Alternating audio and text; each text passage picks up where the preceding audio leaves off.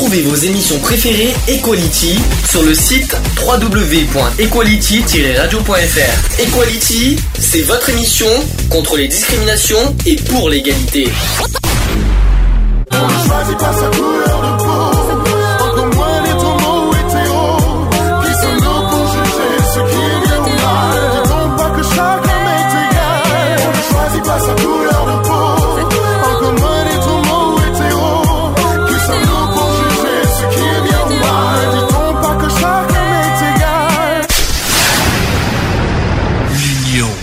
La force. Bonjour à tous, bienvenue dans l'émission Equality. Il est 14h23, nous sommes en direct. Nous sommes aujourd'hui, alors c'est un peu exceptionnel, hein, je tiens à le préciser, nous sommes aujourd'hui le vendredi 16 juillet 2021. Alors c'est un peu exceptionnel qu'on fasse des émissions en juillet parce que bon, on n'a pas pu faire, euh, j'ai pas pu faire mes sujets en mai et juin, donc exceptionnellement, je l'ai fait euh, en juillet. Il y aura deux émissions en direct, euh, il y en aura une aujourd'hui et une la semaine prochaine. Donc euh, voilà, c'est un peu exceptionnel. Je voudrais dire aussi que je ne suis pas tout seul. Et, et un, petit peu, un petit peu une surprise parce que c'était pas prévu au départ qu'il soit un petit peu parmi nous. On va le dire bonjour. Bonjour. Ouais, alors est-ce qu'on reconnaît la voix déjà? Alors, Sur le YouTube, je pense que déjà vous reconnaissez, ça c'est sûr.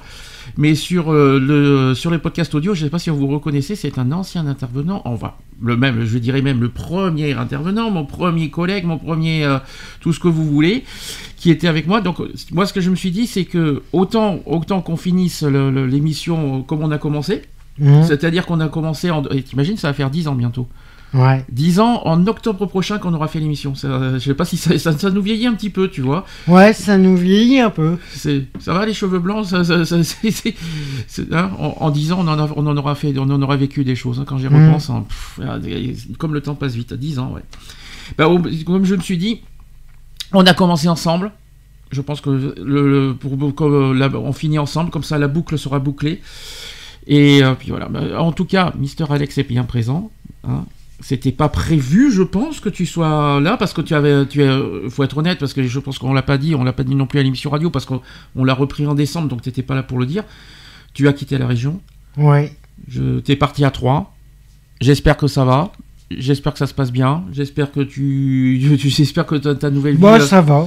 ta nouvelle vie te plaît. Bah, ça va. Pour l'instant, ça va. Tout va bien. T'es quand même content de, de- de faire un petit tour ici? Oui, T'es- oui, oui. T'es Je de, suis... pa- t'es de passage, qu'on soit clair, tu- euh, il n'est pas, il n'est pas revenu à Sisteron, il, il n'habite pas à Sisteron, il est là que, que- que pour les vacances.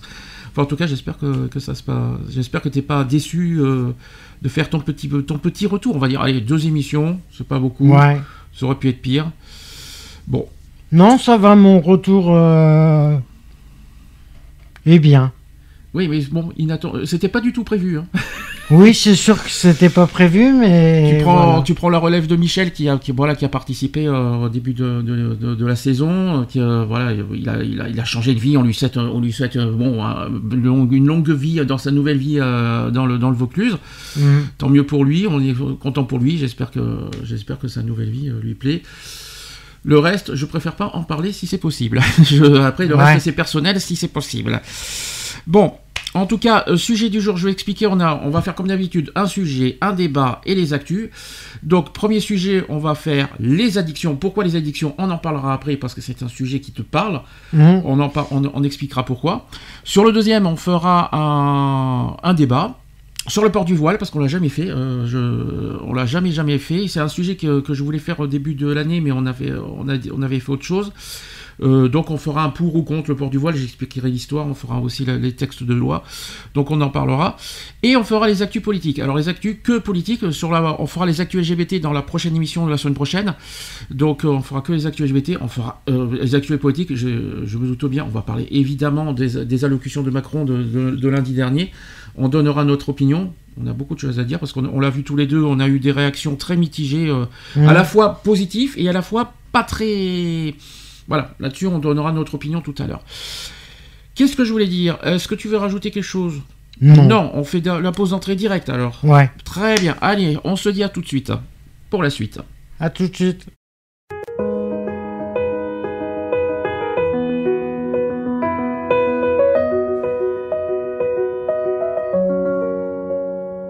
Ce matin, j'ai pas les mots, c'est difficile.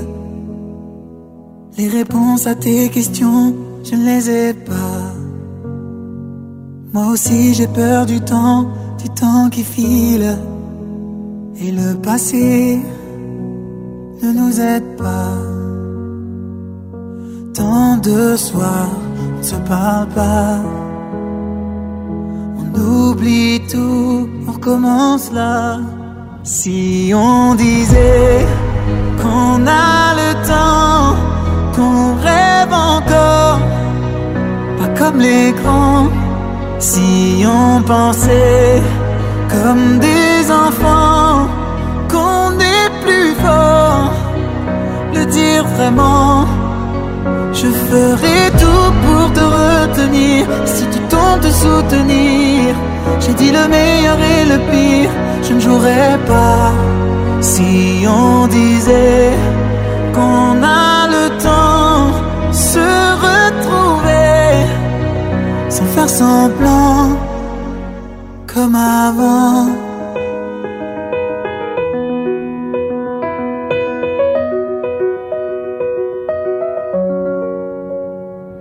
Des images qui se mélangent dans ma tête.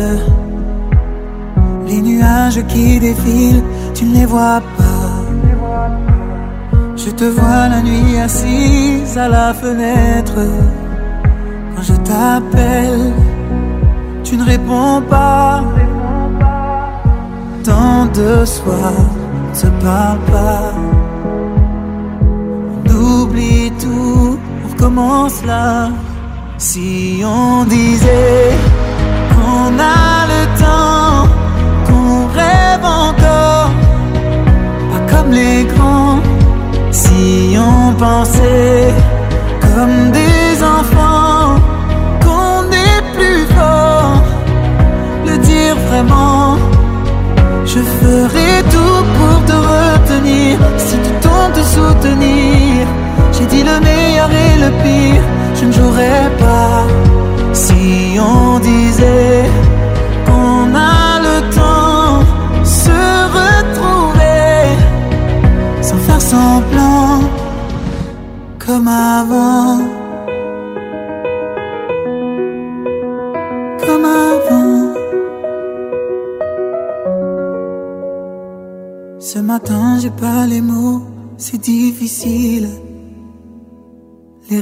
réponses à tes questions, je ne les ai pas.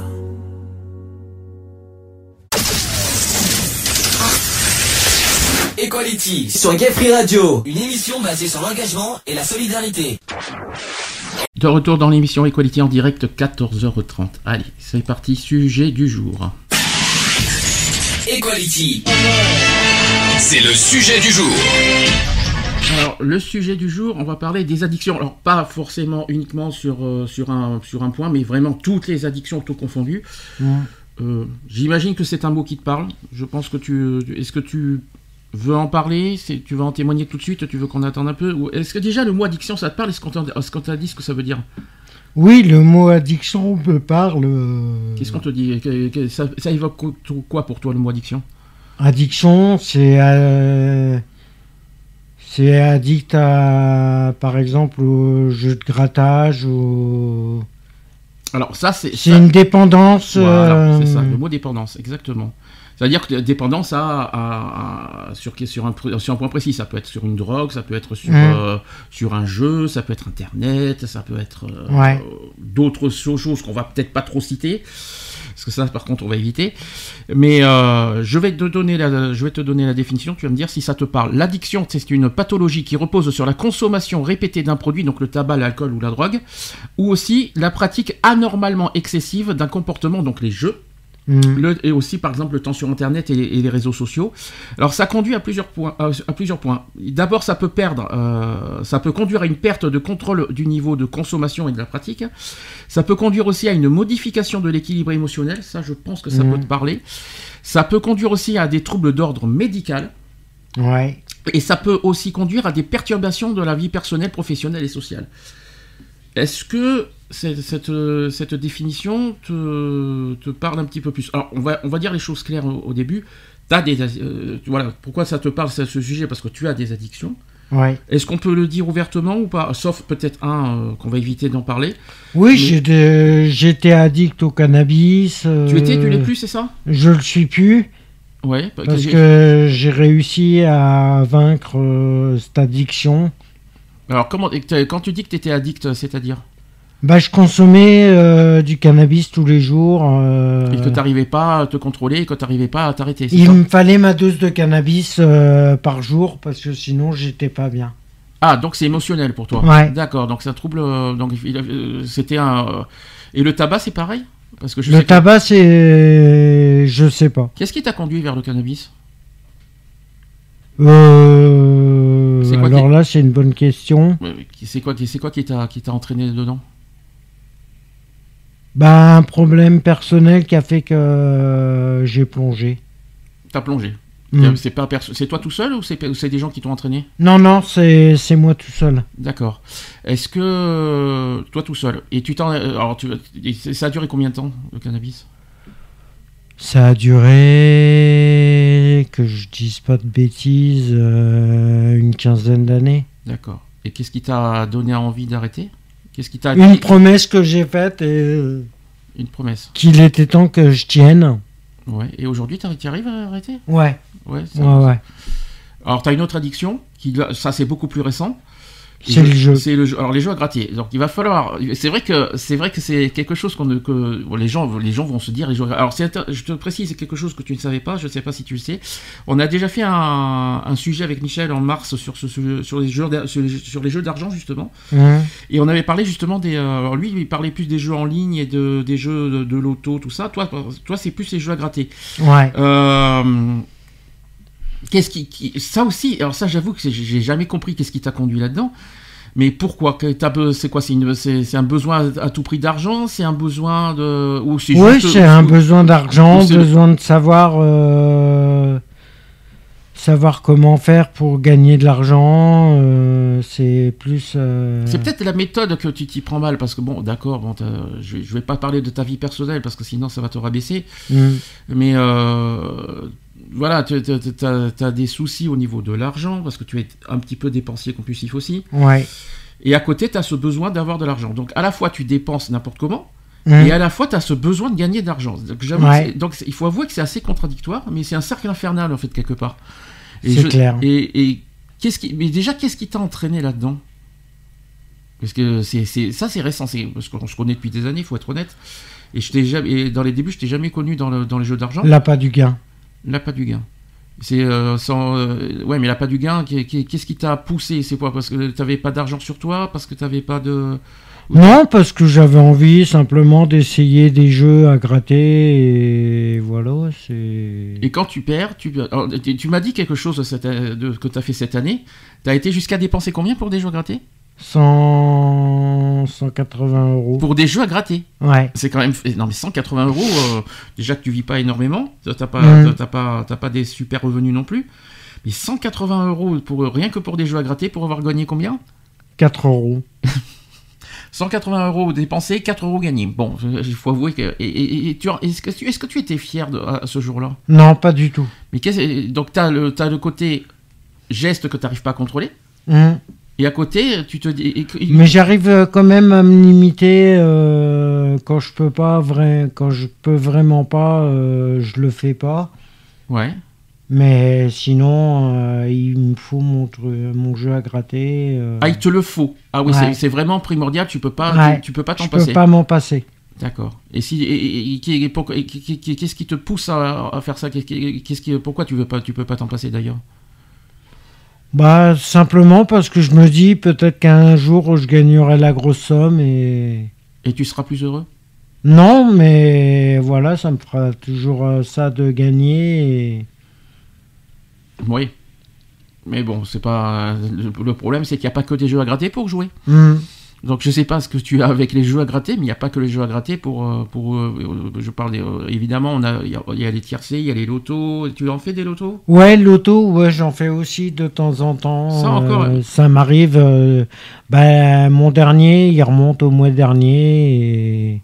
Tu vois, à la limite, que tu fasses. Mais un- ils étaient tous perdants. tu vois, à la limite, que tu fasses un jeu à gratter de temps en temps. Il y a, comme, Mm. on en a, comme je t'ai dit, on a déjà fait ce sujet des jeux d'argent avec Michel.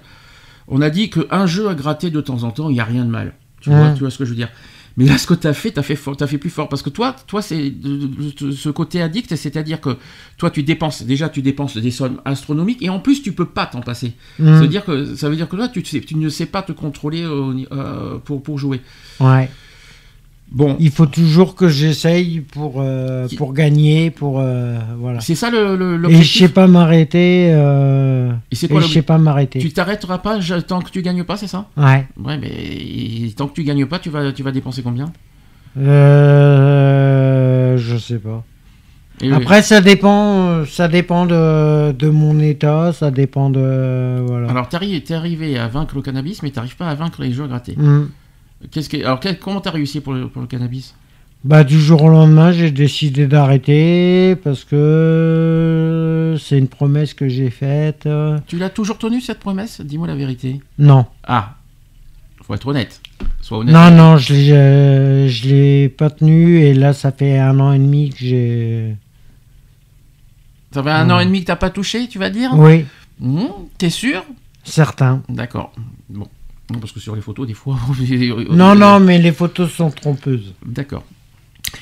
Bon, euh, on aura, on aura l'occasion de toute façon de d'en reparler. euh, Mm. de, de- de- si tu as des choses à dire, de- de- de- des témoignages à dire, euh, tu- si, si tu veux aussi rajouter des choses par rapport au, au sujet qu'on va parler, tu, tu n'hésites pas.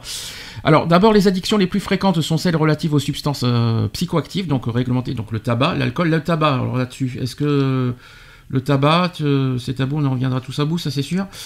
Et, euh, ça, ça- ça me- Non, le tabac, je pourrais pas m'en passer. Pourtant, tu, pourtant, tu as, tu as, t'as- t'as- ça aussi. Je pourrais diminuer, mais m'arrêter complètement, non, je peux pas. Pourtant, tu t'es dit, je vais arrêter. euh, bon, t'as as dit, je vais arrêter. Tu l'as même dit encore à ta sœur il y a pas très longtemps. As Ouais, dit, je vais arrêter. ouais, T'as vais- t'as vu la réaction qu'on a eue? Tu dis, mais Mhm. bien sûr. on, dit- on a dit, c'est fou comme on y croit. Bon, le tabac encore, tu vois, c'est pas le, c'est pas le plus grave, on va dire, en addiction, Mhm. parce que euh, sinon, euh, tous les fumeurs, euh, ouais. le peut-être à la limite, c'est- c'est peut-être réduire au niveau euh, fréquence. Au niveau consommation, Voilà, quoi. ouais. Et puis la fréquence aussi, parce que t'as as, cet automatisme. Tiens, 8h du matin, c'est l'heure de fumer, tu sais. C'est- T'as ce, côté horloge dans ta tête ouais. euh, qui, Qui fait que. qui, qui- voilà, je sais pas si c'est normal, mais euh, Non, c'est quand je me lève, euh, il me faut ma dose de nicotine parce que. c'est comme ce que tu me dis euh, ces temps-ci. euh, après, après manger, faut, il faut, il faut à tout prix fumer. Ouais. C'est ça aussi. c'est- Ah, il me faut ma clope après le repas. C'est vrai que. Non, mais c'est le mot il faut. Pourquoi il faut? Parce que je peux pas m'en passer de la Ben clope. voilà, ça c'est, on, est, on est sur l'addiction justement. Tu dis tu Mm. peux pas t'en passer, mais tu dis il faut. Moi je pense que c'est pas obligatoire de fumer après manger. Non, c'est pas obligatoire, mais bon, après, voilà, c'est un état d'esprit qui est. Oui, c'est, psycho- c'est psychologique, c'est, Mm. c'est dans ta tête, c'est pas, c'est pas un manque de nicotine. Non, c'est psychologique. Ah, donc c'est. Donc c'est encore, c'est encore une, autre, une autre raison en fait. D'accord. Ouais. D'accord. Donc on a parlé de la, tabac, de l'alcool, on a aussi des, euh, des substances détournées de leur usage, donc des médicaments.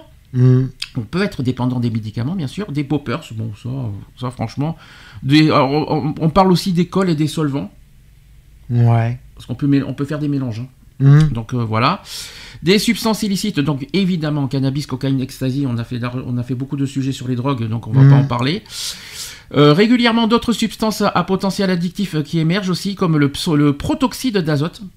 Alors ça, je savais pas. Je- Non, je- moi non plus. J'apprends des choses, des choses, et qui sont contenues dans des cartouches de siphon à chantilly ou de, ou de nouveaux produits de synthèse comme les MDMA ou les, euh, cati- les, catito- les catinones, je vais, je vais dire. Donc tout cela provoque un effet immédiat sur les perceptions, l'humeur et le comportement à un degré variable et expose à un risque de dépendance plus ou moins rapide et plus ou moins sévère. Est-ce que tu es d'accord avec ça? Euh, Toi qui connais l'alcool, l'alcool un petit peu aussi, tu as connu. Ouais. Euh, le tabac, le cannabis, est-ce que une fois que tu es, une fois que es dedans, alors tu me dis que c'est psychologique toi. Moi, Euh, c'est psychologique. mais Mais une fois que- fois que t'es dedans, tu, pour t'en passer, c'est très, très le, cannabis, parce que c'est c'est peut-être le sujet le plus, euh, le plus. Bah, le cannabis, encore, euh, tu peux t'en passer. Oui, mais quand tu es dedans, tu- Ah, quand t'es dedans, c'est c'est mort. C'est mort, tu peux pas t'en passer. T'as- Comment t'avais ce besoin? Quand t'as- quand t'étais au cannabis Ah, mais il me fallait ma dose euh, de cannabis. euh, il me fallait mon, mon joint du matin. Il me fallait. Ah, il te- donc c'était euh, automatique quoi en fait. Ouais, D'accord. c'était automatique. Il me fallait. euh, D'accord. pour être bien, il fallait que je sois euh, continuellement euh, défoncé. En gros. Ah c'est ça que tu avais besoin Ouais. be- t'avais besoin d'être défoncé? Ouais. Mais pourquoi? Pourquoi avoir ce besoin là Ben, je sais pas, c'est. C'est fou- c'est bizarre parce que j'ai besoin du cannabis pour être défoncé. C'est c'est bizarre de dire ça. Hmm. Donc t'as- et ça, et ça ça t'apportait quoi?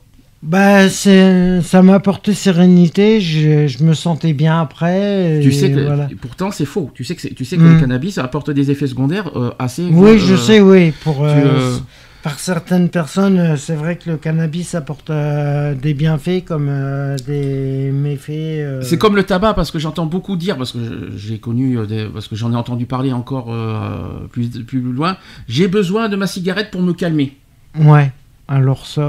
C'est tellement con ce que j'entends. Je dis franchement parce que moi qui suis moi qui ai des problèmes des nerfs, j'ai pas besoin de cigarette. Je savais pas que le tabac servait à calmer. Alors ça c'est Après, c'est un état d'esprit euh, de chaque personne. euh, chaque personne est différente et réagit. oui mais c'est psychosomatique parce que l'effet l'effet du tabac c'est pas vrai. L'effet du Ah tabac ne calme pas. Non, Euh, c'est complètement faux. C'est comme quand tu dis t'as as besoin de te défoncer. Quand tu dis le mot défoncer, c'est dans quel sens? Bah, il fallait que je sois, que je me fume plusieurs joints pour être bien. Et tu sais que c'est faux dans la réalité. Oui, dans la réalité, je sais que c'est faux. Mais... Donc c'est toujours psychosomatique, c'est dans la, dans la tête, quoi, encore une fois. C'est les gens, ouais, je fume pour me calmer et j'ai besoin de me défoncer pour être plus, euh, plus serein. Ouais. Bon, d'accord. Et l'alcool, ça sert à quoi? Donc aussi, euh, c'est pour mieux. Non, mais l'alcool, euh, ça va, ça fait 20 ans que j'ai réussi à m'en sortir. euh. Ouais, mais des fois, une petite bière, ça fait pas de mal, Ah, ça? une bière de temps en temps, c'est vrai que ça fait pas de mal. Oui, mais sauf que chez toi, ça va vite. Malheureusement, les effets. Faut être honnête. C'est vrai en plus. Mm. Donc, euh, des prises globalement, donc ces, ces addictions concernent plusieurs millions de personnes en France. Ce, ce n'est Mm. pas rien quand même, parce que l'alcool, l'alcool, il y en a Ah, euh, l'alcool, ouais, l'alcool, il y a beaucoup de monde. Beaucoup de monde qui sont concernés. hein. Donc ainsi, euh, selon l'Office français euh, des dépendances et toxicomanies, 8% de la population adulte, j'ai bien dit adulte, présenterait un risque chronique d'addiction à l'alcool. Rien que ça, ça c'est des données de 2014. Mm. Voilà. Et sachez que un quart des, Français, euh, des Français adultes, donc 27%, avec une addiction au tabac. Ça, ce sont des données de Mm. 2019. 2019, c'est euh, c'est 27% des, euh, de la population adulte serait addict au tabac. Mm. Donc, euh, est-ce que tu te sens concerné? Oui, bien sûr. Bah, Là- je me sens concerné parce que je suis addict au tabac et. D'accord. Donc l'usage problématique euh, ou la dépendance au cannabis concernerait quand même 7% des adolescents, cette fois, de 17 ans, et 3% des 18-64 ans. Alors ça c'est fort, parce que apparemment le- le- le- la drogue concernerait plus les jeunes. Ouais. Et t'as commencé tôt le cannabis? J'ai commencé à 17 ans. Ah ça c'était pas si tôt que ça encore. Mais euh, 17 Bah, c'est 17 ans. il y a euh, pire, hein, il y a pire, hein, faut être honnête, il y en a qui, qui commencent très très tôt hein, en ce moment. Ouais, ouais, ouais, c'est vrai qu'il y en a qui commencent euh, Donc- très tôt et d'ailleurs, euh, juste pour euh, parenthèse, euh, si ça, s'ils pouvaient éviter euh, de se mettre dans des états pareils. Oui, euh, mais pour quel motif? Qu'est-ce que, pour, qu'est-ce que, pour, qu'est-ce que Bah, suffit, suffit qu'il y ait un souci familial euh, ou un Hmm. truc comme ça et tu plonges. on revient toujours, on revient toujours sur le même, le même sujet, le psychologique. Ouais. Donc ça peut être une dépression, une perte familiale, ça peut être, Ah, un- ça peut un être, deuil, ça peut être ah, ça peut être n'importe quoi. de l'exclusion. De... Mm. Alors là, parce que chez les jeunes, ça va vite, hein, de toute façon, Ouais. là-dessus. hein. Bah, la plupart des jeunes qui fument, euh, je sais que la plupart des jeunes qui fument, euh, que je connais, euh, que j'ai pu rencontrer en tant que fumeur, moi, c'était suite à des, des problèmes familiaux. Toi, c'est familiaux. Ouais. Bah, euh, femme- 17 ans, alors que tes problèmes familiaux datent de plus tôt quand même. Oui. Euh, mais, euh, Oui, mais- j'étais dans ma période rebelle, j'étais Oui. dans ma période. euh, Ah, le fameux, la fameuse période anarchiste. Voilà, c'est une période anarchiste. qu'est-ce et qu'est-ce qui t'a entraîné là-dedans? C'est un c'est- état d'esprit, c'est voilà, c'est un état d'esprit. C'est j'en avais marre de tout. Je j'en avais marre des règles. J'avais pas envie de Et aujourd'hui, t'as- de respecter. euh, et aujourd'hui, c'est c'est toujours le cas? Non, ça s'est calmé. Ça s'est calmé, mais un petit peu. Mais encore il y a quand peu. même, il y a quand même de, de, de temps en temps des, des esprits euh, rebelles qui reviennent. euh. Ça dépend des jours. hein. Ouais, voilà. ça dépend de, de mon humeur. Ouais, c'est sûr. Donc l'usage problématique, donc je l'ai dit euh, par rapport aux adolescents. Par ailleurs, l'usage régulier de cocaïne cette fois, de freebase aussi et de ou de crack concernerait 1,6% des adultes français quand même. hein. Mm. C'est pas c'est pas léger. hein. Les, usages- les usagers problématiques de drogue, toutes substances illicites confondues, seraient 350 000 en France. Ouais, ça fait nombreux quand même. C'est quand même pas mal. Parmi lesquels, environ un tiers rapportent avoir pratiqué une injection intraveineuse en cours de l'année écoulée, c'est-à-dire en 2019. Ouais, Euh, non, les intraveineuses, euh, jamais, je les ai jamais fait. Je me suis toujours limité au cannabis.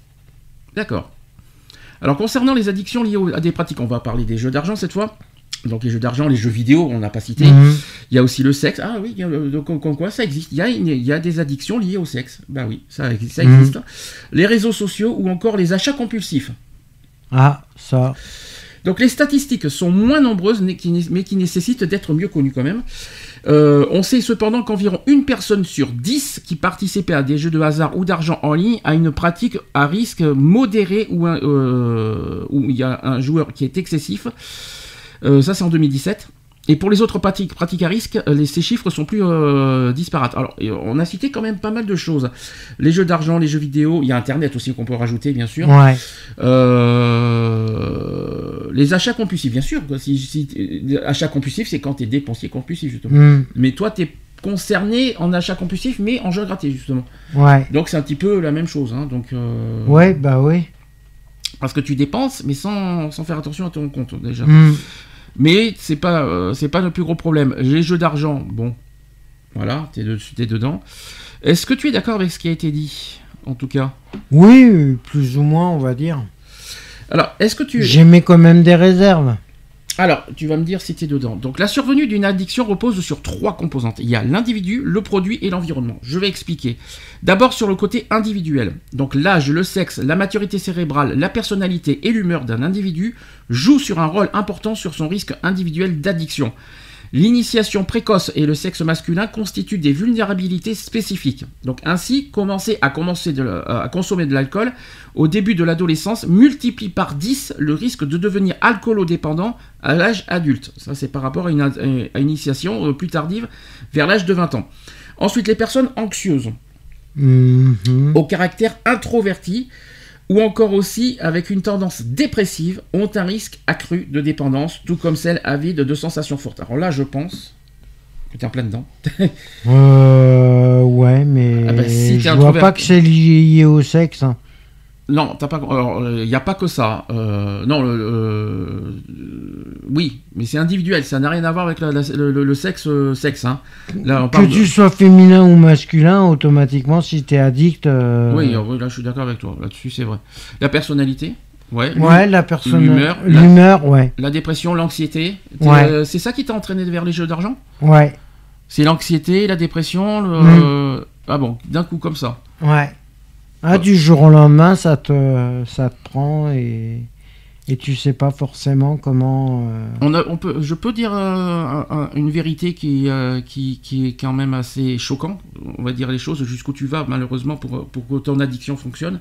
hmm, C'est que voilà, bon, je vais pas, je vais pas expliquer pourquoi, pourquoi certaines choses, mais tu en arrives à jusqu'à faire la manche pour que tu puisses avoir des sous, pour que Pour, tu puisses avoir, pour que tu, pour que tu puisses euh, avoir Acheter des jeux, mes- des jeux ratés. Ouais. Ça veut dire que tu préfères mille fois, il faut être honnête, hein, on, va, on va être honnête tous les deux, hein. tu préfères mille fois acheter des jeux à gratter que, que manger? Ouais, ça dépend. Ça dépend parce que euh, non, les sous vont me servir aussi. C'est quoi tes- les sous Franchement, quelle, serait ta priorité si tu avais des sous sur toi? Qu'est-ce que tu viens Qu'est-ce qui te viendrait en premier? Est-ce les que c'est jeux à gratter. Ah, alors, et c'est ça qui n'est pas normal. Pourquoi pour- pourquoi t'as ça en premier Je sais pas, c'est c'est comme ça. tu préfères euh, acheter des jeux à gratter que manger en fait. Hmm. C'est fou hein, de dire ça. hein. C'est. Et c'est. Et arrives Et pas. c'est instinctif, c'est T'y arrives pas. à- Et t'arrives pas à en faire autrement. non. C'est quand même bizarre. hein. Enfin, bon, je- je- Après, c'est ton. Ouais, c'est à l'intérieur de toi, mais c'est. Mais c'est assez étonnant, c'est ça qu'on dit quand tu tu imagines, tu as des sous sur toi, la première chose qui te vient à l'esprit, c'est de jeux à gratter. Hmm. C'est alors qu'à une époque, n'a pas... pas du gain. mais à une époque, t'avais pas ça.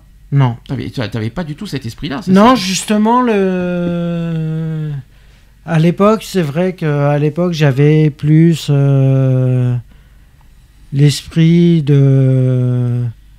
de savoir comment je vais manger, comment je... Je vais te poser une question différemment. Tu aurais un salaire? Parce que là, aujourd'hui, on va être honnête, tu touches la hache. Bon, Hmm. euh, ça, c'est ta situation actuelle. Est-ce que, euh, si tu avais un salaire, est- est-ce que tu aurais, t'aurais été encore dans cette addiction ou est-ce que tu t'es dit, comme je gagne de l'argent, comme je travaille et que je m'occupe, et, et- et ça, m'a- ça t'in- est-ce que ça t'inciterait quand même à faire, euh, à faire le, le- Je pense pas. C'est quoi C'est un manque d'activité, un manque de. Ouais, c'est le manque d'activité qui fait que que je suis obligé de me raccrocher à un certain truc et D'accord. voilà. Bon, c'était une question comme ça que je te posais. hein. Ouais, ouais, non. Alors sur le plan neurobiologique, le niveau d'activité des neurotransmetteurs euh, neuro, donc il y, a, donc, il y a des petites molécules qui assurent la transmission des messages d'un neurone à l'autre. Donc là, on, on est un petit peu dans le cerveau là. Hmm. Au niveau des synapses, des, des synapses, qui régissent notre fonctionnement et notre comportement, qui peut varier d'un individu à l'autre, et constituent aussi chez certains une vulnérabilité vis-à-vis du risque d'addiction. Donc il y a des perturbations des systèmes. Alors excusez-moi, je vais, expli- je vais essayer de dire les mots, mais c'est pas facile. Dopamine, euh, dopaminergique, donc c'est médical ce que je dis, hein, Hmm. euh, relatif à la dopamine qui est aux cellules sécrétant cette hormone. Donc euh, il y a aussi le, cab- le cannabinoïde, je connaissais pas, c'est des choses Ça, que je connais. les addictions au cannabis. Voilà, il y a aussi euh, séroto... sérotoninergie que je connais pas du tout, qui est, qui est- qui est relatif à la sérotonine. Ça c'est le neuromodulateur. Apparemment, ça c'est les neurones que je parle. Hmm. Donc il y a, ça, il y a, ce qui concerne l'humeur par exemple, donc notamment qui sont associés à une telle vulnérabilité. Donc dès que, en fait, c'est on a des, des neurones qui sont touchés apparemment Ouais. quand on est addict.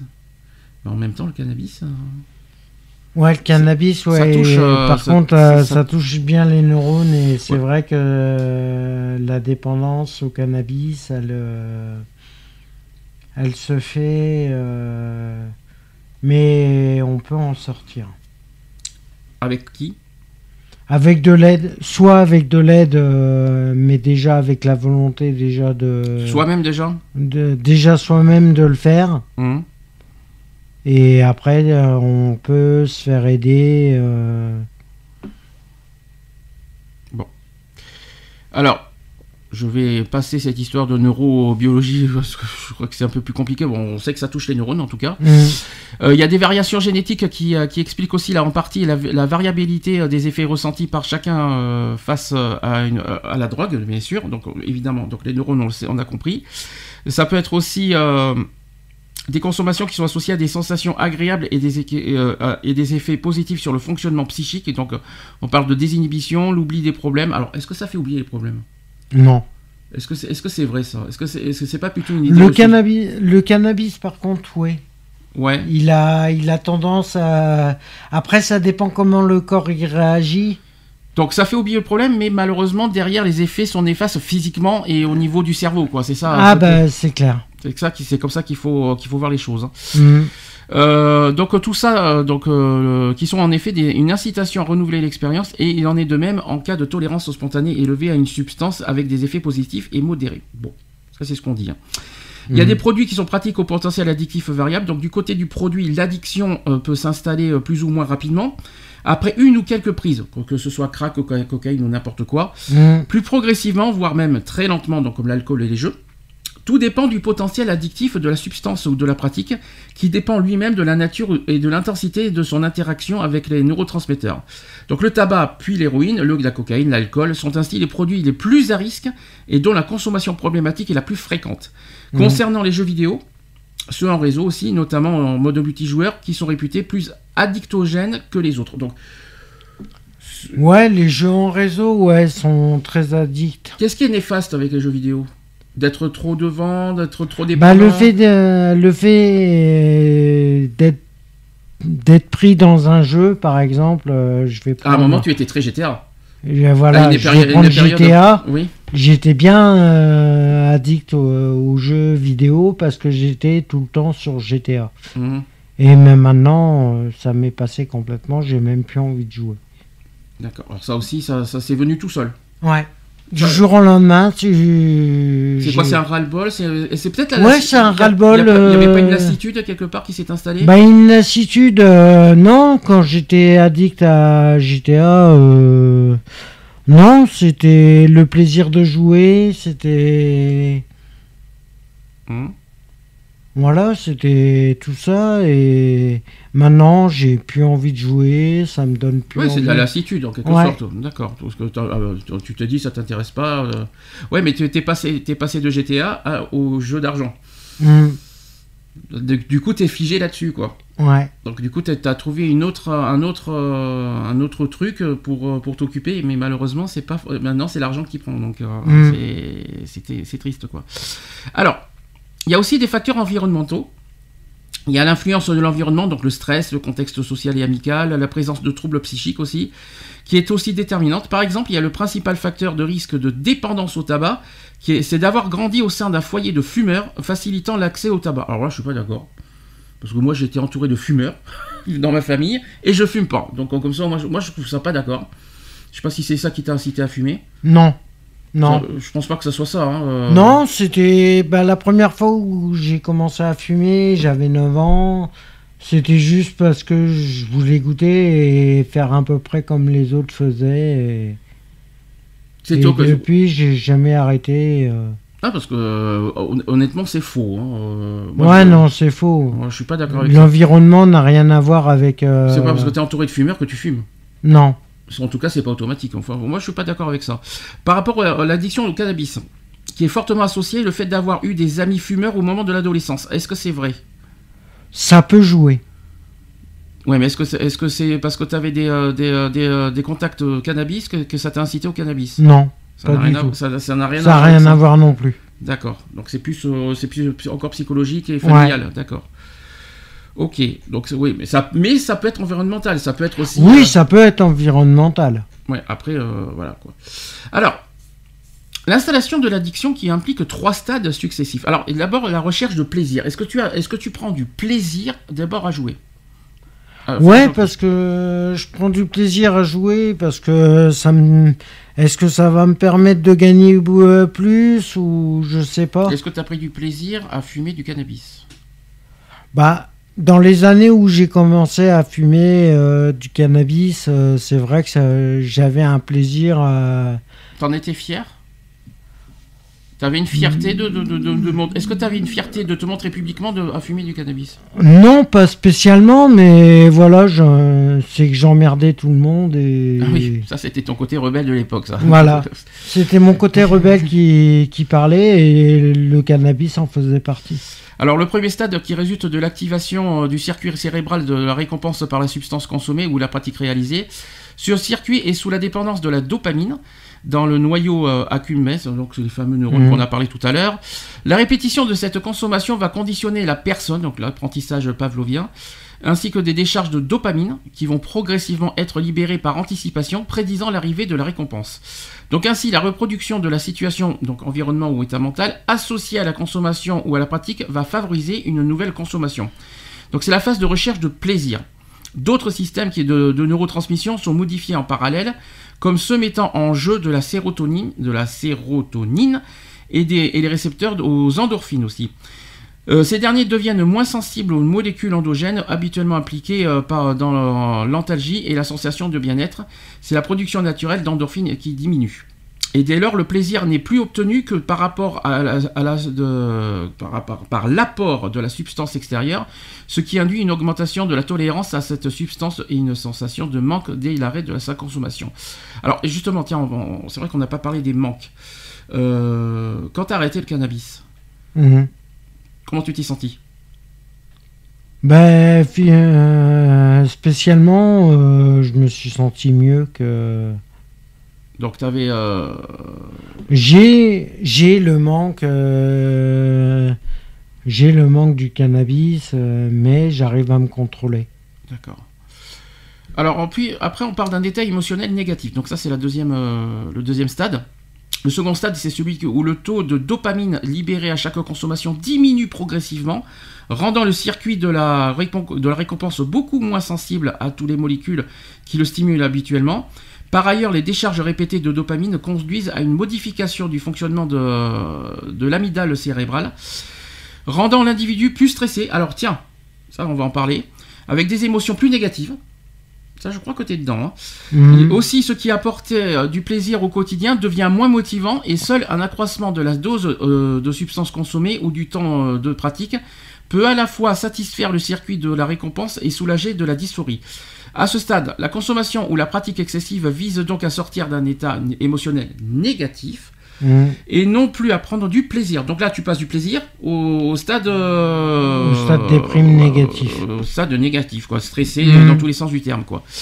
Cette phase est en outre associée à une perte progressive de la plasticité euh, cérébrale, euh, voilà, donc avec des mécanismes au cours desquels le cerveau est capable de se modifier en réorganisant les connexions et les réseaux neuronaux euh, dans la phase embryonnaire du développement ou lors d'apprentissage, c'est-à-dire la capacité des neurones à se réorganiser entre eux pour intégrer de nouvelles données. Alors ça tombe très bien parce que depuis que tu as arrêté le cannabis, tu as cette sensation aussi de négativité quelque part.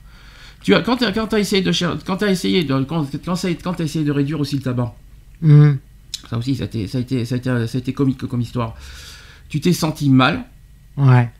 T'avais avais le côté plaisir parce que tu étais dans ton addiction, mais une fois que tu commences à t'arrêter, tu te sens plus mal qu'autre chose. Bah, je me sens moins utile que. Ouais. Je me sens plus mal que si je fumais ou. Et, est-ce que t'as pas l'effet inverse quand tu es, quand tu fumes, tu fumes, t'as pas les- ben, la preuve parce que t'es dedans, parce que tu n'arrêtes pas de fumer et t'as toujours un état négatif parce que t'es toujours, né- faut être honnête, t'as, t'es toujours, euh, t'as toujours le, Ouais, mais c'est le psychologique là qui prend le, le tu.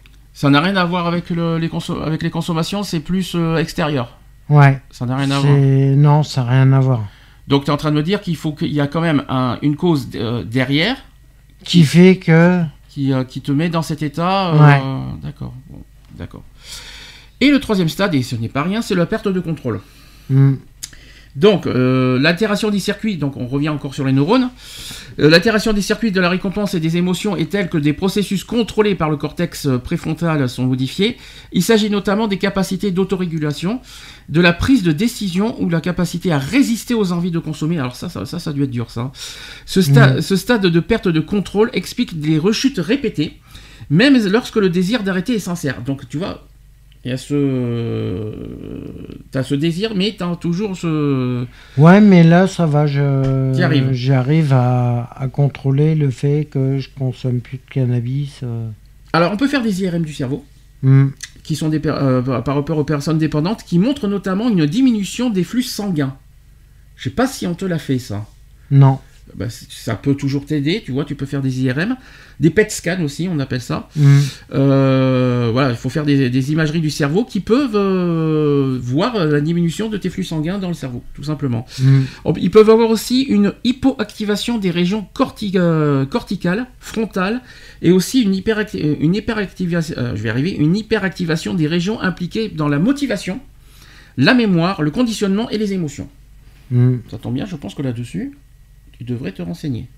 Ouais. je- je... pense que je vais, Parce je que la vais motivation- faire un IRM. Parce que euh, motivation, t'es concerné, la mémoire, ça t'arrive, le conditionnement, voilà, et puis alors les émotions, t'es complètement...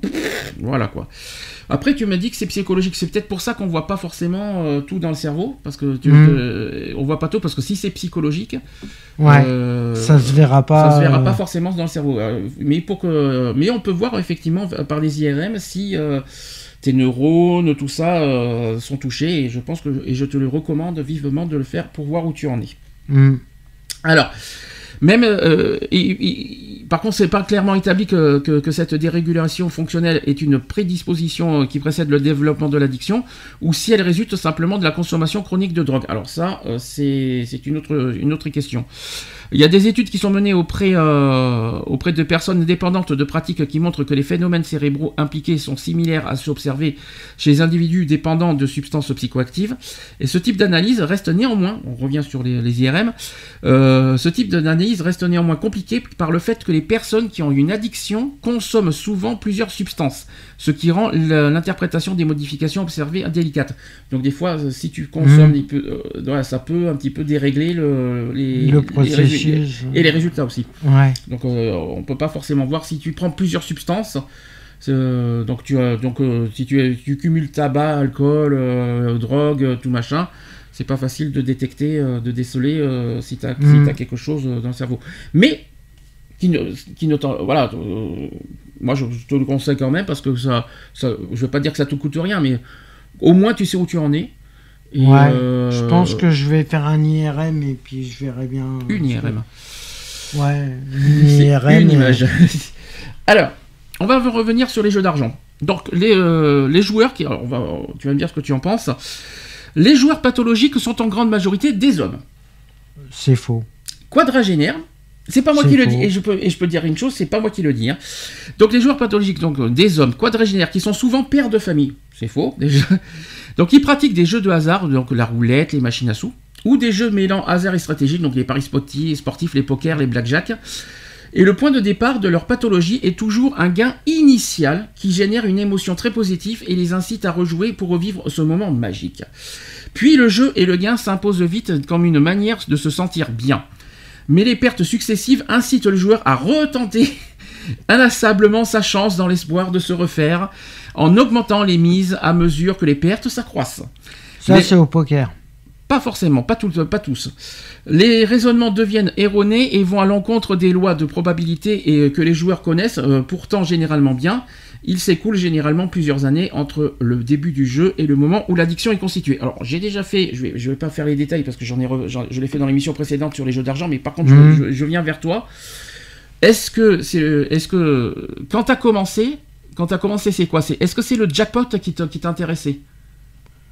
Bah ouais, c'était de... ouais, c'était de pouvoir gagner des. euh, T'as déjà gagné des jeux d'argent? T'as déjà gagné des, euh, des, des- des- des belles sommes en jeu d'argent? Bah le pire euh, que Le le mieux, que j'ai gagné, c'est ouais, c'est c'est pas monté au-delà de 30 euros. C'est c'est- c'est- c'est ton meilleur score. Ouais. 30 euros. C'est pas excessif, hein. Euh, non, c'est 50 le meilleur. C'est pas mal 50. Mais combien de fois? Une fois Une fois, voire deux fois. D'accord. Donc si je peux me permettre, euh, donc t'as gagné une fois 50 euros. C'est ça qui t'a donné envie de recommencer parce que t'as gagné 50 euros ou tu t'es dit parce que c'est le ou c'est le, l'appât du gain que tu m'as parlé d'appât du gain tout à l'heure. Hmm. C'est ça. Ouais, que- c'est l'appât du gain. Donc euh, tu te dis, euh, tu te dis tout ça. euh, bah, moi je sais pas si tu te souviens. Peut-être que ça me fera gagner plus. euh, voilà. D'accord. Peut-être. Et oui, tu vois, tu viens de prononcer le mot peut-être. Donc Mm. pas. euh, le problème, c'est C'est que. que je suis pas sûr sur le moment et c'est pour ça que je tente. euh, Mais tu n'as jamais calculé. Tu n'as jamais calculé combien tu as perdu. Non, j'ai jamais calculé combien j'ai perdu. Parce que tu te dis. Parce que si tu. Je suis quasi sûr qu'on fait les calculs. Tu perds plus que tu gagnes. Ouais. Mais t'as pas fait le, t'as pas fait le cumul, t'as pas, pas calculé tout ce que tu Non. as, tout ce que tu as dépensé, tout ce que tu as perdu. Non. Et tu, et ça, et ça te fait pas tilt un petit peu quelque part? Bah si, mais bon, je me dis que ouais, si ça me fait tilt, mais voilà, c'est Y a pas, y a, t'as pas ce déclic encore de te dire, euh, tu mises, tu mises, tu mises, mais tu te dis tout ce qui t'intéresse, c'est l'appât du gain, mais derrière tu ne sais pas quoi, tu t'as pas le, pas le déclic en disant Oh, que- combien j'ai, qu'est-ce que, qu'est-ce- tiens l'histoire des 180 euros par exemple. Ouais. Est-ce que tu l'as, est-ce que tu l'as eu la conscience? Non. Euh, Tu l'as, tu l'as, tu as eu la conscience quand? Tout de suite ou plus tard euh, Je l'ai eu plus tard. Bah, c'est que c'est Séverine qui me qui m'a prévenu comme quoi que voilà, j'étais addict au jeu et parce que et c'est elle qui m'a fait la réflexion mais t'as vu combien t'as usé euh, Mhm. Moi, je me souviens, eu- on s'était eu au téléphone le mois dernier. Moi, je me souviens, tu avais 3 euros de monnaie sur toi. Mm. 3 ou 4 euros, je me souviens plus. Au lieu de les garder pour toi, parce que tu, comme tu savais que tu allais venir ici, il a fallu à tout prix que tu ailles au bureau de tabac pour, faire les quatre- pour dépenser les 4 euros Mm. en jeu à gratter. C'était plus fort que toi. Mm. Il fallait que tu grattes. Et tu as gagné 1 euro. Je me souviens de ce- Je me souviens de, quand on est- quand on était au téléphone. Ouais, j'ai gagné 1 euro. Ouais, bravo. Félicitations. Comme je t'ai dit, c'est mieux que zéro. Oui. Bon, mais, euh, mais toi, tu as voulu, rede- euh, en gagnant 1 euro, tu as voulu encore redépenser les 1 euro pour. que j'ai euh, fait d'ailleurs et, et- que j'ai perdu. Mais, tu mais c'est automatique, tu es obligé, quoi qu'il en soit, de gagner Ah, et de rejouer. Mais Quand c'est des petites sommes, euh, c'est vrai qu'il faut que je relance parce que. Bah, dans ce cas, je te pose une question inverse. Tu, tu gagnerais 30 euros, t'en fais quoi? Non, là, par contre, je récupère. Tu dépenses en pot de tabac, c'est ça? Ouais, il y aurait peut-être le tabac, mais je sais pas. Je sais pas du tout ce que j'en ferai et. Ouais, mais c'est une bonne question que je pose. Hmm. Qu'est-ce que tu aurais fait? Voilà, tu gagnes 30 euros. Tu, tu gagnes 30 euros. Tu fais quoi? Je sais pas. Tu les mets de côté? Tu, tu, les- tu les dépenses comment? Tu, tu les mets, tu les dépenseras plus tard en jeu? Bah, je les dépenserai plus tard, ouais, mais pas forcément en jeu. Tu ne sais pas t'arrêter. Ah, tu les dépenserais autrement. Ouais. T'a- T'aurais trouvé, euh, trouvé autre chose. Hmm. D'accord. C'est pour ça qu'on on est sur le sujet du cycle infernal. hein. C'est pour ça que je Mm. te, pour ça que je te pose la question. Donc, euh, d'accord. Ok. Alors, des conséquences multiples médicales, personnelles et sociales. Donc, l'installation d'une addiction qui engendre de multiples conséquences qui s'installent dans un délai euh, plus ou moins court euh, et dont l'issue peut être euh, sévère, voire tragique. Donc, il y a d'abord des risques immédiats liés à la substance pratique. Donc, les premières conséquences sont spécifiques de l'addiction et sont immédiates. Donc, l'euphorie, tu Ouais. te sens dedans Non. Les pertes de contrôle Oui. Ah bah, la perte de contrôle, oui, je l'ai. oui. Diminution du stress euh, pff, Diminution du stress, non, pas forcément. J'y crois à moitié à ça. hein. La désinhibition, ça c'est plus l'alcool ça. hein. Hmm. Donc euh, voilà. Donc elle varie selon la nature de la substance euh, ou de la pratique. Donc il y a un risque vital immédiat lié à l'usage excessif qui existe dans certains cas, donc des overdoses, le coma éthylique, là on est dans l'alcool. Hmm. Euh, donc il y a une étude coordonnée par euh, l'OFDT qui estime en outre que la conduite après une prise excessive d'alcool multiplie par, euh, est multipliée par 8,5 le risque d'être responsable d'un accident mortel. Ouais. C'est quand même fou. Hein. Et si le conducteur a également consommé du cannabis, ce risque est multiplié par combien d'après toi? Je sais plus. Si tu cumules alcool et cannabis Je sais plus. 15. Tu doubles. Tout simplement. Dans un second temps, qui s'installent aussi les symptômes liés à l'exposition chronique et répétée, associés au phénomène de tolérance et de sevrage. Donc voilà, le sevrage. Mhm. T'as dé- t'as déjà passé par le sevrage pour le cannabis hein, ou, euh, Pour le cannabis, ouais, j'ai été consulté euh, des personnes euh, addictologues. hein. addicto- Euh. Addictologue, c'est pas sevrage, on est d'accord. hein. C'est, ils peuvent t'aider pour le sevrage. euh, Psychologiquement ou avec des médicaments? Bah déjà, c'est, c'est une pointe euh, déjà psychologique. Mhm. Et après, ça passe par les médocs. Tu es en train de me dire que t'as- donc t'as t'as- t'as été suivi par des addictologues. Ils, ils Mhm. apportent- Alors qu'est-ce qu'ils apportent les addictologues? Les addictologues, ils t'apportent déjà un soutien que tu peux pas forcément avoir euh, au niveau familial ou autre. Ils te jugent pas, j'espère. Voilà, ils portent aucun jugement là-dessus. D'accord. Déjà, ils sont là, ils sont déjà tenus par le secret professionnel et ça veut dire que les seuls moyens pour eux, c'est c'est d'aider les personnes au maximum. Mhm. Après, si la personne n'est pas euh, n'est pas euh, apte, euh, Apte à- aussi. Je pense que je pense qu'il y a une histoire de motivation aussi. hein. voilà, ouais, Euh, il y a une que- histoire de motivation aussi derrière, mais si elle n'est pas prête euh, à s'en sortir, automatiquement, euh, t'auras beau faire des séances de d'addictologie, automatiquement, ça servira que dalle. Mhm. Alors les secondes conséquences sont d'ordre comportemental. Donc il y a la consommation ou la pratique qui envahit progressivement la vie euh, quotidienne de la personne dépendante et peut avoir aussi des répercussions euh, délétères de- sur la vie familiale, relationnelle et professionnelle. Et, ça, Mhm. et là je suis complètement d'accord.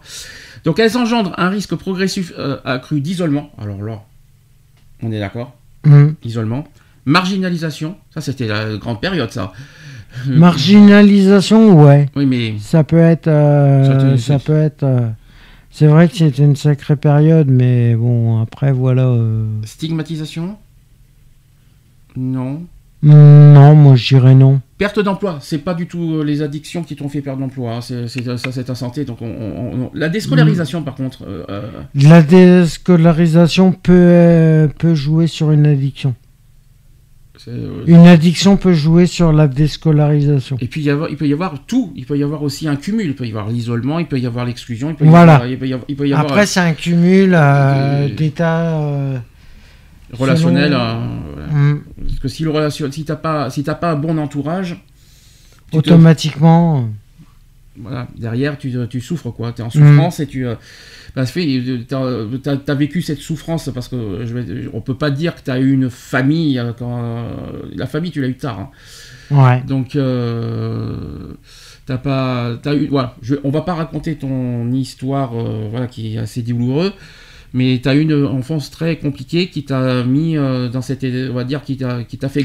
Bah, le cannabis, en fin de compte, est lié. bah, t'as pas grandi, pas grandi normalement hein, en même temps. Non. Hum. Est lié à mon enfance, est lié à mon adolescence, est lié à. Au pire, à, ce que t'as vécu. Voilà. Voilà, tout ce que, voilà, tout, tout ce que t'as accumulé. Et puis il y a eu euh, le fait que Tout ce que j'ai cumulé. Et t'as pas été élevé par ta famille, hein, c'est ça, Mm. pire. c'est ça, et c'est ça aussi qu'il faut pas oublier. hein.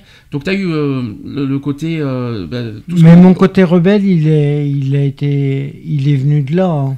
Et, euh, et le cannabis, c'est que c'est, on dirait limite que c'est de la vengeance. euh, ou- C'est de la vengeance contre la société. Ça, alors ça, c'est ça, fait longtemps que tu l'as pas dit ça, parce que je me souviens, je me souviens quand je t'ai connu, euh, quand je t'ai connu, tu disais beaucoup de, tu disais beaucoup de, de- la- des choses sur la politique et la société. Mm. T'avais beaucoup de, je sais pas pourquoi tu t'en prenais à la politique et à la société, parce que c'est pas, c'est pas de leur faute, c'est ce que t'as vécu. Non, c'est pas, c'est pas de leur faute, mais c'est qu'ils faisaient des promesses qui sont, qui tenaient jamais. Mais quel est le rapport entre ce que tu as vécu et leurs promesses?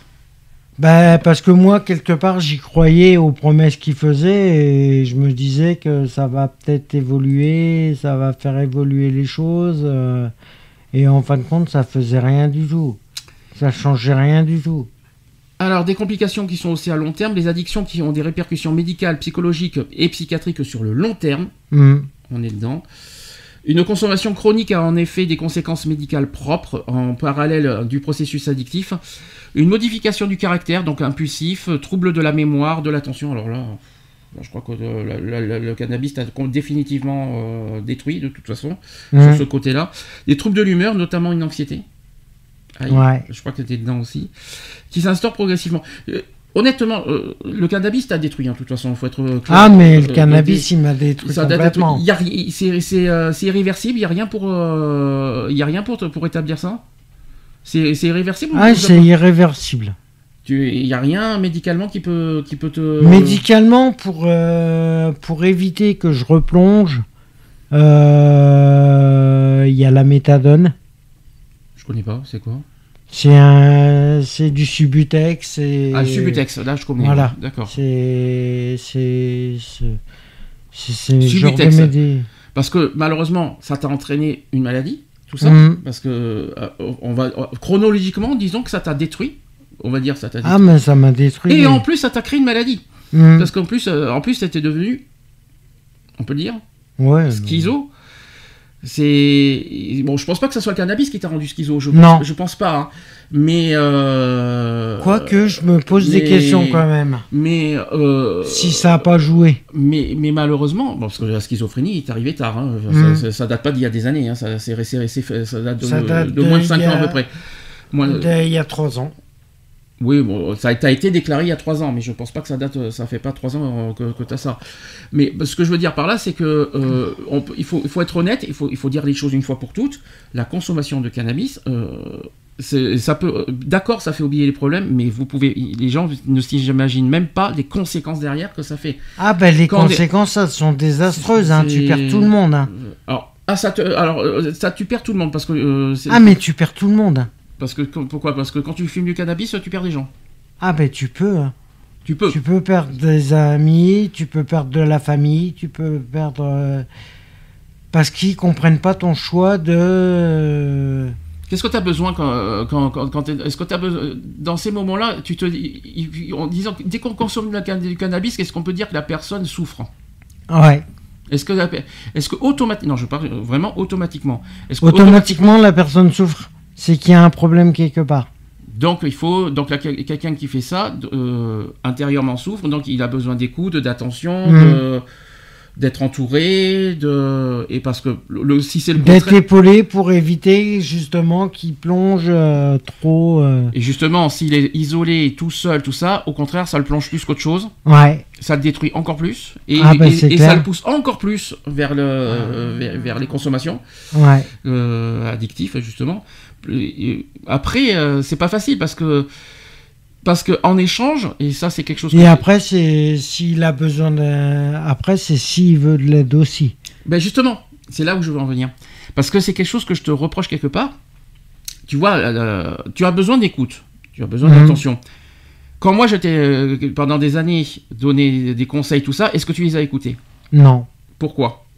Qu'est-ce que- Là, c'est une bonne question. C'est vrai que c'est une bonne question. Je. Là, que- comme ça, je pourrais pas y répondre Parce parce que- je sais pas. Parce que bon, tu m'en as voulu pour beaucoup de choses. je- Ah, il y a beaucoup de euh, choses qui sont rentrées en voilà. critères, mais moi, je peux pas dire euh, maintenant, à l'heure d'aujourd'hui, je peux pas dire que ça a résolu tout. Je parle de toutes tes addictions. Attention, parce qu'il y en a une, y a une addiction qu'on n'a pas citée, qu'on va éviter de, de- de citer. Mais euh, Mm. si on compte toutes tes addictions confondues, euh, moi je t'avais donné toutes les clés, tous les outils pour, euh, pour t'aider tout ça. Là aujourd'hui, tu le revis encore malheureusement à toi, Mhm. chez, ta soeur parce que tu reproduis et puis voilà, ta soeur Mhm. fait, fait- fait exactement le même chemin que j'ai fait. Et euh, là, là, moi ce que je comprends pas, c'est qu'à la fois tu as besoin d'aide, mais à la fois tu n'écoutes pas. Mhm. Donc c'est contradictoire. C'est tu as besoin de soutien des autres, tu as besoin de nous, Je cherche, euh, je cherche du soutien, mais mais tu, mais tu- derrière, mais tu refuses de les appliquer. Alors c'est c'est co- c'est- c'est- comment tu veux de l'aide des autres si derrière tu tu tu tu, tu, tu- c'est refuses pour ça que justement, quand tu, quand tu consommes, euh, que ça soit cannabis, alcool ou autre euh, substance, c'est vrai que tu viens vite dépendant dépendant de bah, du produit. du produit. Moi je me souviens- Et après, le- si t'as pas la volonté de, vouloir t'en sortir euh, Mm. par toi-même, et après tu, c'est déjà de vouloir s'en sortir par soi-même. Mhm. euh, il faut déjà une sacrée volonté parce que c'est vrai que moi, ça fait un an et demi que j'ai arrêté le cannabis. Euh, T'es trop proche du micro. Je veux pas dire que j'ai complètement zappé euh, le cannabis. C'est que euh, je suis tenté. Mm. Il y a des fois, je suis tenté pour en reprendre. Mhm. Mais je me dis non parce que c'est une promesse que j'ai faite et, Oui, et mais que, même- voilà quelque part, si je si je replongeais, c'est que la promesse elle serait pas tenue. Ce qu'il faut dire aussi, c'est que c'est pas pour les autres qu'il faut que tu tiennes cette promesse. Ça, ça, dé- déjà, c'est rien pour, pour moi-même. Parce que ouais, c'est pour moi-même c'est pour. euh, Dans l'état où tu es actuellement, dans les- déjà tu devrais avoir ce déclic en disant regarde dans l'état où tu es aujourd'hui et stop quoi. hmm. Déjà tu devrais, tu- déjà tu devrais. euh, Ah avoir- mais je le fais pour moi-même déjà. Hum, parce qu'il faut pas que tu. C'est pas. C'est bien de tenir une promesse, mais le but c'est pas de tenir une promesse, c'est déjà que toi tu dois te, tu, tu dois t'engager en disant stop. je- euh, tout ce que j'ai fait me détruit. euh, des- c'est la, Mhm. réali- la réalité pure et simple ce que je dis. Ça t'a détruit euh, dans tous les sens du cerveau. Faut être honnête. Hein, ça t'a Ah mais ça m'a détruit complètement, Euh, oui, c'est sûr. C'est à toi aussi de mettre des limites aussi, euh, à toi de, te- de, de toi personnellement, c'est à toi Mhm. en premier. À toi en disant stop, je, j'arrête, j'en ai trop fait, j'ai été trop loin. Puis, si je continue, bah, je vais empirer mon état et je m'en sortirai jamais. C'est ça, qui, c'est ça qu'il faut dire. Maintenant, c'est facile à dire. Parce que C'est niveau de- facile à dire. Venant de nous, venant de nous, c'est facile à dire parce qu'on n'est pas concerné. Donc, Je vais prendre le, je vais prendre l'exemple d'un alcoolique. Mhm. Automatiquement, s'il n'a pas la volonté de dire demain j'arrête, Mhm. on, on aura beau lui donner des conseils, s'il n'a pas décidé d'arrêter, automatiquement c'est mort. Bien sûr. Alors, est-ce que tu sais comment on diagnostique une addiction? Non. Bon, le diagnostic de l'addiction euh, repose sur des critères bien définis, fixés par des instances internationales. Alors, je- j'en ai plusieurs. Donc, un sujet est considéré comme souffrant d'une addiction quand il présente ou a présenté au cours des 12, der- des 12 derniers mois au moins 2 ou 11 critères suivants. Donc, il y, a- il y a 11 critères, et Mhm. il en faut 2 sur Mhm. les 11 pour être, euh, pour être euh, addictif. Alors, voilà les 11, et tu vas voir si tu es bien addictif. Premier point, besoin impérieux et irrépressible de consommer la substance ou de jouer. Ah bah oui. On est dessus. Donc ça fait 1. Mhm. Perte de contrôle sur la quantité et le temps dédié à la prise de substance ou au jeu. Substance il- ou le jeu. les- le- tu fais. C'est mitigé. Bon. Beaucoup de temps consacré à la recherche de substances ou au jeu. Alors, Ouais. à une période, oui. Euh, le- Ouais. Tu recherchais beaucoup les, les cigarettes et les. euh, et euh, notamment quand on avait plus, il fallait à tout prix quand on est dehors, que quand on est sur Mm. toi et tout, ça oui. Au quatrième critère, tu as l'augmentation de la tolérance aux produits addictifs. Euh, non. Celui-là, j'y crois, crois pas beaucoup. Cinquième euh, critère, présence d'un syndrome de sevrage, c'est-à-dire de l'ensemble des symptômes provoqués par l'arrêt brutal de la consommation ou du jeu. Mm, Non. Sixième critère, incapacité de remplir des obligations importantes. Ouais. Voilà. Ça, ça en fait partie. Septième critère, usage même lorsqu'il y a risque physique. Mhm. Euh, huitième critère, problèmes personnels ou sociaux. Alors là, là, on est, on est dedans. Là, on est en plein dedans. Là, c'est dedans et archi dedans. Mhm. Neuvième critère, désir ou effort, ou effort pre- persistant pour diminuer les doses ou l'activité.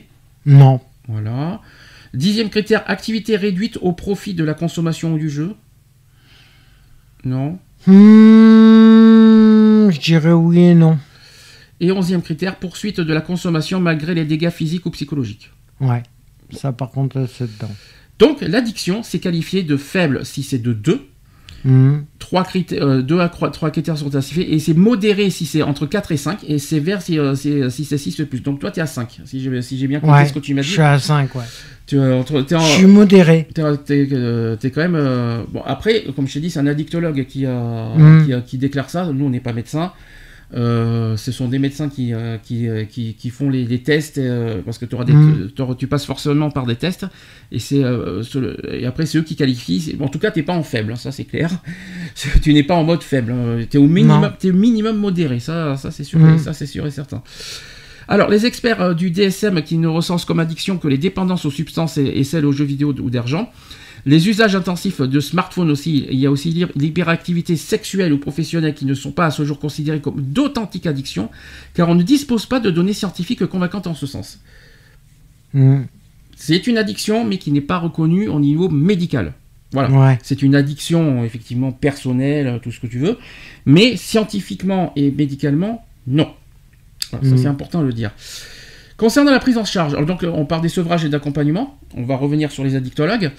Euh, la prise en charge d'une addiction est mul- multidisciplinaire et qui nécessite le plus souvent l'association d'un traitement médicamenteux. Est-ce que tu es sous médicament Je parle au niveau, Par rapport au, cana- au niveau des addictions. au niveau des addictions, non. Non, par contre, tu que des traitements euh, psy. Ouais. D'accord. Prise en charge psychologique. Oui. Tu l'as. Ah oui. Euh, euh, il faut individuel ou collectif et aussi d'un accompagnement social. T'as une assistance sociale, Mhm. donc ça va. Le premier élément de prise en charge repose sur le sevrage, c'est-à-dire l'arrêt de la consommation de la pratique euh, addictive. La diminution de la fréquence de la consommation peut, pour certaines substances et dans certains contextes, aider le sujet à atteindre le sevrage complet, et c'est le cas pour l'alcool et le tabac. Sur le plan pharmacologique, il existe des traitements de substitution. Tu as parlé tout à l'heure du, Du du Subutex. Subutex, par exemple Mhm. qui aide au sevrage de différentes substances psychoactives. Et à ce titre, la cigarette électronique. Ah, on va revenir là-dessus. La cigarette électronique est considérée comme un traitement qui permet une réduction de la consommation de tabac. Eh bien oui, pas, tu peux passer par... par, euh, Oui, tu peux pour euh, arrêter ta consommation de. Et ça peut te remplacer la nicotine surtout. Ça peut, oui. C'est pour ça qu'ils font des flacons avec nicotine, euh, justement. Pour. euh, Parallèlement, D'ailleurs, il va falloir que je la récupère. parallèlement, différents médicaments qui sont dits addictolo- euh, addictolytiques qui sont disponibles. Il y a par exemple la, la, bla- la baclofène. Ça te parle pas. Qui est utilisée pour réduire la consommation d'alcool. T'es pas concerné. Chez les patients adultes ayant une dépendance à l'alcool avec consommation d'alcool à risque élevé. Cette molécule qui, euh, comme d'autres addicto, lithiques, je vais redire dire ce mot, qui pourrait avoir une efficacité non pas spécifique d'une addiction, mais transversale, commune à différentes addictions. Donc euh, voilà. Ensuite, la prise en charge non pharmacologique des addictions repose sur un soutien psychosocial, notamment en cas de désocialisation, tu es concerné, qui permet de préserver ou de favoriser l'intégration sociale Mhm. et d'accompagner aussi le patient dans les démarches éventuellement nécessaires pour atteindre cet objectif. Donc il y a l'accès au droit, les démarches socio-professionnelles, Mhm. soutien juridique aussi au cas où. Et ce soutien permet aussi d'identifier d'éventuelles problématiques psychologiques et les moyens à mettre en œuvre afin de les résoudre. Parallèlement, il y a une psychothérapie qui est Mhm. le plus souvent indispensable.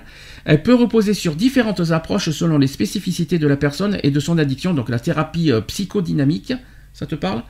Thérapie psychodynamique, thérapie euh, multidimensionnelle familiale, Ouais, la- la- ça par contre, ça me parle. thérapie cognitive et comportementale, oui, Ouais. ça tu l'as fait.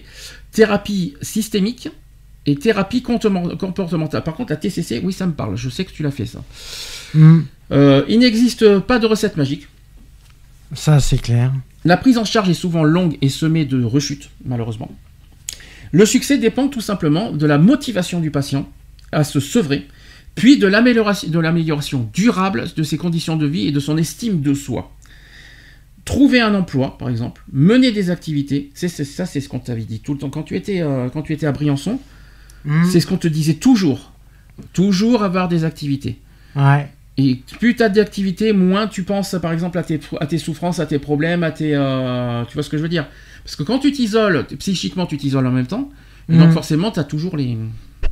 Toujours tes, tes- tes trucs qui viennent en tête. En fait, c'est- Briançon t'avais pourtant, pourtant bien, bien recommandé, surtout des activités, pas forcément professionnelles, mais des activités. euh, tu vois, oublie les jeux vidéo, tout ça, mais tu vois, associatif, ça peut être n'importe quoi. euh, Ouais. Tu vois ce que je veux dire? Mais d'avoir des activités, en tout cas. L'estime de soi.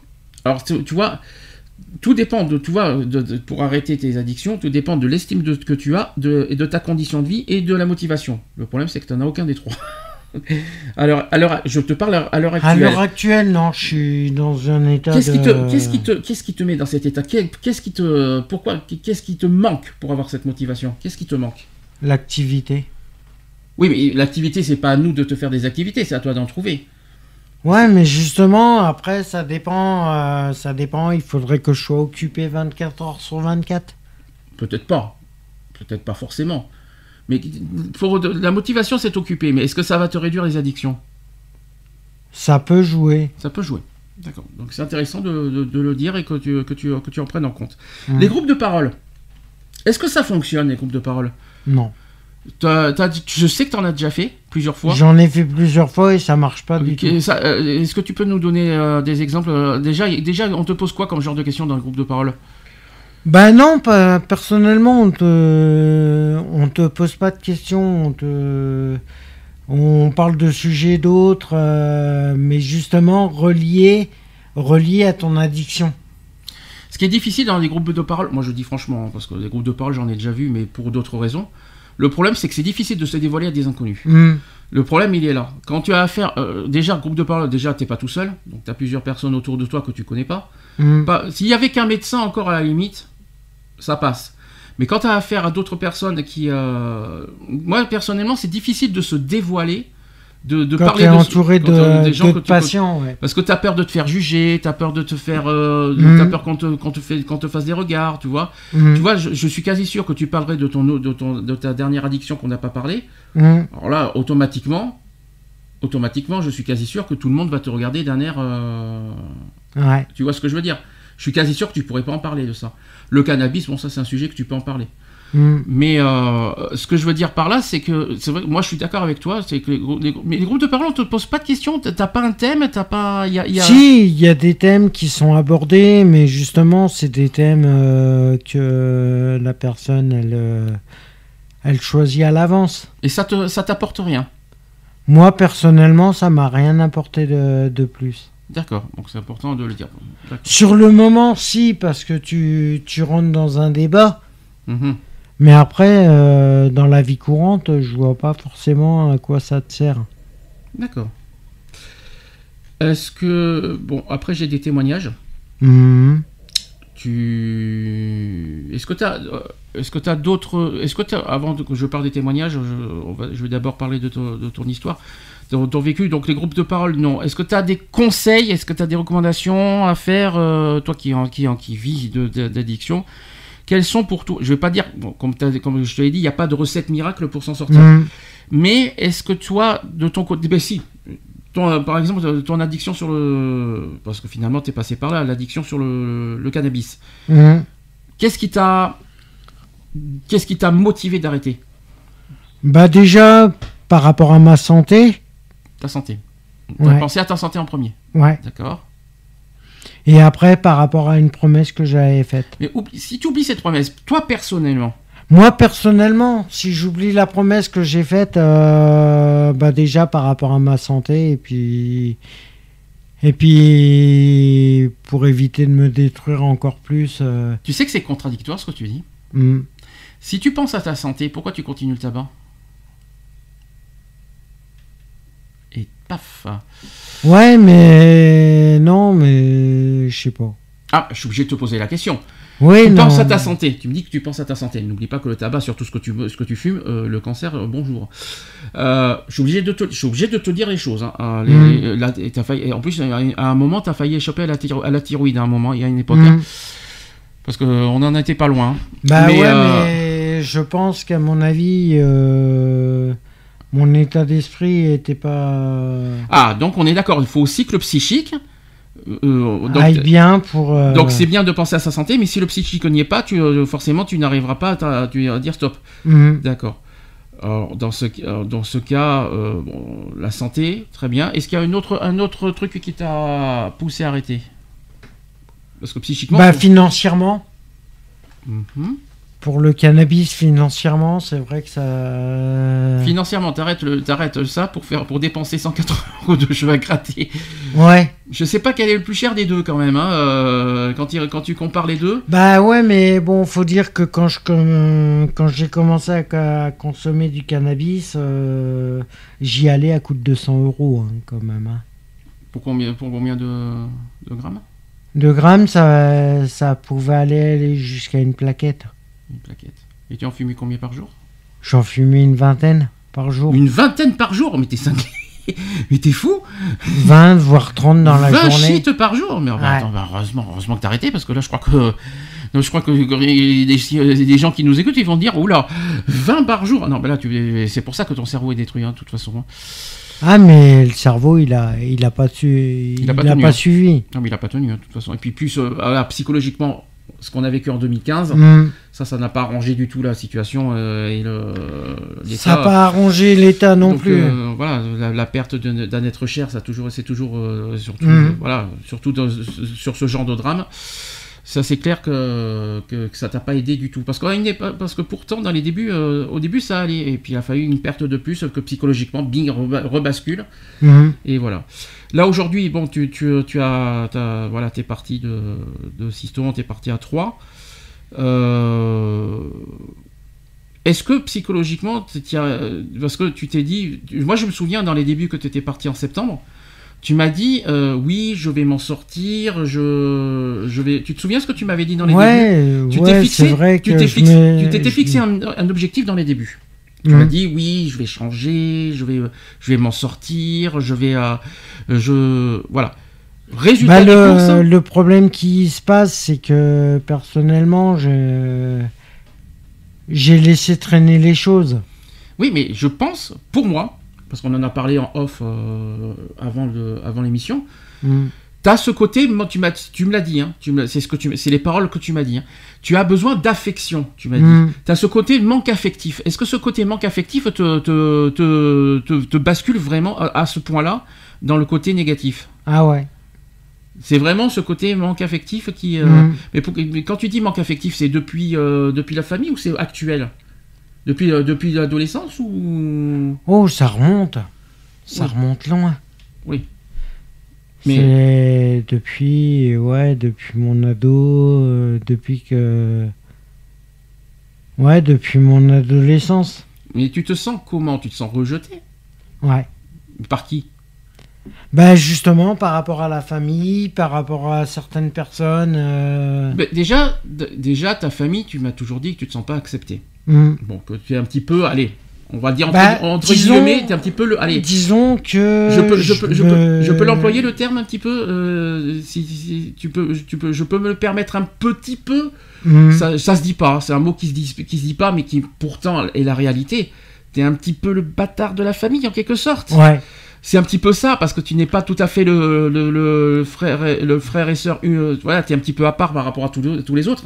Hmm. Donc tu te sens un petit peu à l'écart. à l'écart et donc tu te sens un petit peu. euh, voilà, je, je dis les choses. Hein. Hmm. En plus, ton père, voilà, il n'a jamais. Je vais, je vais pas dire plus. Je, euh, tu en as, tu l'as déjà raconté hein, dans, dans, dans la radio euh, ce que tu as vécu Oui, avec ton oui, père. oui.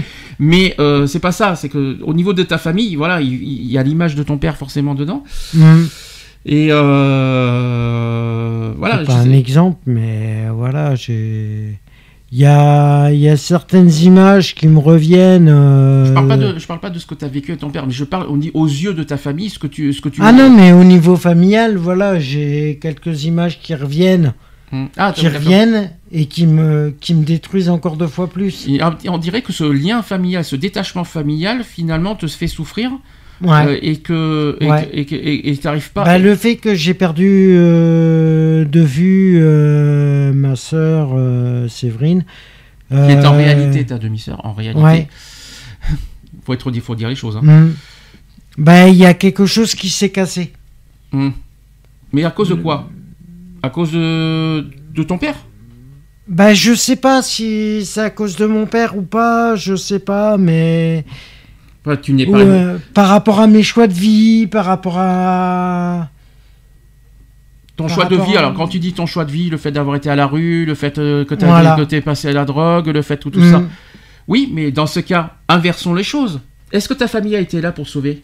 Bah non, justement. Et Voilà. Là. Justement, il y a personne qui était là puisqu'ils avaient pas de nouvelles moi de moi et je cherchais Et- pas à en avoir Est-ce non qu'on peut plus. en chercher? Bah non. Voilà. Donc j'inverse la question finalement. Hmm. Parce que pendant des années, tu étais en détresse. Hmm. C'est comme ça que je t'ai ré- que je t'ai récupéré à la cuillère d'ailleurs. De toute façon, faut dire les choses en 2003, c'était ça. Hmm. Euh, C'est pour ça ce côté et- rebelle, il est venu à cette période-là parce que Mm. justement Mhm. perte de confiance, euh, perte de confiance au niveau familial, Mm. euh, confiance en moi-même. Alors que tu n'es pas responsable. Non, non, mais voilà, j'ai essayé, avec le côté rebelle, j'ai essayé de, comment je pourrais dire ça, j'ai essayé de, de créer un électrochoc au niveau familial, Mhm. mais qui a, fait carrément l'inverse, Mhm. qui a eu carrément l'effet euh, inverse. Mais est-ce que aujourd'hui, là je parle de tes frères et sœurs actuellement, est-ce que, est-ce que tu leur dois quelque chose alors, alors qu'ils ont finalement pas été là pendant des années? Que Non, tu- non, je leur dois rien. Alors, effectivement, aujourd'hui, on va dire, on va dire la vérité, tu vis chez ta sœur, Hum, ta sœur demi-sœur pour être honnête, mais euh, parce que vous n'avez pas le même père. hum. Mais euh, est-ce que quand tu es quand es avec elle, est-ce que quelque part tu lui en veux, oui ou non? Bah, Parce que tu es avec elle, tu, te- voilà, tu veux te rapprocher d'elle. mais j'arrive pas à trouver le moyen de, le tu- faire dans les normes. Mais t'arrives pas à pardonner finalement. Ouais, Qu'est-ce que tu pardonnes pas euh, ce- l'abandon. L'abandon et le fait que tu as été tout, le fait que pendant des années tu as été euh, bah tu t'es tu t'es euh, tu étais tout seul à, à, sur- Et justement, c'est à cause du cannabis aussi qui a, qui a fait que je me suis éloigné de la famille et, et j'ai été exclu de la famille Mm. à cause du cannabis. D'accord. C'est difficile hein, ce qu'on dit parce que c'est Mhm. des choses c'est des choses qu'on n'en parle pas beaucoup mais euh, qui sont importantes à dire parce que euh, ça, peut- ça peut être important parce que psychiquement voilà c'est aussi le, le- le- la grande ça peut être une énorme raison euh, de, de, de, de, comment de mon mal-être. le- justement tout ce que tu as vécu en mal-être euh, et puis ça va loin faut aller loin faut aller oui, très, ça très- va très loin. parce qu'on mais- on, on a- on ne dit pas tout parce que Non. je pense que je pense qu'on Non, a- et puis c'est pas on- l'émission pour, et puis, euh, euh, pour tout on va pas tout raconter. Et puis, c'est pas ça, c'est que si on raconte tout, je crois qu'on y est encore ce soir. Ouais. Mais euh, t'as vécu des terribles choses dans, dans- dans- dans ton enfance, tu as vécu euh, une adolescence difficile parce que tu n'as pas été Mhm. élevé par ta, par ta famille. Hum, Euh, après, tu as eu ce côté rebelle parce que tu t'es sorti rejeté par ta famille. hum. faut dire les choses comme ça. hein. Et après, tu as eu ce côté auquel tu as, vécu, tu as, été dépendant, enfin oui, tu as été indépendant et en plus tu as vécu la rue, tu as vécu des années à la rue. Terrible, euh, voilà. Ça m'a pas aidé, ça, m'a pas aidé psychologiquement, Et- ça m'a pas. Là aujourd'hui, tu essayes de recréer un lien, mais je ne sais pas si c'était à toi de le faire, tu vois finalement, Non. parce que c'était pas. Je me demande si c'était à toi de faire de faire le pas vers eux ou si c'était pas plutôt à eux de faire le pas vers toi. Parce Mhm. que tu ne, parce que toi qui cherches justement des réponses à tes questions aujourd'hui, parce que tu me dis ça sans cesse, Hum, finalement tu l'as pas cette réponse Non. sur ce sujet-là finalement.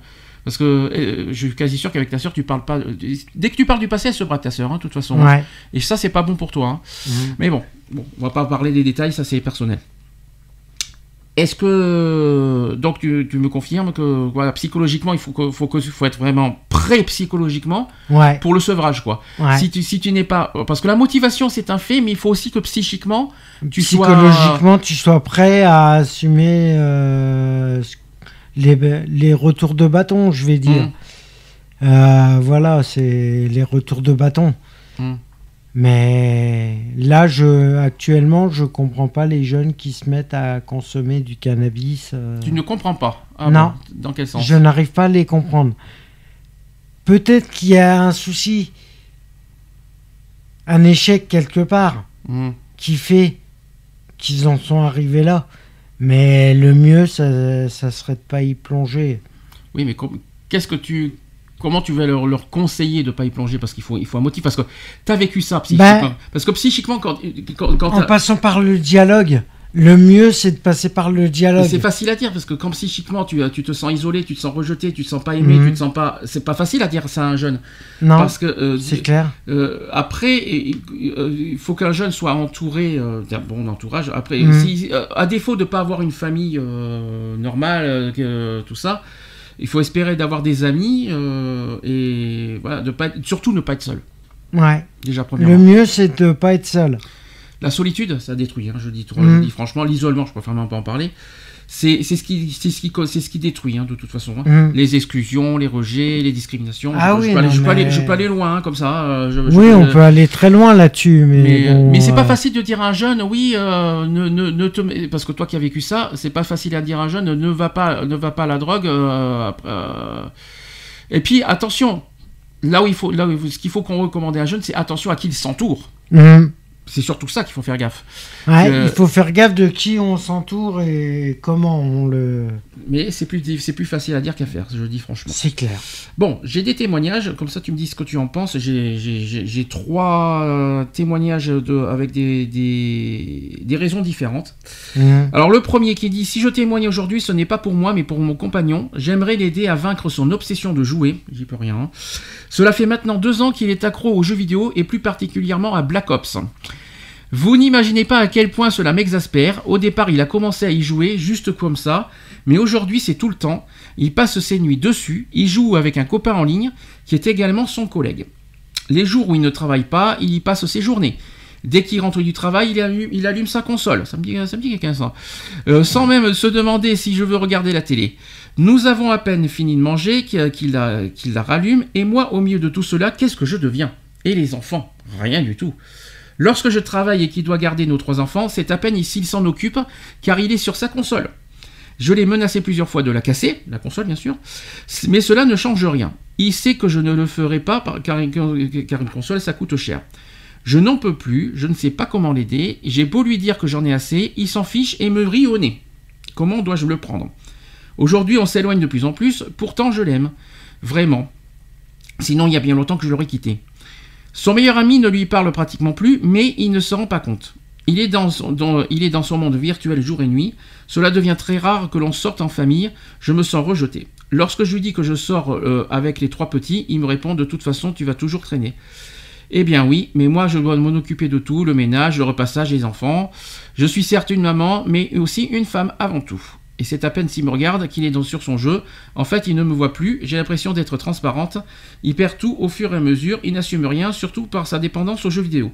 Là, oh, on peut, on peut, on peut extrapoler hein, le, le sujet. hein. Euh, bah, déjà les enfants. hein. Alors Mhm. les, gens, les enfants actuels c'est le cas, euh, les jeux vidéo, ils, euh, bah, regarde ton neveu, excuse-moi. Ouais, déjà, Euh, mon neveu à euh, 10 ans, euh, euh, déjà. euh, C'est à tout prix, à, peine, à, peine, à peine il arrive de l'école, c'est vache dit et le jeu, et en plus il donne des ordres en plus. Mm. C'est, vas-y. Après, si je me mets sur la console et pour le l'en sortir, Bah c'est ça. Mais qu'est-ce qui lui a, qu'est-ce qui lui a entraîné dedans? Il se sent rejeté? Je sais pas. Tu sais pas. Mais parce que pour qu'il, pour qu'il, soit dessus à tout prix. Ouais, c'est. Ouais, il doit être. euh, Je sais pas, je pourrais pas te dire. D'accord. Bon, je- est-ce que tu as, en tout cas pour le témoignage, est-ce que ça te rappelle, euh, est-ce que ça peut, est-ce que ça te parle, est-ce que tu as déjà vu des, des cas comme ça? Oui, ça m'est déjà arrivé, oui. Ouais. Des cas comme ça, oui, ça m'est déjà arrivé de.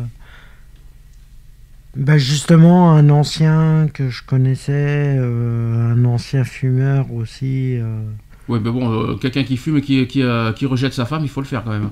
Non, mais un ancien fumeur de cannabis. euh, Pas trop proche du micro. Oui. Voilà, et en fin de compte, euh, il avait sa femme, il avait ses gamins et tout, et le fait que sa femme ne supportait plus, le fait qu'il fume des joints à longueur de journée, et... c'est la sociabilisation, et... Alors, j'ai un deuxième, euh, exemple. Depuis 20 ans, je vis avec un oncle alcoolique. Il est aujourd'hui à la retraite et la situation ne, fait qu'empirer. Les excuses pour s'enivrer euh, n'ont jamais manqué, donc les problèmes d'argent, le travail. Sa nouvelle excuse, c'est la maladie. J'essaie de l'aider à arrêter de boire. Euh, je lui donne des documents, des adresses d'associations, lui propose de l'aide, mais en vain. À chaque fois, le même scénario se reproduit. Quand il est sobre, il soutient qu'il n'a pas de problème. ça me dit quelqu'un, ça. Et quand il est ivre, il promet de se faire soigner dès le lendemain. Au début, j'y ai cru, et à présent, je n'en peux plus. Au risque de paraître égoïste et de culpabiliser, je ne me sens plus concerné. Je ne peux faire des, des démarches à sa place, lui ne comprend pas que je sature. Pourtant, depuis l'âge de 18 ans, je vis euh, sa descente aux enfers et il a toujours refusé mon aide. C'est un petit peu toi, ça, quand, quand- ce que j'ai vécu?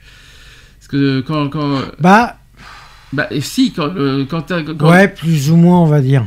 Bah, un petit peu, parce que euh, je parle pas de l'alcool. hein. L'alcool, t'as pas, c'est pas de l'alcool qu'on a vécu, mais un petit peu ta ré- tes réactions, tes comportements. Hmm. C'est un petit peu ce que, c'est un petit peu comme ça que tu te comportais. Ouais, disant- mais le problème, c'est le problème des addictions. euh, Bah, disons que quand, Quand tu- les addictions sont là, automatiquement, euh, non, parce que on, je- a- on veut pas forcément écouter euh, ce que les autres ont à dire parce que on pense qu'on est rabaissé à longueur de temps. Oui, mais le problème, c'est que comment te- pour, pour que tu peux pas demander de l'aide si tu refuses de l'aide. Hmm. C'est complètement contradictoire.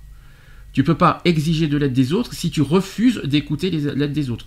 Ouais. C'est complètement contradictoire. Ouais, mais je pense que, à mon avis, euh, et ça, je. Euh, je dirais pas que je parle en connaissance de cause, mais voilà.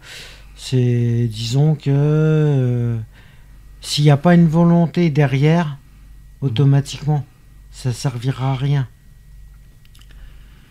Alors, Il aura beau faire euh, ce qu'il veut. S'il n'a pas, dé- s'il n'est pas décidé à s'en sortir, Hmm. Bon, j'ai un troisième exemple. Euh, je suis obsédé par Internet le jour comme la nuit. Je ne peux pas m'empêcher de me connecter pour mes mails et, euh, et pour un tas de choses comme surfer des heures entières ou chatter avec des internautes, au point de ne plus sortir de chez moi ou ne quasi plus dormir. Internet a une place importante pour moi car il me permet de me libérer de ma journée et de nouer des contacts avec de nombreuses personnes sans les connaître alors que j'ai la discussion difficile dans ma vie sociale quotidienne. Cela me permet de m'extérioriser et ça, personne ne pourra m'empêcher de le faire. Je suis cyberdépendant et je l'assume pleinement. Internet m'offre ce que la vie ne m'offrira jamais, une tranquillité et une manière de faire connaissance rapidement, sans stress. La liberté, quoi. ouais. Il assume, c'est un fait, mais est-ce que c'est conseillé? Euh, bah, c'est pas conseillé du tout parce que. Je crois qu'il a oublié un détail, c'est qu'il il- il côtoie des gens qu'il connaît pas. Hmm. Et on ne sait pas qui on a affaire derrière un écran. Eh ouais. Donc je crois que... Je crois que je- Euh, un- ce qu'il faut savoir, c'est que la plupart du temps, c'est c'est euh, c'est les flics qui sont derrière. Alors ça, ça je m'en fous. Je dis franchement, il peut y avoir des flics, des gendarmes, l'armée... non, non, mais justement, la, la plupart du temps, c'est les flics qui contrôlent Internet. hein.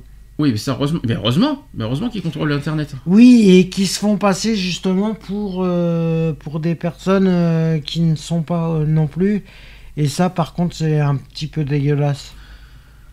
Mais c'est pas là, c'est pas là où je veux en venir. Je comprends ce que tu veux dire, mais c'est pas là où je veux en venir. C'est que peu importe euh, qui, quoi, dont, où, lequel, euh, tout ce que tu veux, Mhm. qui que, ce, qui que ce soit, j'ai bien dit qui que ce soit, quand tu connais pas, tu connais pas. Donc tu sais pas qui on a, on ne sait pas qui on a affaire derrière. Mhm. Donc on, on peut, et puis à ma connaissance, on peut pas déclarer quelqu'un ami qu'on ne connaît pas.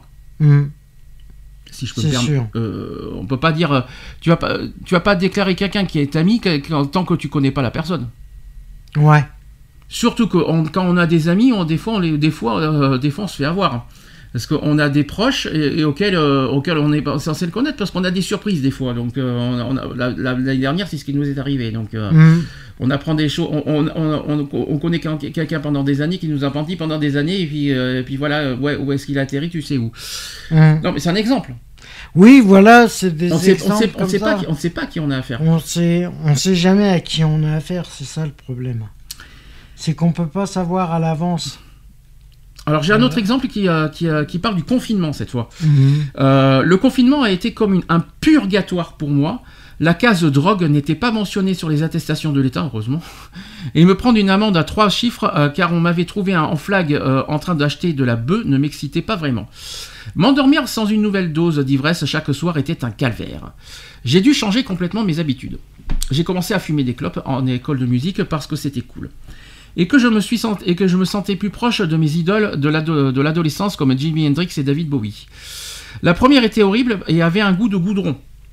Mais ça ne m'a pas empêché de continuer. Je croyais que m'encrasser de l'intérieur m'aiderait à mieux m'intégrer au sein de, de mon nouveau groupe d'amis. Puis les choses sont allées plus vite. Deux mois après, pour étancher ma soif de reconnaissance envers les autres, j'ai commencé à fumer des joints et boire des bières tous les week-ends. Puis tous les jours. J'étais arrivé à un tel stade de déni et de fierté que je me fichais de l'impact de ces addictions qui pourraient avoir sur mon corps et mon esprit à long terme. Les trois années qui ont suivi ont été une descente aux enfers. J'ai fait de nouvelles expériences qui m'ont détruit, telles que la prise d'antidépresseurs et d'hallucinogènes. J'en étais rendu au point que monter les escaliers faisait hurler mes poumons à la mort. Enfermé chez moi, j'ai vu une vidéo YouTube qui parlait des addictions et qui disait la meilleure façon de ne plus de se droguer, c'est d'arrêter. Ouais. C'est super con comme, fa- comme, fa- comme phrase, mais ça a été un déclic pour moi. J'ai dû faire face à toutes les, peurs et complexes que je, taisais depuis cette première cigarette, car oui, j'ai tout arrêté d'un coup et ça n'a pas été facile. Cependant, ma copine et ma famille m'ont soutenu à fond. Tu vois, on revient là-dessus. Même si je leur ai fait voir de toutes les couleurs. Ce fut un combat contre mes démons. J'avais enseveli une partie de moi depuis des années. Le deuil de mon père, décédé trop jeune, et la honte de mon corps squelettique qui faisait partie des spirales de pensée que je voulais à tout prix éviter. Les substances s'évacuaient petit à petit de mon corps, entrecoupées de moments dépressifs ou tendus. Je pouvais rester euh, léthargique ou alors m'énerver contre mes euh, proches ou pour un rien. Ça rappelle quelqu'un ça hein J'ai compris que le travail sur moi-même se terminait quand je me découvris une passion pour le sport à la maison qui m'aida pendant ces, ces trois mois solitaires. J'en faisais tous les jours, c'était génial. J'avais trouvé une nouvelle manière de libérer des endorphines dans mon corps et de me sentir bien. J'ai même fait attention à ce que je mangeais, je suis devenu végétarien. Faire face à l'inconfort physique et psychologique pour aller mieux était devenu mon nouveau quotidien. Honnêtement, cette période aura été la plus éprouvante de ma vie. Autant dire que maintenant je croque la vie à pleines dents et je découvre de nouvelles choses. Chaque matin, je veux devenir une meilleure personne, contrairement à avant où je voulais m'auto-détruire. J'ose enfin me regarder dans le miroir et je suis fier d'avoir un corps qui redevient peu à peu en forme et musclé. Je pensais que mes amis fumeurs me verraient d'une façon différente et me lâcheraient pe- petit à petit. Eh bien, pas du tout. Ils sont super fiers de moi et je pense intérieurement que ça leur a mis un petit coup à l'ego de voir que même moi, qui étais un pompier, j'ai réussi à arrêter avec ma propre volonté. Après ce confinement, j'ai eu la possibilité de fumer ou de me mettre en décuite et j'ai eu la détermination de dire non à la, superficialité de ces ivresses. Lors d'un concert, j'ai fumé sur une clope et je me suis senti très mal. Ce qui m'a fait, fait dire que mon environnement était le, plus grand facteur de mes chutes. J'ai donc pris la décision de restreindre les soirées pour continuer à aller de mieux en mieux. Je ne prendrai plus jamais le luxe de perdre ma santé, ça c'est sûr, comme quoi cette pandémie aura servi à quelque chose. Bah ouais, mais bon. euh, Est-ce que tu te reconnais déjà dans tout ça? Ouais, je me reconnais quelque part. Mhm. Quelque part, je m'y reconnais parce que euh, il est passé par des moments de doute, euh, D'autodestruction. d'autodestruction. Mhm. Mais, à l'inverse, il a été soutenu, lui. Je vois ce que tu veux dire. Personne lui a fermé les portes. Mhm. Tout le monde était présent pour lui. Mhm. Or que c'était pas le cas pour moi. Tous Tous. Tous, t'as fermé les portes? Tous? Non, mais bon, euh, je vais pas dire que tu m'as fermé les portes, mais voilà. euh, si je si je compare avant euh, avant qu'on soit avant qu'on ait Alors attends, avant qu'on se connaisse, on est en 2003 quand même. Euh, T'imagines, là, là, tu commences à dater de, de, de, de vingt- de pratiquement 20 ans en arrière quand même. Donc là, là l'excuse n'est pas trop valable. Parce que en 20 ans, ces 20, ces 20 dernières années, tu continues aujourd'hui tes addictions. Donc finalement, tu peux pas, tu peux pas donner comme exemple 2003. Hmm. Donc si je peux me permettre. Mais Non, mais bon, il y a certaines choses qui ont changé. moi je sais, moi je sais ce que tu m'as dit. Parce qu'on a eu, on a eu pas mal de discussions ces derniers jours et même ces derniers mois. Tu m'as dit que tu te, culpa- tu te culpabilises. Si tu te détruis, c'est parce que tu te culpabilises. Hmm. Ça, c'est ce que tu m'as toujours dit. Je sais pas pourquoi tu te mets ça en tête. Euh, tu te culpabilises, un, pour ce que tu as vécu dans ton- enfance, et deux, ce que tu as vécu en 2015. Bon, euh, tu, te, tu te culpabilises des choses que- auxquelles tu n'es même pas coupable. C'est ça, qui c'est ça qui est un truc de fou.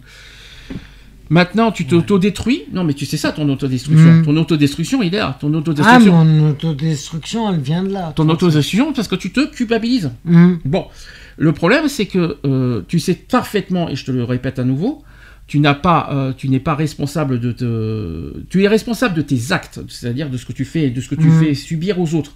Par contre, tu n'es pas, tu n'es pas euh, coupable de ce que tu as subi. C'est pas la même chose. Par contre, tu es coupable de ce que tu fais subir. Tu vois, tout, tout ce que tu fais, euh, tout- tout- toutes les conneries que tu fais, Hmm. ça, oui, t'es coupable. Mais ça, par contre, et puis ça n'a pas lieu d'être en plus. Parce que Non. t'es- puisque puisque pas en tort, t'es pas en tort de ce que tu as vécu dans ton enfance. Hmm. Tu n'es pas coupable. Tu es ce qu'on Mais est. pourtant, je, je n'arrive pas à, à modeler à l'esprit que. Les faits- le fait que tes parents ont été dans un bar et t'ont laissé, euh, t'ont laissé tout seul, c'est de ta faute? Ont Non, été- Le fait qu'ils ont été alcooliques, c'est de ta faute? Non, mais. Tu vois ce que je veux dire Tu comprends ce que je veux dire Hmm. Le fait que tu as été abandonné, c'est ta faute certains, il y a certaines années en arrière, euh, je parle de, il y a, ouais, il y a certaines années en arrière, je me disais mais merde, euh, la vie elle est trop courte, il faut que tu arrives à, à prendre soin de toi. euh. Quand est-ce que tu te disais ça? Bah ça m'est, j'ai eu la réflexion il y a pas longtemps de ça. Il y a pas longtemps, donc c'est récent ça. Ouais, Et, bah, et pourtant, tu as rechuté. ouais. C'est- Et, c'est quoi qui t'a fait rechuter? Je sais pas. La réalité de, du fait que La les images, les images du passé qu'on fait, qu'on fait surface. Alors, c'est pas parce que tu as des images du passé que tu es coupable. Non, non, mais ça me fait culpabiliser d'un certain point parce que j'ai des questions qui me restent en suspens et que j'aurais bien voulu avoir, Et que tu n'auras jamais, malheureusement. que retrouvé. jamais parce que je sais très bien que c'est impossible à avoir. Mhm. Mais euh, je me dis qu'il y a certaines questions que j'ai pas. Il y a certaines réponses que j'ai pas, mais que je vais pouvoir avoir. Mais que tu te mets en tête que tu vas avoir alors que tu les auras pas, c'est ça le problème. Parce que, bah, Ben si, parce que je les demande pas. Le problème, il est là. C'est que je les demande pas aux personnes à qui je devrais. c'est compliqué ce que tu dis, hein, je te le dis d'avance. Hein. Tu, tu, tu, auras des je parle de Séverine. Je parle de Séverine parce que j'ai des questions sur mon passé que qu'elle a peut-être. Mhm. Elle a des réponses peut-être que sur mon passé. euh, Euh, je suis désolé, elle aura pas les réponses sur les actes de ton père. hein. Non, Euh, Excuse-moi de Non, te- c'est je- clair. Je te dis d'avance. Hein. euh, Elle aura elle pas- n'aura pas les réponses là-dessus. Je Mais pourquoi elle m'a abandonné? Pourquoi j'ai eu l'abandon et tout ça? Ah oui, mais ça c'est ça c'est une autre histoire. C'est pas, on n'est pas du tout dans le même sujet là. Hmm. Là c'est c'est encore c'est- là c'est une autre période de ta vie. Ça c'est pas c'est pas du tout le, le- le- le même sujet. Mais l'abandon familial, il n'y a pas que elle. Hein. Non, Parce que ne, ne, ne, mets- ne porte pas que sur ta sœur. Hein. non, mais elle, Euh. elle peut m'apporter des peut-être des réponses. Je, te- je te dis. hein, parce que pourquoi on en est arrivé là et pourquoi euh, je sais pas. Bon, j'ai un dernier témoignage et après on pourra finir, euh, finir ce qu'on a à dire. Alors, j'ai commencé à consommer du cannabis à 16 ans. Je pense que tu es dans, ces zones-là aussi. Dans cette période-là, ouais. Je devais être en fin du troisième ou début de seconde. Mon copain de l'époque était étu- étudiant et un jour il en a ramené. Au début, j'étais contre. Je trouvais cela grave de fumer de la drogue. Et puis j'ai fini par me dire que je, que je pouvais essayer, juste pour tester, voir la sensation que ça donnait. Je me suis mise à fumer avec lui, mais de manière très occasionnelle. euh, occasionnelle. Quelques tafs quand on se voyait, c'est-à-dire environ une fois par mois. La personne qui m'a vraiment amené vers le cannabis, c'est une copine de classe. On en avait parlé. Et elle m'avait dit que son père fumait et qu'elle en ramènerait euh, pour que l'on teste ensemble. Bien sûr, il n'en savait rien. Elle-même ne fumait pas du tout à ce moment-là. Nous avons donc commencé toutes les deux. Ça s'est fait progressivement. Petit à petit, nous nous sommes mis à fumer tous les jours. Il y en avait toujours une qui, avait un joint. On en achetait. Et au lycée, c'était facile de s'en procurer. On connaissait ceux qui fumaient. Ce n'était pas notre bande de copains, mais on, s'entendait bien avec eux. Je dois avouer qu'on s'était bien, qu'on bien amusé. C'est d'ailleurs sûrement pour cela qu'on a continué. Au début, on rigole bien, mais ensuite le corps s'habitue. Ce n'est plus pareil. On fumait le matin avant d'aller en, cours aussi, et aussi entre, ou en- entre deux cours aussi, si on avait une heure de trou. À partir de la première, je fumais régulièrement, mais pas encore toute seule. J'utilisais une partie de l'argent que ma grand-mère me donnait tous les mois pour payer mes barrettes. Charmant. Je travaillais aussi les étés. Comme je ne suis pas dépensière, cet argent me permettait de tenir longtemps. Je suis aussi sorti avec des mecs qui fumaient et même qui dealaient. Les. Euh, je dois avouer que ce n'était euh, vraiment pas de bonne fréquentation. Avec eux, souvent, je ne payais pas. En revanche, même si j'en ai eu l'occasion, je n'ai jamais essayé d'autres drogues. Ça me faisait trop peur. Je ne faisais pas, euh, je ne sais pas comment j'ai fait, mais j'étais studieuse à l'école. Je révisais beaucoup chez moi. Si je n'avais, si pas pu prendre de notes, je demandais les, cours. Je m'en suis toujours sorti. Quand on fumait le matin, les effets ne, durent- ne ne duraient pas toute la journée. Je ne chargeais pas trop les pétards. En revanche, j'ai foiré mes épreuves du bac français. Je n'ai eu ni la moyenne, ni à l'oral, ni à l'écrit. Je suis quasiment sûr que c'est à cause du cannabis. Je ne suivais pas assez les cours. Et j'ai quand même eu mon bac ES, donc économique et social, sans mention, mais du premier coup. Mes parents ne sont, sont jamais rendus compte. Une fois en terminale, ma mère a trouvé une boîte dans ma chambre. Ça, ça a dû être comique. Elle a ouvert et a découvert de l'herbe. Je me suis bien fait remonter les bretelles. Mais j'ai trouvé des excuses. Je lui ai dit que ce n'était pas à moi, que je le gardais pour une copine, que je ne fumais que de temps en temps. Jamais elle n'a imaginé, imaginé que je fumais tous les jours. Elle ne, elle ne le sait d'ailleurs toujours pas euh, actuellement. À partir de la terminale, je fumais seul. Je suis quelqu'un d'assez nerveux. Fumer un pétard me calmait. Ça me rappelle des choses. Au début, on fume parce que ça nous faisait rire. Mhm. On rit pour un oui ou pour un non. Ensuite, comme je le tolérais bien, le joint me calmait. Ça ne me défonçait plus comme au début. J'aimais bien cet esprit, parce que fumer en écoutant du reggae aussi, c'était cool, peace and love. J'aimais bien euh, l'état stone dans lequel cela me mettait. J'ai j'ai quand même essayé d'arrêter le cannabis à 18 ans. Je venais de passer mon permis et j'avais peur de me le faire retirer à cause du cannabis. J'habitais encore chez mes parents. Je me suis dit que si je, faisais, si, je, me faisais arrêter et retirer mon permis à cause de cela, cela, allait me poser de gros problèmes. J'ai arrêté 6 mois. Progressivement, j'ai réduit les doses. J'ai même roulé des pétards sans même dedans, sans rien dedans. Pendant ces 6 mois, je n'ai refumé qu'une fois avec un copain. Une fois, c'est déjà pas mal. Hein. Et puis j'ai perdu mon père de façon assez brutale. Et là, j'ai lâché. J'ai repris jusqu'à la fin de mes études. Je fumais le soir et le week-end. En semaine, je me disais, une fois que tu as fini de réviser, tu fumes ton pétard. Allons-y, soyons fous. Ouais, avant d'aller coucher, ouais. Je fumais toute seule car dans mes fréquentations, personne ne fumait à la fac et personne ne savait que je fumais. Ce n'est pas légal. Je n'avais pas envie de m'en vanter. Lorsque je sortais, je pouvais fumer jusqu'à 10 pétards et je m'étais aussi mise à boire. Donc le, le cumul des deux, aïe. hein. Mhm. J'étais vraiment devenue dépendante. Si je n'avais pas de quoi fumer, je n'étais pas bien, j'étais stressé. Il fallait absolument que je trouve de l'herbe, sinon je ne pouvais pas passer une bonne soirée. Je ne pensais qu'à ça. Lorsque j'ai démarré mon premier job, j'ai rapidement vu les effets négatifs du, cannabis. Je n'arrivais pas à me concentrer sur ce que les gens me disaient. La mémoire à court terme me jouait des tours. Je leur faisais répéter ce qu'ils me disaient. Je me suis dit qu'il était temps d'arrêter le joint. J'étais sûr que c'était à cause de mes années de consommation. De plus, à ce moment-là, mon copain s'est fait retirer son permis à cause d'un contrôle au cannabis. Pourtant, quand je l'ai connu, il avait arrêté le cannabis. Il s'était remis à fumer à cause de moi. Je culpabilisais un peu, je me sentais responsable. Je me suis dit que si j'arrêtais, ça allait aussi l'aider à arrêter et à repasser son permis. J'ai pris ma décision en septembre 2018, mais je n'ai vraiment arrêté qu'en fin janvier 2019. Finalement, l'arrêt du cannabis n'a pas été si compliqué. J'avais peur car c'était devenu une habitude. On appréhende, euh, on appréhende, mais ça n'est pas si difficile. Pour être franche, en arrêtant, j'espérais que je pourrais euh, en reprendre plus tard, de temps en temps. Je n'étais pas prête à arrêter totalement. Mais depuis mars, je suis maman. Je n'ai pas envie de, montrer cet exemple. J'ai su gérer ma consommation et cela m'a impacté mes études, mais je sais les conséquences bien plus graves que cela peut avoir sur certaines personnes. On ne sait pas comment on va réagir. Je préférerais que ma fille n'y touche jamais. Aujourd'hui, je vais mieux. J'ai arrêté le cannabis depuis un an. La mémoire est revenue petit à petit. Je me sens moins, fra- moins fatigué le matin. Je rêve à nouveau. Mais le plus agréable, c'est de ne plus se sentir dépendante de quelque chose. Maintenant, je suis tranquille. Lorsque je conduis, je n'ai pas peur de faire un test. J'ai retrouvé une certaine liberté. Mm. Très fort comme témoignage. Ouais, très fort et, et tout à fait. euh, Comment je vais pouvoir dire ça? Tout à fait euh, logique. Logique, euh, parce que c'est vrai que moi j'ai commencé à l'âge de 17 ans. Mhm.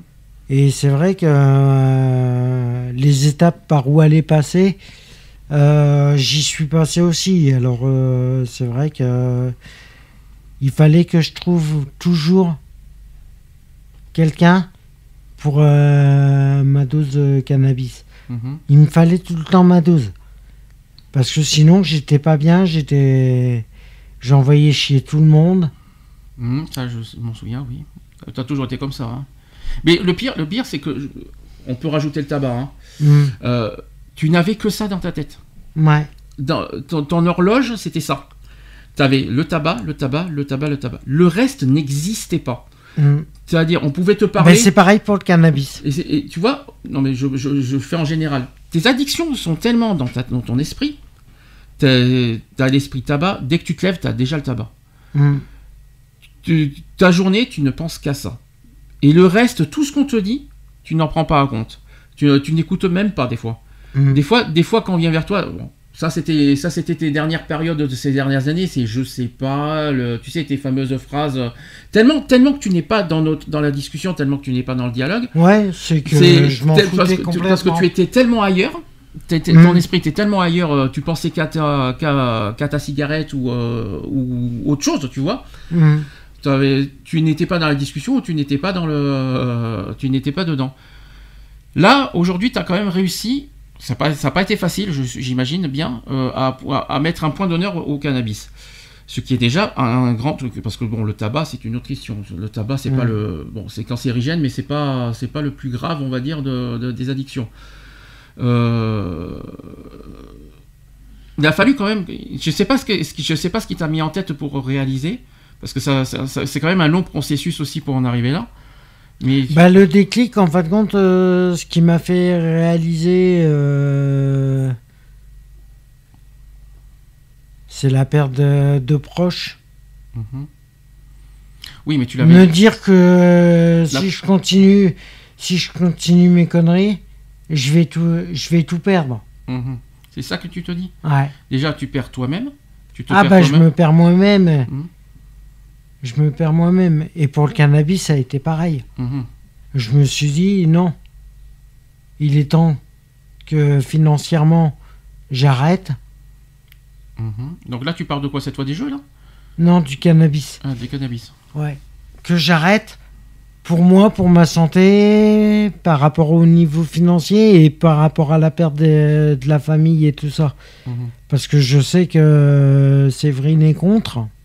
il n'y a pas qu'elle Oui, non, mais voilà.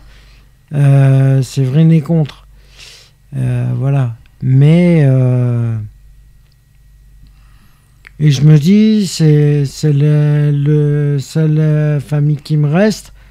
J'ai pas envie de, de la perdre à nouveau. T'as failli hein, ces derniers temps, hein, parce que Ouais. ça- les clashs, il y en a eu hein, ces Mm. derniers temps. Bon, pour une autre raison, qui n'avait rien à voir avec le cannabis et rien à voir avec, euh, Alors, ça, a- ça- ça- ça a un rapport avec autre chose de plus grave Mhm. qu'on va pas citer. Ouais. Mais euh, voilà, t'as failli, euh, t'as- des clashs, t'en as eu, des problèmes, t'en as eu.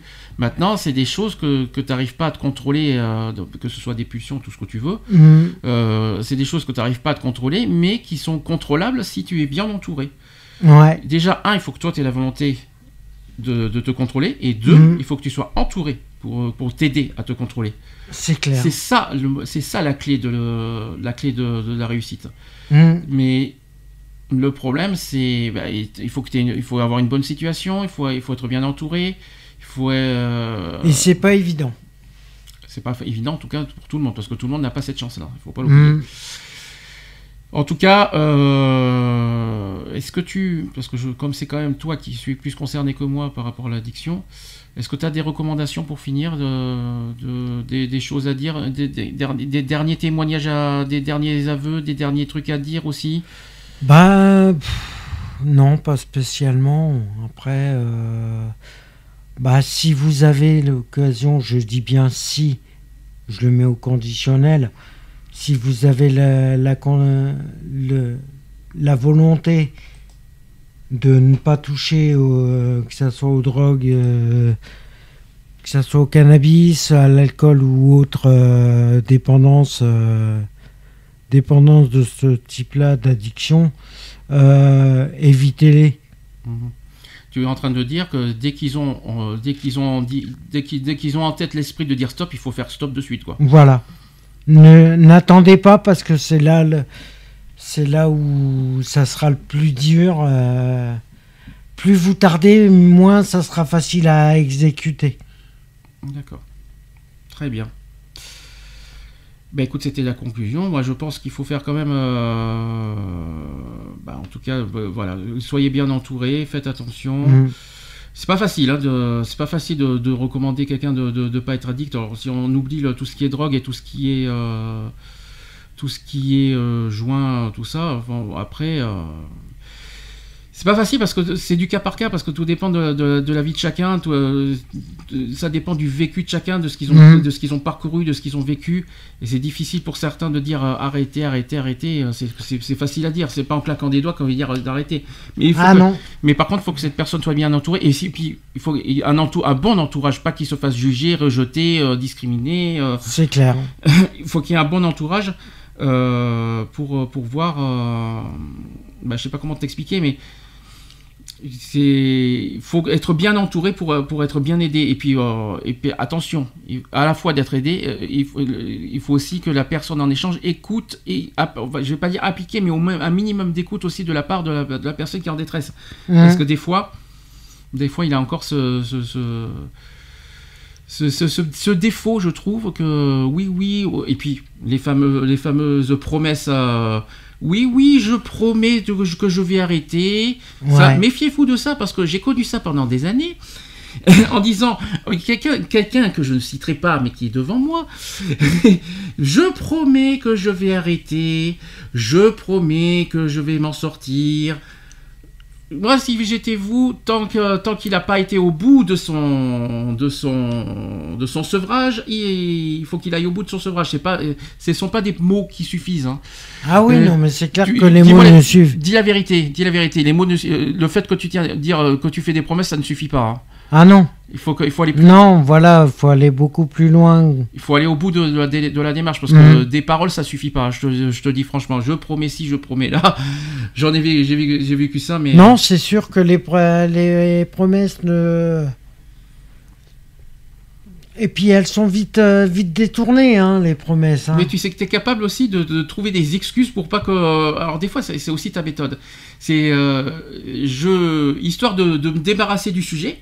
Hmm. Histoire. Parce que tu voulais pas. Des fois, tu voulais pas qu'on. Ça t'énervait, des fois, quand on Ah, parlait. mais les sujets, euh, Des fois, les tu- sujets sont pas évidents. Des fois, tu, des fois, tu mettais euh, clair. Mais oui, t'inquiète pas, t'inquiète pas, ça va, ça va aller. Demain, il y aura rien, il y aura rien. Et puis le lendemain, vas-y. Quand tu veux pas, euh, quand le- tu veux pas, tu veux pas. Hein. Euh, Tu- t'essayes- beau tout essayer. euh, T'essayes de couper court au sujet des fois et euh, pour dire on ne t'inquiète pas, ça va s'arranger, c'est terminé, c'est la dernière, il y en aura pas d'autres. Mhm. Alors Ouais, fait, non, mais ouais, non, mais c'est ça le pire. alors c'est qu'en que- fait, alors qu'en fait, non, c'est faux. Hmm. C'est complètement faux et tu, et tu peux en témoigner qu'en disant que que, elle est où la- on la- Comment on peut détecter la détresse de, de- en disant, bah, tant qu'il n'a pas été au bout, quoi, Ah, tant qu'il n'a pas été au bout de... de sa démarche. On peut pas, on- on est obligé de se méfier. Là, je parle de les dents hein, cette fois. Hmm. Les dents est obligé de se méfier tant qu'il tant que le sevrage n'est pas complet, quoi. Ah, tant que le sevrage n'est pas complet, automatiquement. Et ça va être de pire en pire. hein. D'accord. Au niveau sevrage, si la personne a la volonté pour arrêter, euh, ça va être compliqué. D'accord. Si elle n'est pas entourée, si elle n'est pas bien entourée, automatiquement, ça risque d'être compliqué. Bon, on va faire une pause Va pas- avant qu'on passe au deuxième euh, sujet. On se dit à tout de suite À tout de suite. pour la suite.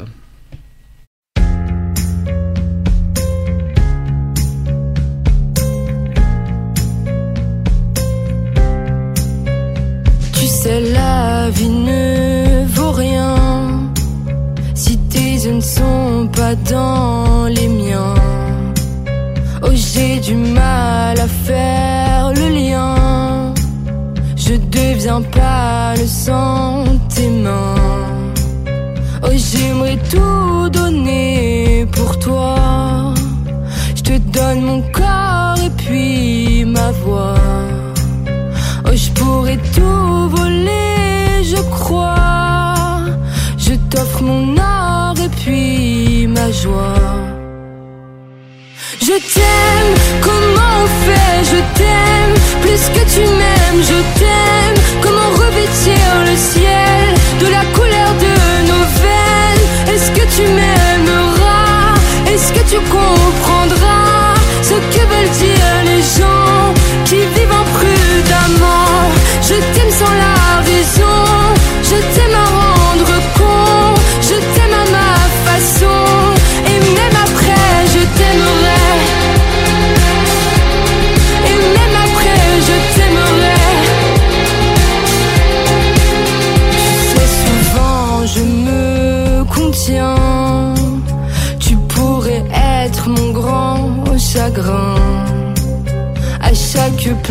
J'aurai le médecin. Je t'offrirai même mes deux.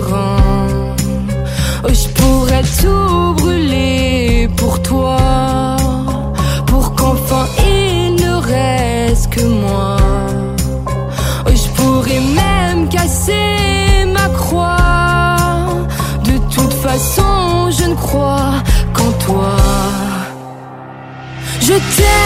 Comment on fait Je t'aime, plus que tu m'aimes, je t'aime.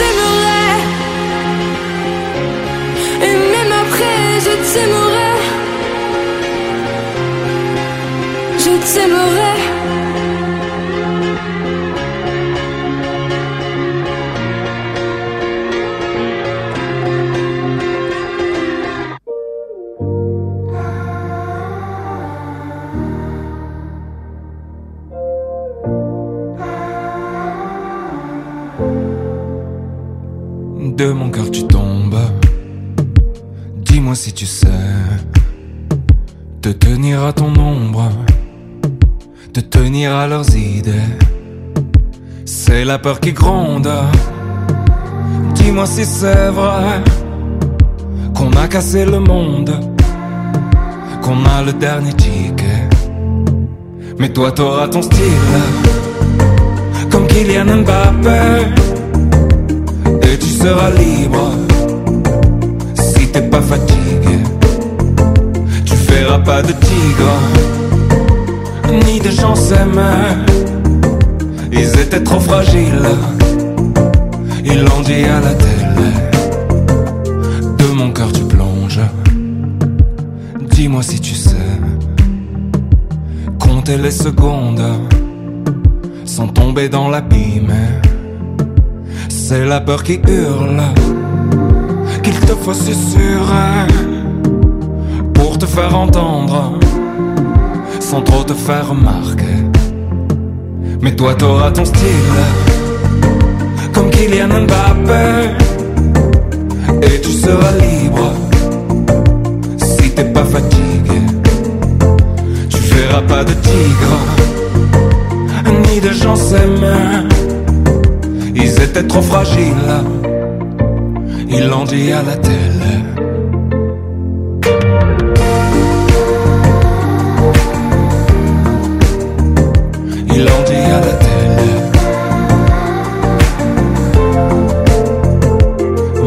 Qu'il arrive, toi au moins tu sais, tout ça tient qu'à un fil.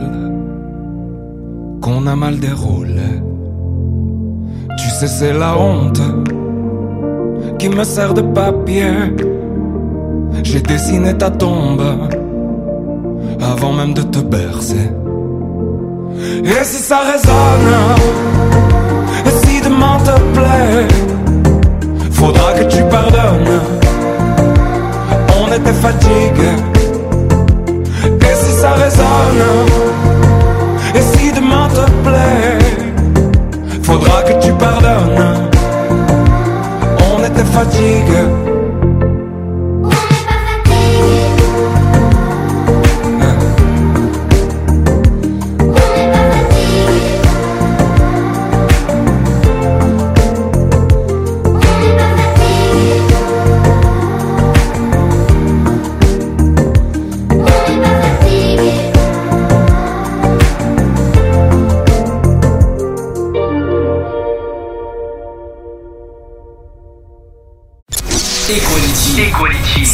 Militante du respect des différences et du vivre ensemble. Et du vivre ensemble. Alors, rejoignez-nous. Rejoignez-nous. De retour dans l'émission Equality 16h30. Voilà, c'est pas, c'est parfait. Donc sans transition, on va faire le débat. Equality. Le débat. Le débat. Le débat, un débat inédit. On n'a jamais fait euh, ce thème euh, en 10 ans d'émission. On va parler du port du voile. J'imagine que tu vois, tu, vois, tu vois de quoi je parle. Oui. Bon, déjà, on est dans un débat pour ou contre? Euh, moi, personnellement, étant en France, je, le port du voile, euh, pour moi, compte. C'est à cause du vêtement ou c'est à cause de la tradition euh, religieuse? Non, c'est qu'ils imposent un peu, c'est qu'ils imposent un peu leur euh, leur euh, leur religion et Ils imposent un peu la religion. De toute façon, on va en parler parce qu'en histoire, j'ai un petit peu, le- j'ai un petit peu les, les raisons de, de ce, de ce voile. On en parlera. Mais sinon, t'es contre. ouais. D'accord. Ça n'a rien à voir avec le vêtement? Non, ça n'a rien à voir avec le vêtement. C'est juste que je suis contre euh, le fait de d'imposer. euh, D'un- Qu'on impose à une femme de porter le voile, c'est ça que- Mm. D'accord. Alors j'ai une citation d'abord pour, euh, pour commencer. Évoquer aujourd'hui une femme voilée, c'est immédiatement penser au, hi- au hijab euh, ou à tout euh, autre vêtement couvrant la tête euh, ou le corps des femmes dans le monde islamique. Beaucoup les portent dans les pays occidentaux, et non sans polémique. Pourtant, c'est bien dans l'histoire de l'Occident qu'il faut chercher la prescription faite aux femmes de se couvrir. Donc partons donc à la découverte d'une euh, d'une coutume millénaire, parce que ça date pas d'aujourd'hui, Mhm. hein, il faut pas l'oublier. C'est attesté par la Bible et la, et, euh, la, statue, euh, la statuaire grecque euh, par les pères de l'Église euh, et aussi les lois du Moyen Âge et d'innombrables aussi témoignages artistiques et littéraires. Donc le voile était une prérogative de- des femmes mariées, endeuillées aussi, ou même de- des religieuses. Et oui, parce que, Mhm. et oui, parce que les religieuses portaient des voiles aussi. Donc de, c'est un signe de pudeur et de modestie, aussi léger dans sa texture que lourd de symboles. Le voile était cependant un accessoire qui suivait ou faisait la, mode, un élément fondamental du luxe et de l'élégance, comme peut l'être encore aujourd'hui le foulard euh, portant la griffe euh, de grand couturier. Sachez qu'en France, le port du voile a fait couler beaucoup d'encre euh, ces dernières années, allant jusqu'à mettre en place une loi interdisant le port du voile à l'école publique, j'en parlerai tout à l'heure en détail, euh, ainsi que dans les, établissements publics. Cette interdiction est liée à la laïcité française, principe de droit public qui se réfère en France à l'unité du peuple et se fond sur trois exigences. Donc il y a la liberté de conscience, l'égalité, l'égalité de tous euh, les citoyens, quelles que soient leurs convictions spirituelles. Il y a aussi leur sexe, leur origine et, la, vi- euh, euh, et aussi la visée de l'intérêt général, du bien commun à tous, comme seule raison d'être de l'État. Donc en principe, la laïcité est un idéal dont l'originalité et qui, et qui permet à tous, croyants, athées comme athées, de vivre ensemble, sans que les uns et les autres ne soient stigmatisés, mais pourtant la réalité est bien différente. Alors c'est là qu'on va avoir un, un débat, on va avoir un, débat problé- problématique, parce que vivre ensemble, c'est accepter les autres. Mmh. Donc euh, si, euh, si on refuse le voile, c'est qu'on n'accepte pas la personne. Pas, pas forcément. Ouais. Mais dans ce cas, Pas forcément, on peut accepter une personne sans, sans qu'elle se voile automatiquement. Il y en a qui se disent, dans ce cas, euh, si on veut être tous à égalité, donc on vivons tout nus. Au moins on est tous Pourquoi égaux. pas? Au moins on est tous égaux. Pourquoi pas Non mais c'est con, non mais c'est con, c'est, c'est con ce qu'on est en train de dire. Mais c'est vrai parce que c'est, euh, le port du voile, c'est juste couvrons ça, ça cou- Dans ce cas, les religieuses, pourquoi portent euh, portent des voiles? Hmm, Ça, je sais pas. Dans ce cas, dans ce cas euh, là aussi. euh, Enfin bon, ce que je veux dire par là, c'est que c'est, mon, c'est mon- mon avis personnel. hein. Mais euh, je sais pas, moi, je sais pas comment, je sais pas expliquer. Mais on parle du vivre ensemble. Déjà, le, c'est un mot qui me parle. Vivre ensemble, pour moi, c'est euh, accepter la différence de l'autre. Hmm. C'est ça. C'est vivre, en- vivre ensemble, c'est-à-dire euh, que tout le monde soit dans, le même, dans, la même, euh, dans la même pièce et qu'on accepte tous les uns, les, les uns comme les autres comme ils sont. Hmm. Sauf que là, on est en train de dire que finalement, euh, le voile, on le, on le refuse, donc c'est qu'on n'accepte pas la personne. Ouais. En tout cas, c'est mon avis personnel. Après, je continue. Le voile se pratique dans les pays musulmans, mais aussi dans l'Occident. Le type de voilement est laissé par, à l'appréciation de l'imam, du père ou de la femme. La femme musulmane ne doit pas seulement veiller à sa virginité, mais aussi à son capital, dont le voile fait partie. Euh, car le voile c'est aussi, euh, pour, pour, euh, sert aussi pour sauvegarder l'honneur dans la mesure où il protège la femme contre toutes les tentations. Alors là, par contre, je vois pas l'intérêt. Non. La famille clair. joue évidemment un grand rôle dans le comportement de la femme et le père, l'oncle, le frère, les beaux, euh, les beaux-parents attendent respect et obéissance de la part de la femme. Alors, ça c'est ça c'est dans l'esprit parce que de là dire que de là dire que porter le voile c'est euh, pour préserver la virginité qui, qui lui arrivera rien. Préserver sa virginité oui, mais de là dire qu'il lui arrivera rien. Hmm. euh, de nos jours, je me méfie un peu. Je hein. ne vois pas Euh, l'utilité. ah, c'est pas que c'est pas que je vois pas l'utilité de la voile parce que la voile veut dire justement qu'elle est vierge. Ouais. Mais euh, de la dire, non mais de la dire qu'il lui arrivera rien, les viols. on peut pas, on peut pas savoir à l'avance. Non, c'est pas qu'on peut pas savoir à l'avance, c'est que c'est que n'importe qui peut se faire euh, agresser et, Mhm. et qu'il lui arrive n'importe quoi et pire euh, surtout à une femme. Le voile euh, n'est qu'un vêtement qui voilà là- là-dessus il sert à rien parce que un- su- supposons qu'il y a un viol, euh, le voile, on s'en fout. Hein. euh, euh, si, on trouve, si, si un homme trouve une femme jolie, le voile, il s'en fiche derrière. hein, euh, et s'il veut aller au bout de son acte, voilà, quoi, on n'en parle plus. hein. Hmm. Enfin, ça, c'est c'est un truc. euh, c'est un peu compliqué ce qu'on est en train de dire, je l'avoue. hein. J'avoue, que le sujet est très difficile aussi. Selon les sources diverses, les femmes de l'époque et de la société de Mahomet ne. Alors là, on n'est pas, à l'heure actuelle. hein. Euh, les femmes de l'époque, et donc de Mahomet, ne se soumettaient pas à la coutume du hijab. Euh, cette coutume se serait généralisée et consolidée avec le progrès de l'islam. Dans l'histoire du hijab, il y a un rapport entre la question de- des classes sociales et celle de la réclusion. Les femmes esclaves étaient exclues de cet usage et le port du hijab avait été réservé aux honneurs de classe supérieure. C'est super compliqué. hein. En outre, ce qui serait probable dans les anciennes sociétés arabes où les guerres étaient nombreuses entre les tribus où, euh, et où les femmes étaient généralement enlevées comme un butin précieux, l'homme s'est arrangé pour mettre les femmes à l'abri dans des endroits qui étaient inaccessibles aux attaques de l'ennemi. La réclusion serait donc née euh, de mœurs guerrières. Sauf qu'actuellement, ça n'existe plus, ça. Euh, Non. Là, franchement, euh, là, on parle de l'époque, quoi. Parce que là, euh, Mm. ça, c'est des choses, de, des trucs d'époque, franchement, voilà, qu'actuellement, ça n'a pas lieu d'être. Voilà, Lors d'aujourd'hui, on n'est pas dans cet esprit-là, en tout cas. Au niveau de la femme de l'islam, dans l'islam, la, la société pré-islamique était une société tribale, patriarche, polygame aussi. Ça. Il il faut pas oublier de le dire. Dominée par des commerçants et des, et des négociants. L'homme avait le rôle de la personne morale, décideur et dirigeant. Il était le pilier économique de la, de la société bédouine. Il était considéré comme un être achevé contrairement à la femme. Ça fait plaisir. Les fillettes des, des familles pauvres étaient souvent enterrées à la naissance par leurs propres parents. C'est horrible de dire ça. hein. Mhm. Le rôle de la femme dans cette société se limitait au mur du foyer. L'arrivée de l'islam allait perturber l'ensemble des relations des individus entre eux. Le statut social de la femme a changé. Ce qui n'a pas changé est que certaines femmes soient limitées dans leur, euh, dans leur déplacement et leur espace. La femme musulmane devait euh, et doit toujours veiller à son capital, à son honneur et à sa virginité. Donc euh, Mhm. voilà. Donc on est toujours, euh, ça on parle de l'époque, hein. on n'est pas, on n'est pas à l'heure actuelle. hein. D'un côté, la question de l'honneur prend racine dans la coutume ancienne, donc pudeur collective, vengeance, crime du sang, et de l'autre, elle est conforme à l'esprit de l'islam qui veut protéger la femme contre les tentations. Mhm. Si, l'homme euh, euh, ne va pas à la tentation, euh, je crois qu'à l'époque c'était un peu pareil quand même. hein. Donc le voile, qui est un signe et symbole de l'enfermement de la femme, privée de liberté individuelle dans les pays où se pratique l'islam, ou selon l'image du sens commun dans les pays occidentaux, donne de cette religion une image répressive et négative. Aujourd'hui encore, les droits juridiques basés sur la charia n'assurent pas l'égalité de droits entre l'homme et la femme.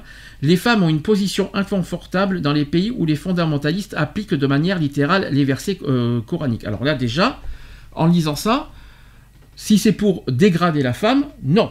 Donc déjà, euh, la, la- la femme n'a pas, à porter vo- un voile si c'est pour qu'elle se euh, dégrade. Mhm. Donc là-dessus, je suis là sur ce principe-là, je suis contre déjà. Euh, une femme n'a pas à porter un voile pour se dégrader, pour se rabaisser, pour se dénigrer, pour se, pour se, pour être ni pour être inférieure non plus d'ailleurs. Euh, voilà. Si, si en tout cas c'était, si c'est dans cet esprit-là, je suis totalement contre. Je le dis franchement. Je pense que toi aussi. Ouais. D'accord. Le discours de Mahomet, je parle à l'heure actuelle. Le, le discours de Mahomet sur les femmes semble quelquefois contradictoire parce qu'on revient un peu, un, un peu à l'époque. Parce que Mahomet euh, disait que hum, les hommes prévalent sur les femmes. Ben non, justement. Alors ça, c'était à l'époque. Aujourd'hui, ce n'est plus le cas. Donc, euh, donc euh, à l'heure actuelle, euh, une femme qui porte un voile n'a pas lieu d'être, puisqu'aujourd'hui, on est, pas, on est- on est censé euh, lutter euh, pour l'égalité homme-femme, et non pas que l'homme continue à être supérieur à la femme, et la femme est soumise, euh, la Mhm. femme est ci et là. Non, euh, à l'heure d'aujourd'hui, ça n'a pas lieu d'être, ça. L'accusation fut rejetée, mais ce jugement du Coran qui perdure aussi. Quand euh, on est toujours avec Mahomet, hein. Mhm. quand il a su que les Persans avaient porté au trône la fille de Kérouès, il s'écria, il a dit ceci Rien ne réussit à ceux qui se laissent gouverner par les femmes. De même, il s'indignait de voir des hommes frapper leurs femmes, heureusement. Comment n'a-t-on pas honte de frapper sa femme comme on, comme on frapperait un esclave et puis l'embrasser? Ça, au moins, c'est bien. Mhm. Voilà, déjà, des, euh, on n'a pas à frapper une femme, ça c'est sûr. Ça c'est bien, ça ce sont des paroles bien sensées, ça. Mahomet qui s'écrit que la femme est fatale, il, il dit également que la vie euh, est un composé de biens dont le meilleur est une femme honnête. Et s'il doute que la femme soit capable de gouverner un peuple, il est prêt à lui laisser la souveraineté de sa maison et de ses enfants. Les contradictions de Mahomet vis-à-vis de la femme se retrouvent auprès de ses successeurs et perdurent. Ouais. Sauf que ça- la femme, il n'y a pas écrit euh, bonne, euh, bonne à la maison, quoi. Mhm. La femme a le droit de vivre, comme tout le monde. Si, je peux, sûr. si- si je peux me permettre. Mais on est euh, quand même à l'époque Mahomet. hein. Mahomet, euh, on est. euh, On est à des siècles et des siècles en arrière, il faut pas l'oublier. Mhm. Aujourd'hui, ce que je veux dire, là, pourquoi je parle de ça? Parce que malheureusement, le port du voile, c'est encore à cause de ce, de, de ce principe-là. Donc, euh, justement, euh, si quelqu'un, si à l'heure actuelle, le, une femme porte le voile dans cet esprit euh, qu'avait dit Mahomet à l'époque, non. En tout cas, si c'est pour qu'elle se dévalorise et qu'elle se, qu'elle soit inférieure à l'homme, en tout cas, non. Ça, ça n'a pas lieu d'être, je le dis franchement. Si, en tout cas, la, loi contre le port du voile, c'est dans ce principe-là, je les rejoins. Si par contre, c'est uniquement le vêtement, je suis désolé, un, un vêtement, euh, si c'est contre le vêtement, non, le vêtement, il me dérange. Le vêtement, mais lui-même, il me dérange pas personnellement. Mais après, par rapport au principe de Mahomet, euh, il y en a certains euh, qui sont très, euh, très choquants. Ouais, Et qui Mhm. n'ont pas lieu d'être aujourd'hui, en tout cas. C'est clair. Alors, sachez que le port du voile a été rendu obligatoire à partir du XIIe siècle.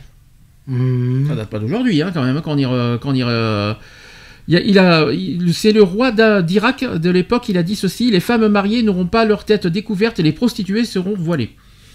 Ouais. Bon, c'est une tradition qui a été euh, considérée longtemps euh, qu'une femme devait se couvrir devant les hommes en signe de modestie, et c'est avec le christianisme que le port du voile est devenu une obligation théologique. Ouais. Bon, voilà. J'essaie de retrouver l'histoire parce que euh, j'aimerais qu'on, comme on est sur un débat, euh, je voudrais qu'on comprenne euh, le, le- le pourquoi du comment. Il y en a encore aujourd'hui qui portent le voile, c'est ça que je cherche à savoir. Mhm. Il y a trois cas de figure du port du voile. Il y a la femme des voiles traditionnels. Donc c'est porté par des femmes d'un certain âge. Ce voile représente le signe de la permanence et de l'identité d'origine. Ces femmes portent le voile depuis leur enfance. Elles ont vu leur mère le porter et, et sont arrivées avec lui. Le voile dans ce cas est un élément de leur identité, de leur esthétique et de l'immigration. C'est aussi un moyen de montrer l'attachement aux valeurs ancestrales, en même temps qu'il ra- qu'il rassure l'homme, car il est un signe de fidélité aux valeurs communautaires. Donc pour ou contre ce, ce signe, euh, ce cas de figure? Ce cas de figure, non, je suis pour. Il n'y a rien de choquant. c'est une tradition, euh, si c'est une tradition familiale, Pourquoi être contre? Pourquoi euh, qui, de- qui- qui- qui sommes-nous pour euh, pour euh, Pour pour casser des traditions? Euh, Nous n'avons pas cassé les traditions. Le- le- à ma connaissance, les musulmans ont le droit ont autant le droit de vivre comme nous, que ce soit chrétien, athée ou tout ce qu'on veut. Si c'est sur leur identité, bah ça me dérange pas. En tout cas, moi, euh, quelqu'un qui Non, moi ça me dérangerait, ça me dérange pas, mais bon voilà après. euh, Si on me- par exemple, si on croise, si c'en est en abus, euh, Ben, si quelqu'un, ça peut arriver, hein, on, on croise quelqu'un, on croise euh, à Bordeaux, on en avait, on en avait, euh, on était à côté d'un quartier où il y en avait Mhm. beaucoup hein, de, de- de- de femmes en, en, en voile. Moi, une fois, une femme, euh, je vois une femme en voile qui me dit oui parce que c'est familial, c'est une tradition familiale. Ben, qui suis-je pour juger ça, quoi? Mhm. J'ai pas à juger un truc pareil. Euh, si c'est, voilà, il n'y a pas, il y a pas, il y a rien à dire là-dessus. Autre cas de figure, c'est sur le foulard des adolescentes. Alors ça, par contre, ça, par contre, c'est un, je sais que c'est un sujet qui fait beaucoup de bruit. Euh, on distingue d'une part le foulard pour, porté par, euh, par des jeunes filles pour faire plaisir à leurs parents, et c'est là où la loi aurait un sens. Parce que pour ces filles, le foulard leur permet de concilier les deux aspects, donc français et musulman. Elles peuvent le porter pour sortir, échappant ainsi au confinement dans l'espace privé. Et d'autre part, il y a le port du foulard par certaines filles et qui est parfois de l'ordre de la contrainte pure et simple exercée par les parents sur ces jeunes filles qui refusent de le porter. Et pour ces jeunes filles aussi, la loi a tout son sens parce qu'on se heurte ici quelquefois au rôle répressif des frères euh, et au dictat, au dictat parental qui peuvent pousser la jeune fille au traumatisme. Alors là, par contre, pousser, forcer, non. Là, là je, on ne force pas. Si, imaginons que la fille ne veut pas porter, euh, n'a pas envie, elle n'a pas envie. mhm. Si elle n'a pas envie de, si elle a pas envie de le porter, on ne force pas un enfant à porter un foulard. Si elle n'a pas envie. On est, on, clair. est dans, on, est dans, on est dans un pays, à mon sens, libre, hein, euh, où on est libre de, de- de choisir. son- On est, D'abord, on, est choi- on est libre de choisir sa religion, Mhm. parce qu'on n'est pas obligé d'être musulman, on n'est pas obligé d'être, on est, on n'est pas obligé d'être catholique, athée, musulman, juif, euh, tout ce qu'on veut. On, on peut choisir sa, religion. C'est pas parce que tu es né de parents musulmans, catholiques ou tout ça qu'il faut automatiquement être catholique, musulman, euh, comme les parents, quoi. Mhm. Ça, déjà, c'est le premier point. Deuxième point, euh, moi je trouve que euh, forcer. à- Après, moi je trouve que ça fait justement au niveau des, des adolescentes, ça fait perdre leur identité justement. Déjà, déjà ça, leur, ça, leur, ça leur enlève aussi une part d'identité euh, aux adolescentes. Justement, on parle d'identité, mais là par contre, quand on force, là ça leur fait, ça leur fait perdre justement l'identité de- à la jeune fille. Quand on force, hein, je parle. hein. Donc, imaginons, donc il y a deux aspects. Tu as le côté euh, religieux et le côté contrainte forcée. Donc, euh, pour, contre, là-dessus? Moi je suis contre les, pratiques euh, forcées. D'accord. Et après, il y a le voile revendiqué. Alors là, ça c'est encore un autre. alors là, alors là, c'est un autre thème. Sachez que certaines jeunes filles de 16 à 25 ans revendiquent le voile, en accord avec leurs parents ou parfois contre leur gré. Et pour ces filles, l'islam, qu'on va revenir sur l'islam, s'inscrivant dans leur voile est réinventé, retravaillé et réactualisé sous une forme différente de la tradition. Avec ces jeunes filles diplômées et autonomes, pas question d'enfermement dans la maison et pas non plus de mariage contraint. Le voile n'est plus le signe d'une soumission aveugle à la tradition, ni l'expression de l'enfermement dans l'espace de la féminité ancestrale, en retrait sur l'espace public. C'est un voile qui légitime l'extériorisation de la femme et simultanément donne un sens moral à sa vie en l'absence de solution de rechange dans une société française où il n'existe plus euh, d'entreprise collective d'instauration du sens. Ce type de voile reflète la volonté d'auto-affirmation, non seulement face aux parents, mais aussi vis-à-vis de la société française qui refoule au nom de l'universel. Ça aussi, alors là, je dis clairement, je suis contre. En fait, le seul des trois cas auxquels on est pour, c'est le traditionnel. Ouais. C'est euh, le traditionnel. Pour moi, j'ai pas, j'ai pas jugé le traditionnel de toute façon. Par contre, quand c'est forcé ou revendiqué, là, je, c'est autre je- chose. je mets beaucoup plus de réserve et beaucoup plus de réticence. Je, je vais pas mentir. hein. Par contre, j'ai rien contre le vêtement. Je tiens à le dire à titre personnel. Moi, en tout cas, moi, je dis franchement, j'ai rien Non, contre le j'ai vêtement. rien contre, j'ai j'ai rien contre le vêtement, mais bon après voilà, il y en a qui en abusent. Qu'est-ce que tu appelles abuser? Bah il y en a, ils, ils disent que c'est pour une question traditionnelle, or que c'est pas du tout, c'est une soumission. D'accord. Donc, euh, y oui, mais il y en a qui portent le voile par plaisir, par euh, voilà, tu vois ce que je veux dire. Mais Mhm. après, si c'est, euh, oui, mais il y a une différence entre le traditionnel plaisir et le traditionnel euh, forcé. Mhm. Euh, si c'est for- de toute façon, tout ce qui est forcé, j'aime pas. Voilà. Déjà, on, non déjà, on a été, on, a- on est pour, on est contre de notre côté des, des mariages forcés. Pourquoi on va, Mhm. on va, on va être pour les, les voiles forcés Donc voilà. Mais tu sais, euh, dans ce cas, euh, le voile, si on est, tu vois, par exemple, si, si les religieuses, par exemple, au niveau catholique, elles portent les voiles. C'est- Ouais. ça, te, ça, te, rep- ça te gêne ou ça te gêne pas? Moi je m'en fous. Alors, si on est, dans ce cas, si, on est, si, on, si ça nous dérange pas que des, que, des, que des religieuses catholiques portent des voiles, pourquoi ça nous dérangerait personnel que, que des femmes musulmanes portent le voile? Je parle Mhm. traditionnel, hein, je parle. hein. Ouais. Je parle de- au niveau tradition. Je vois, je vois pas ce que ça dérange. Je vois vraiment pas, en tout cas. Non, ça dérange pas. Alors, j'ai des citations, j'ai des témoignages vite fait, hein, rapides. Euh, Il y a marqué euh, Moi, je porte le voile, ce n'est pas une obligation religieuse. Depuis longtemps, je ne le portais pas, mais je l'ai porté en fait pour concrétiser mon engagement. C'est plutôt mon vécu comme ça à la base. Ouais. Qu'est-ce qu'on a à dire là-dessus? Rien. Euh, c'est un choix. Elle a fait un elle a choix. fait un choix. Il y a pas, il y a, il y a pas, elle a fait un choix de, voilà, il y a, il y a pas de, il y a pas de, il y a, il y a pas de jugement à donner là-dessus. Ensuite, euh, le port du voile, c'est aussi la trajectoire de la personne. Il y a aussi le vécu, il y a aussi l'achèvement d'un parcours spirituel. C'est aussi un combat intérieur contre toutes les tentations. Et j'ai une citation qui dit Je ne le porte pas comme une- un signe religieux, mais comme une expression spirituelle d'une foi. Ouais. Ça te choque hein? Moi, ça me choque pas, personnellement. Non, ça me choque pas, mais ouais, je sais pas. Autre citation. Je porte le voile parce qu'à un moment donné, on est dans, euh, on est dans cette identité, on est en train de rechercher quelque chose, et en fait, quand j'étais dans cette recherche, je lisais beaucoup de livres et j'étais plus intéressé. J'étais baigné dedans, je faisais mes livres, je faisais mes recherches moi-même. Une fois que j'ai comblé ce manque, c'est-à-dire au niveau de la religion, il y avait ce petit puzzle qui manquait, et c'était le voile. Donc je savais très très bien les répercussions que ça pouvait avoir, les retombées que- qui pouvaient aussi y avoir autour de moi et de ma famille. Je savais pertinemment, mais je me suis dit, je le mettrai le jour où je serai vraiment prête pour Dieu. Cette force, je suis quelqu'un d'assez faible, dans le sens où je n'aime pas me démarquer d'une manière ou d'une autre. Voilà. Ça aussi, c'est encore un choix. C'est un choix. C'est un choix. Il n'y a, pas- il y a pas de forcing, il n'y a pas de. Voilà. Elle, le- elle le choisit, voilà, c'est sa foi, c'est sa croyance, c'est. Mhm. Ouais, il y a, il y a- il aucune. Moi, personnellement, il n'y a rien qui me choque quand je, quand je dis ça. Je, je- le dis franchement. J'ai encore. euh, j'ai encore une autre citation qui dit Écoutez, je n'ai jamais ressenti le besoin de porter le voile, et un jour, je me suis retrouvé tellement seul.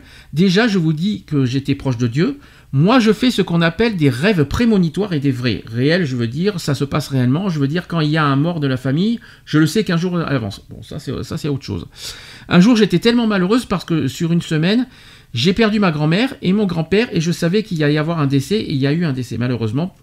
Et sachez que pour le voile, c'était le vendredi à la place du marché, et c'était pendant le ramadan.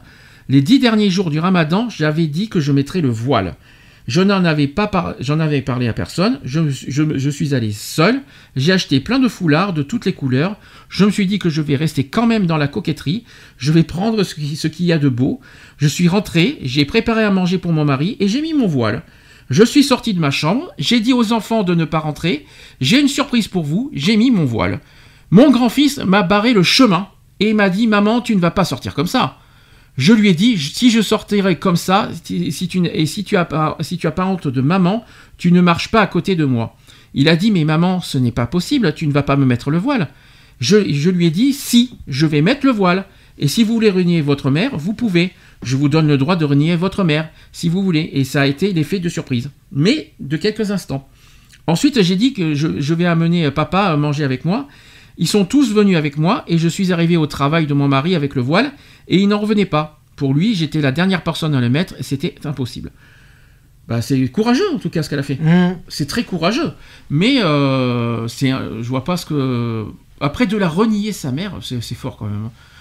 Euh, est-ce que son fils qui renie sa mère parce qu'elle porte le voile?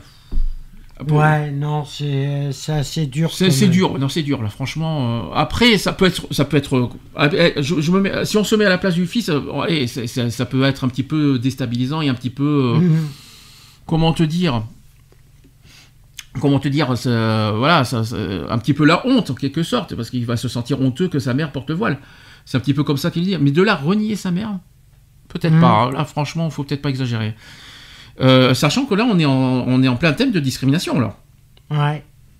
Et justement, elle peut être, on peut être discriminé euh, par rapport à son origine, par rapport à sa religion, Mhm. euh, parce que c'est deux critères de discrimination qui existent. Et le fait de porter un voile, on va dire de manière traditionnelle, euh, qui se fasse rejeter, discriminer dans la famille ou n'importe qui, c'est de la discrimination en raison de la religion Mhm. et en raison de, de l'origine. Je tiens à le préciser. Donc, euh, la décision qui amène au port du voile est un processus de maturation plus ou moins long ou inconscient euh, qui est un deuil d'un état passé vers un état choisi. Il s'agit d'un acte par lequel une autorité fait le choix d'une déter- détermination, d'une résolution dont on fait preuve, et enfin d'une solution, terme final, dans une affaire, d'un enjeu. La décision de porter le voile est une révélation liée à un parcours personnel, comme nous l'avons souligné. Mais une décision préparée, réfléchie aussi comme euh, de Rania qu'on- que j'ai cité juste avant, qui dit qu'une fois, elle s'est retrouvée seule et elle a senti le besoin de porter le voile. Donc c'est un besoin quoi. Seule ou au sens figuré, c'est-à-dire face à son Dieu, puisqu'elle est mariée et, elle a, des enfants. Et c'est à ce moment-là qu'elle a décidé de le porter, parce que c'est un défi pour elle-même, pour sa famille et son entourage. Enfin moi personnellement, personnellement je parle de Rania. Euh, sur ce qu'elle a dit, euh, sur le- sur- c'est un choix, c'est sa décision. euh, Ouais, voilà, c'est son choix. Elle a fait le choix de porter le voile. euh, après, on n'a pas, on n'a pas euh, le Ah, fait qu'elle. Voilà, ouais, personnellement, j'ai courageux. Mhm. Courageuse décision. Et elle a pris des risques parce que justement, parce que por- porter le voile, ça, ça, ça, ça attise les regards, ça attise les, les- on peut se faire rejeter beaucoup. C'est très courageux parce que je sais que souvent, quand, quand on a affaire à des gens qui, ont- qui portent le voile, on a peur. hein, Souvent, euh, on a peur Mhm. des gens qui, ont- qui portent le voile. C'est courageux, alors qu'en fait, non, on n'a pas à avoir peur. Attends, déjà, déjà, si je peux me permettre, porter le voile, ça ne veut pas dire terroriste. hein. Ouais. Euh, non, mais ça là-dessus, faut être clair, faut être clair là-dessus. Une femme qui porte le voile ne veut pas dire euh, terroriste sur le front. hein. Si, je Mhm. peux, si je peux me permettre. hein, non, parce qu'il y en a certains qui ont des regards un petit peu bizarres envers, des- envers, envers les femmes voilées, euh, qui, ont des, es- qui ont des idées et des esprits un petit peu mal, mal placés. Je tiens à le dire aussi. hein. Je sais pas si, euh, je sais pas si t'en as déjà entendu. euh, euh, Ouais, si, ouais, ça, c'est déjà arrivé qu'il y en a qui jugent. euh, Et si tu croises une femme voilée, tu réagis comment? Tu laisses passer? Oh, je m'en bats. Tu dis bonjour ou tu dirais bonjour ou pas? Ah, mais je- j'en croise, euh, j'en croise euh, souvent et ça m'empêche pas de leur dire bonjour. euh. Bien sûr.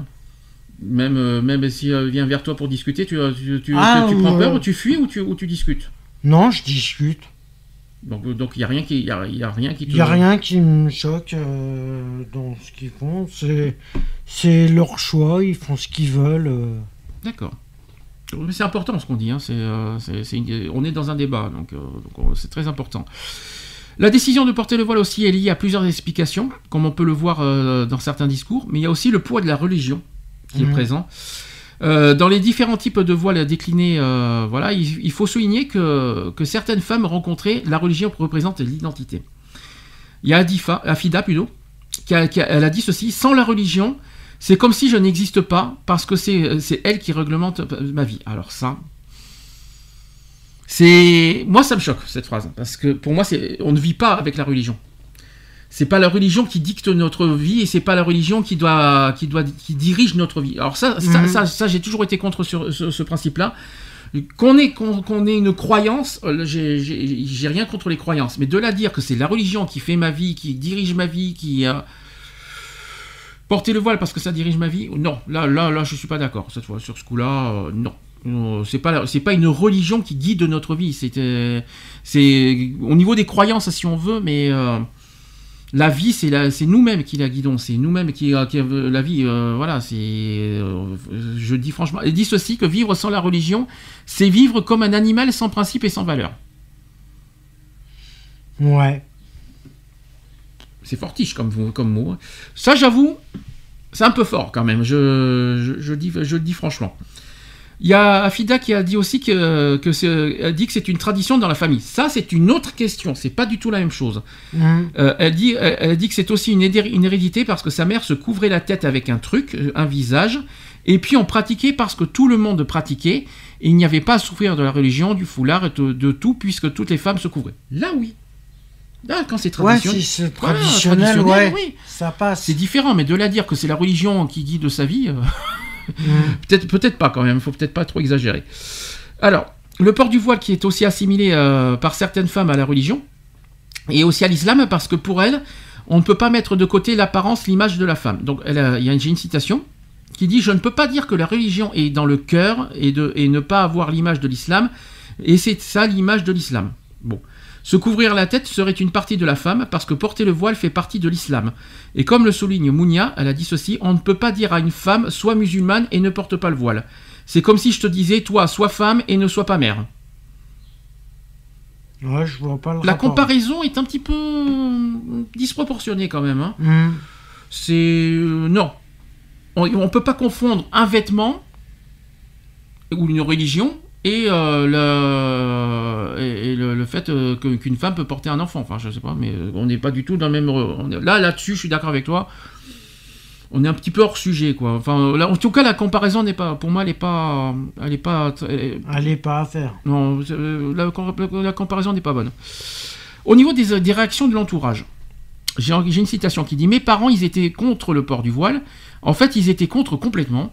Ils avaient peur pour moi. Ils savaient très bien comment ça allait se passer à l'extérieur, la pression que j'allais subir. Donc, ils étaient contre personnellement, euh, complètement. J'étais obligé de le porter en cachette d'ailleurs au début. J'étais obligé de le porter en cachette. Ouais. Bah, elle avait quel âge hein, aussi euh, Oui, si elle était jeune, malheureusement, les parents ont tout pouvoir, hein, de toute façon.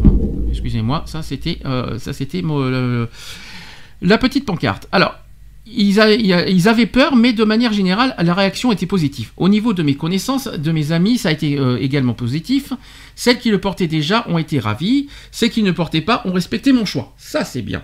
Mhm. Mais au niveau du travail, ah, discrimination, bonjour. Au niveau du travail, des études, ça a été un peu difficile. C'est même un peu euh, euphémisme. Je pense que ça a été très difficile. On n'a pas débattu, débattu de ce sujet. Quelqu'un qui porte le voile au travail? Oui, non. Bah, je suis pour et je suis contre à la Est-ce, fois. est-ce que quelqu'un qui porte le voile l'a imposé au travail? Normalement, Ah, non. Elle n'a pas à l'imposer au travail. Mais est-ce que c'est pas une discrimination quelque part euh, si on refuse? C'est une discrimination aussi. Voilà. Donc, dans- donc, c'est à contre- donc ça- c'est à double tranchant en fait. Ouais. C'est à la fois, à la fois, ça peut. euh, moi, je personnellement, euh, je sais pas moi, une. euh, Qu'est-ce que je peux citer comme, comme exemple de, de, de métier de femme qui, euh, qui euh, je sais pas, euh, bon, une infirmière, il faut bien qu'elle soit en tenue d'infirmière, elle va pas Mhm. porter le, elle- elle, va pas porter le voile le- le- pour, pour être infirmière. Euh, Tu vois, quand on a des tenues exigées, on va pas porter le voile. Ça, c'est un exemple. Mhm. Je sais pas, euh, une secrétaire, tiens. Là, par contre, là, une secrétaire qui se voile automatiquement. euh, Si, est-ce que ça te choquerait de voir une secrétaire, quelqu'un, une secrétaire qui porte le voile? Moi, personnellement. euh, Son rôle, c'est d'être au téléphone. hein. Ouais. Son rôle d'être au téléphone, d'accueillir tout ça. Euh, Le, euh, est-ce que pour le toi, port du voile, non. est-ce que le port Je du, serais pas contre. moi personnellement, du moment qu'elle fait bien son travail, euh, voilà. Voilà, oui, après. euh, Si je peux me permettre. Enfin, je sais pas, j'essaie de trouver des exemples. Qu'est-ce qu'il y a comme métier de femme euh, qu'on peut citer souvent que, bah, femme de ménage. Bon là, quand même pas. femme de ménage en voile? Peut-être pas. Là, peut-être pas. Il faut quand même avoir une petite tenue. euh, pas, pas, je parle pas du voile, mais bon, euh, voilà, pour pas abîmer non plus ses vêtements avec les, avec les produits. euh, Mhm. faut que, faut que- parce que il y a des jolies tenues. hein. Il y, a des- il y a des jolis voiles des fois. hein. Il y a des jolies couleurs des fois, même des foulards. Il y, a- y a- y en a qui sont super jolis. hein. Je dis, je Mhm. dis, je dis juste les couleurs. Je dis pas, je parle pas au niveau du port, mais euh, Il y en a, y en a certains qui sont super jolis quand même. Je, je vais pas dire, je vais pas mentir. Mais euh, je sais pas, en tout cas, il n'y a, a pas des métiers. euh, Quelqu'un qui porte voile dans- au travail, ça te, cho- ça te choquera pas en tout cas. Moi, personnellement, non. Bon. Si elle se sent bien comme ça. Oui, à condition qu'il n'y a pas de tenue exigée. Et, Ouais. et puis il faut pas oublier Voilà. qu'il y a- il faut, pas oublier qu'il y a des règlements intérieurs à chaque entreprise. Mm. Il faut pas oublier ça aussi. Bah, j'imagine, euh, ouais, euh, sou- il y a souvent des tenues, donc bon, c'est compliqué ce qu'on est en train de dire. hein, je, je vais pas mentir. Le port du voile pour certains parents, c'est la négation de sa propre culture religieuse. Alors, est-ce que le, voile- le port du voile est une négation de, sa- de sa culture religieuse? Par rapport à ce qu'on a dit tout à l'heure, il y a certaines choses qu'on a dit de Mahomet.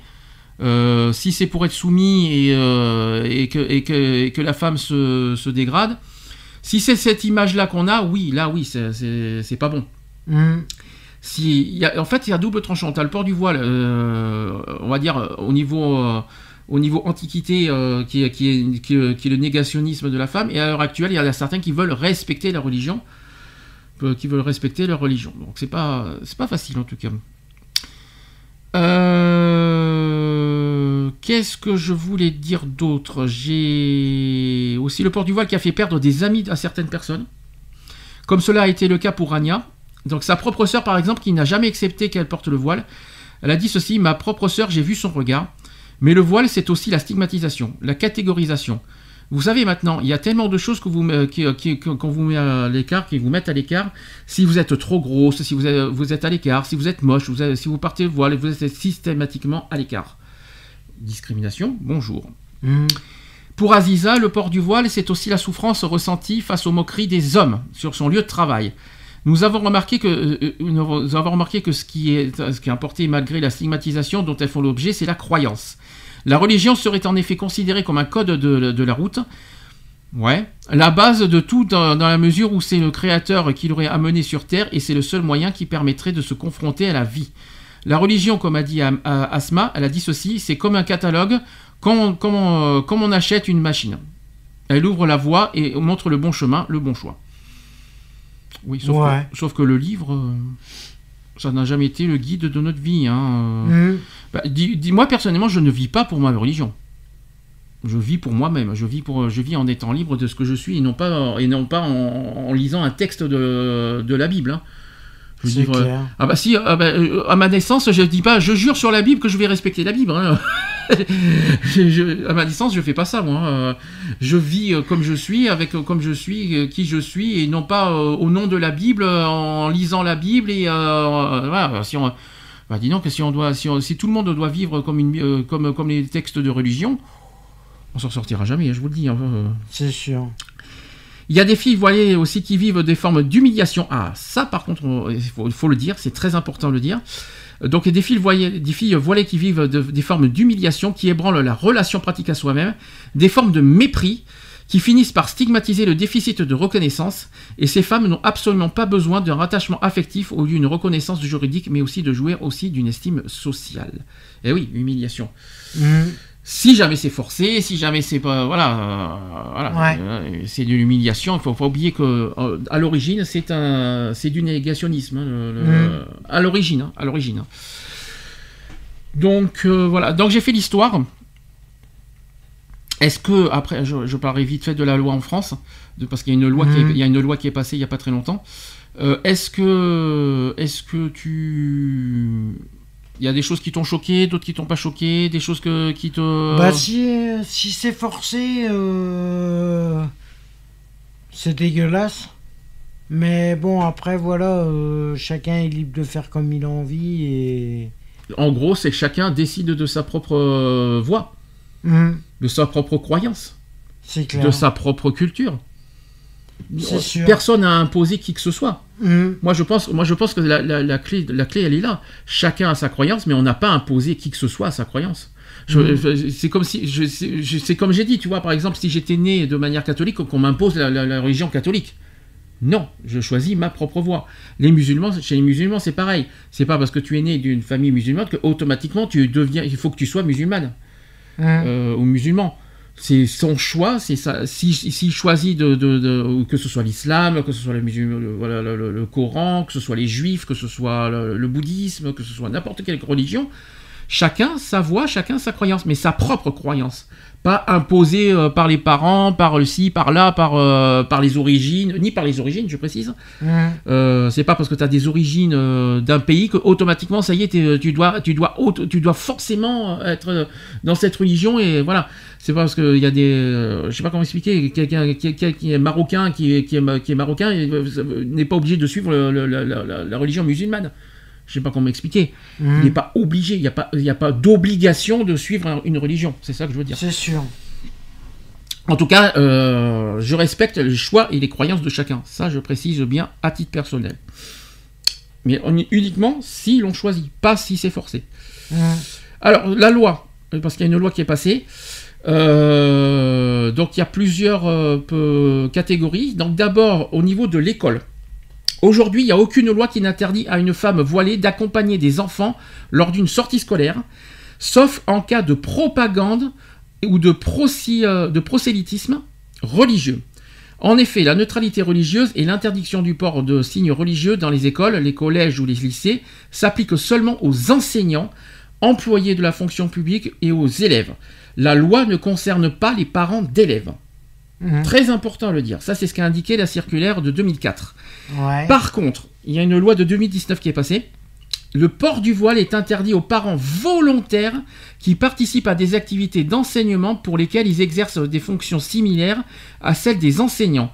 C'est le cas lorsque de telles activités se déroulent en, euh, en classe. Donc à l'intérieur de l'école, par exemple, euh, pas de port du voile. En fait, euh, ils ont le droit en extérieur, en fait. Mhm. Dans ce cas précis, le chapitre port de signes religieux par les parents d'élèves euh, du Vadé euh, Mekoum de, sur la laïcité de l'école, daté du, de- ça date de septembre 2019, ça date de pas très loin cette loi, qui précise que les parents sont soumis à une obligation de neutralité dans l'école. Ouais. Voilà, ça c'est très important à le dire. Concernant l'espace public, alors aucune loi n'interdit le port de signes religieux, que ce soit la kippa, la croix ou le hijab. Ça c'est dans l'espace public. En tant qu'accompagnatrice, la mère voilée citée plus haut avait donc le droit de garder son foulard. C'est-à-dire tout ce que tout, tout- tout- elle avait le droit finalement de garder son Mhm. foulard. Et de plus, il n'y a aucun texte de loi qui ne l'obligeait non plus à retirer son voile à l'intérieur du conseil régional. L'argument de la laïcité ne pouvait que être invoqué puisque la charte de la laïcité dans les services publics indique que les usagers ont le droit d'exprimer leurs convictions religieuses dans les limites du respect de la neutralité du service public, de son bon fonctionnement et aussi et des impératifs d'ordre public, de sécurité, de santé et d'hygiène. Mhm. Les, usagers euh, des services publics doivent s'abstenir de toute forme de prosélytisme. Seule, il y a une loi en 2010, seule la loi du 11 octobre 2010 qui interdit la dissimulation du visage dans l'espace public, donc les cagoules, la burqa, la niqab et les masques. Ah bah, c'est, pourtant, c'est ce qu'on fait nous. On porte des masques. Qui auraient pu intervenir, mais pas dans ce cas, puisque l'accompagnatrice portait un foulard qui ne cachait pas son visage. Comme quoi, la loi, la loi n'est pas si stricte que ça. hein. Mhm. Par contre, au travail, c'est là, là, ça- là, c'est un peu plus, un peu plus compliqué. Dans le secteur public, le voile est interdit. Mhm. Voilà. Donc ça, dans tout milieu du travail, les fonctionnaires doivent respecter une stricte neutralité, qu'ils soient en, ton cas, en contact avec le public ou pas. ou pas. Par exemple, la poste, Ils sont obligés. Pas de port du voile. Mhm. C'est interdit. Tout, tout ce qui est secteur public, donc les écoles, comme on a dit, tout ça.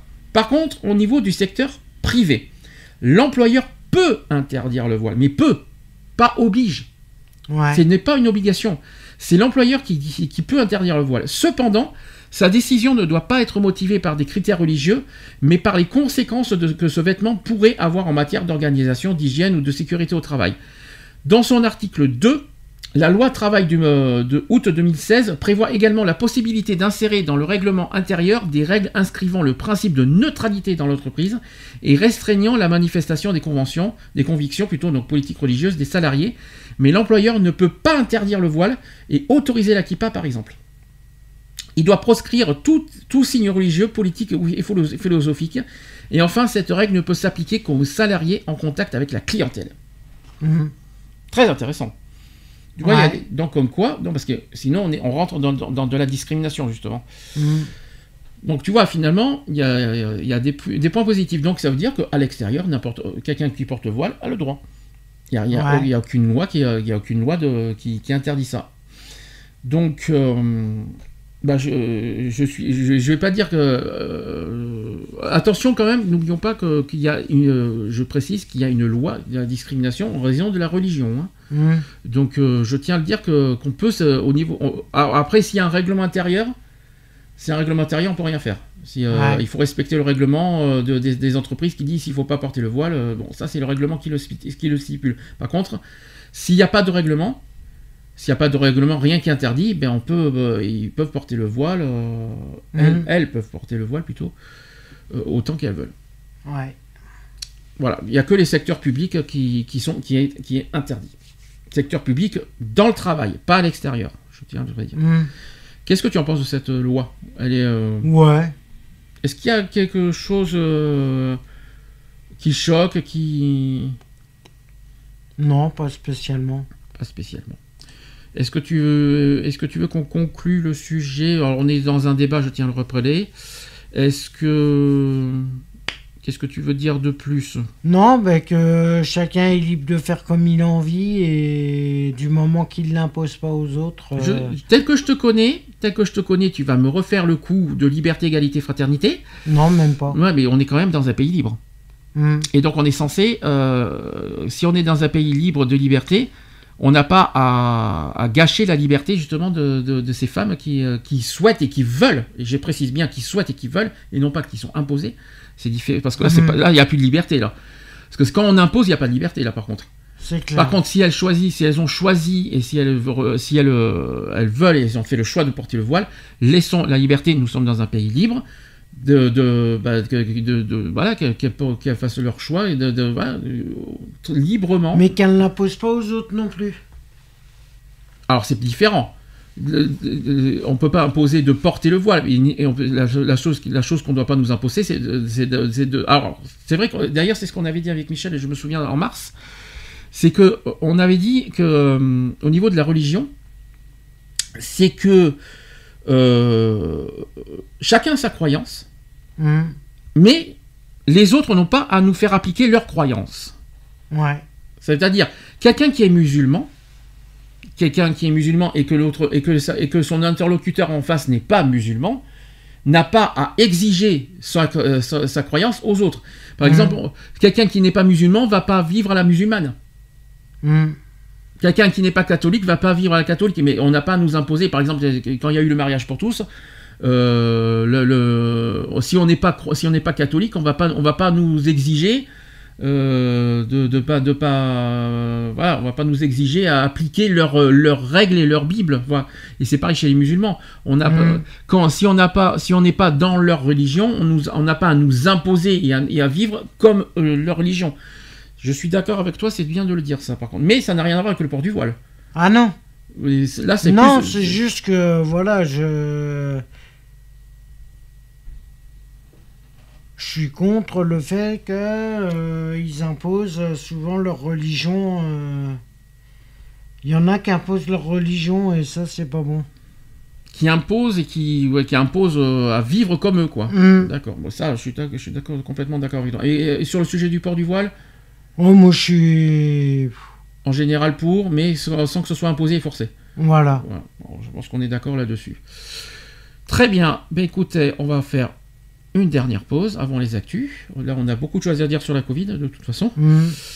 Euh, on se dit à tout de suite À tout de suite. pour la suite.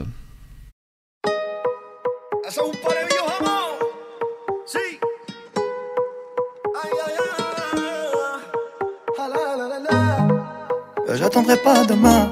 J'aimerais que toi tu fasses de même.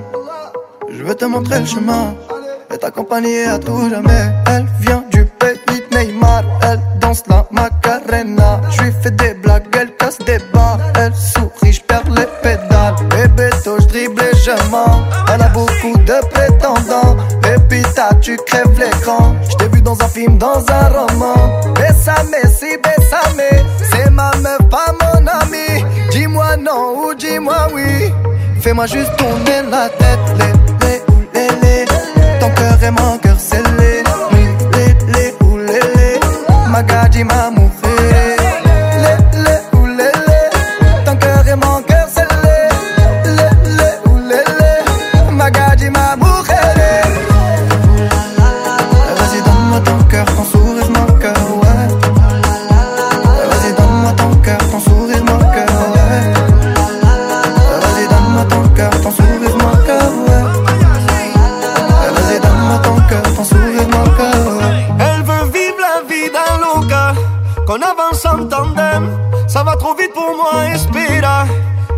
suis quand même. Elle me demande où je veux aller, elle lit dans mes yeux. Mi corazon s'est emballé. Depuis mon ciel est bleu, répète, je dribble et je mens. Elle a beaucoup de prétendants. Et toi, tu crèves l'écran. T'es dans un film, dans un roman. Bésame, si, bésame. C'est ma meuf, pas mon ami. Dis-moi non ou dis-moi oui. Fais-moi juste tourner la tête. Ton cœur et mon cœur, c'est les. Les, les ou les, les. Magadji, ma mourelle. Les, les ou les, les. Ton cœur et mon cœur, c'est les. Les, les ou les, les. Magadji, ma mourelle. Et vas-y, donne-moi ton cœur, ton sourire, mon cœur, ouais. Et vas-y, donne-moi ton cœur, ton sourire, mon cœur, ouais. Et vas-y, donne-moi ton cœur, ton sourire, mon cœur, ouais. Et vas-y, donne-moi ton cœur, ton sourire, mon cœur, ouais. Con bebeto je te dribble, pepita je te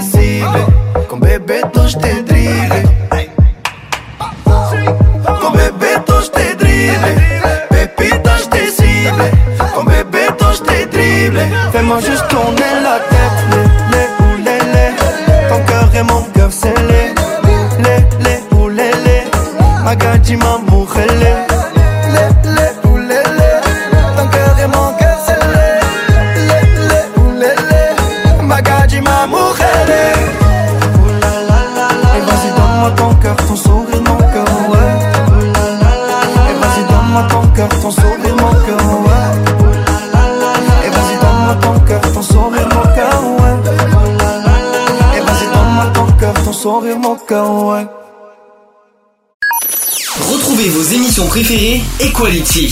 Tous les samedis à 15h avec des débats, des sujets de société, les chroniques, les actus politiques et les actus LGBT de la semaine.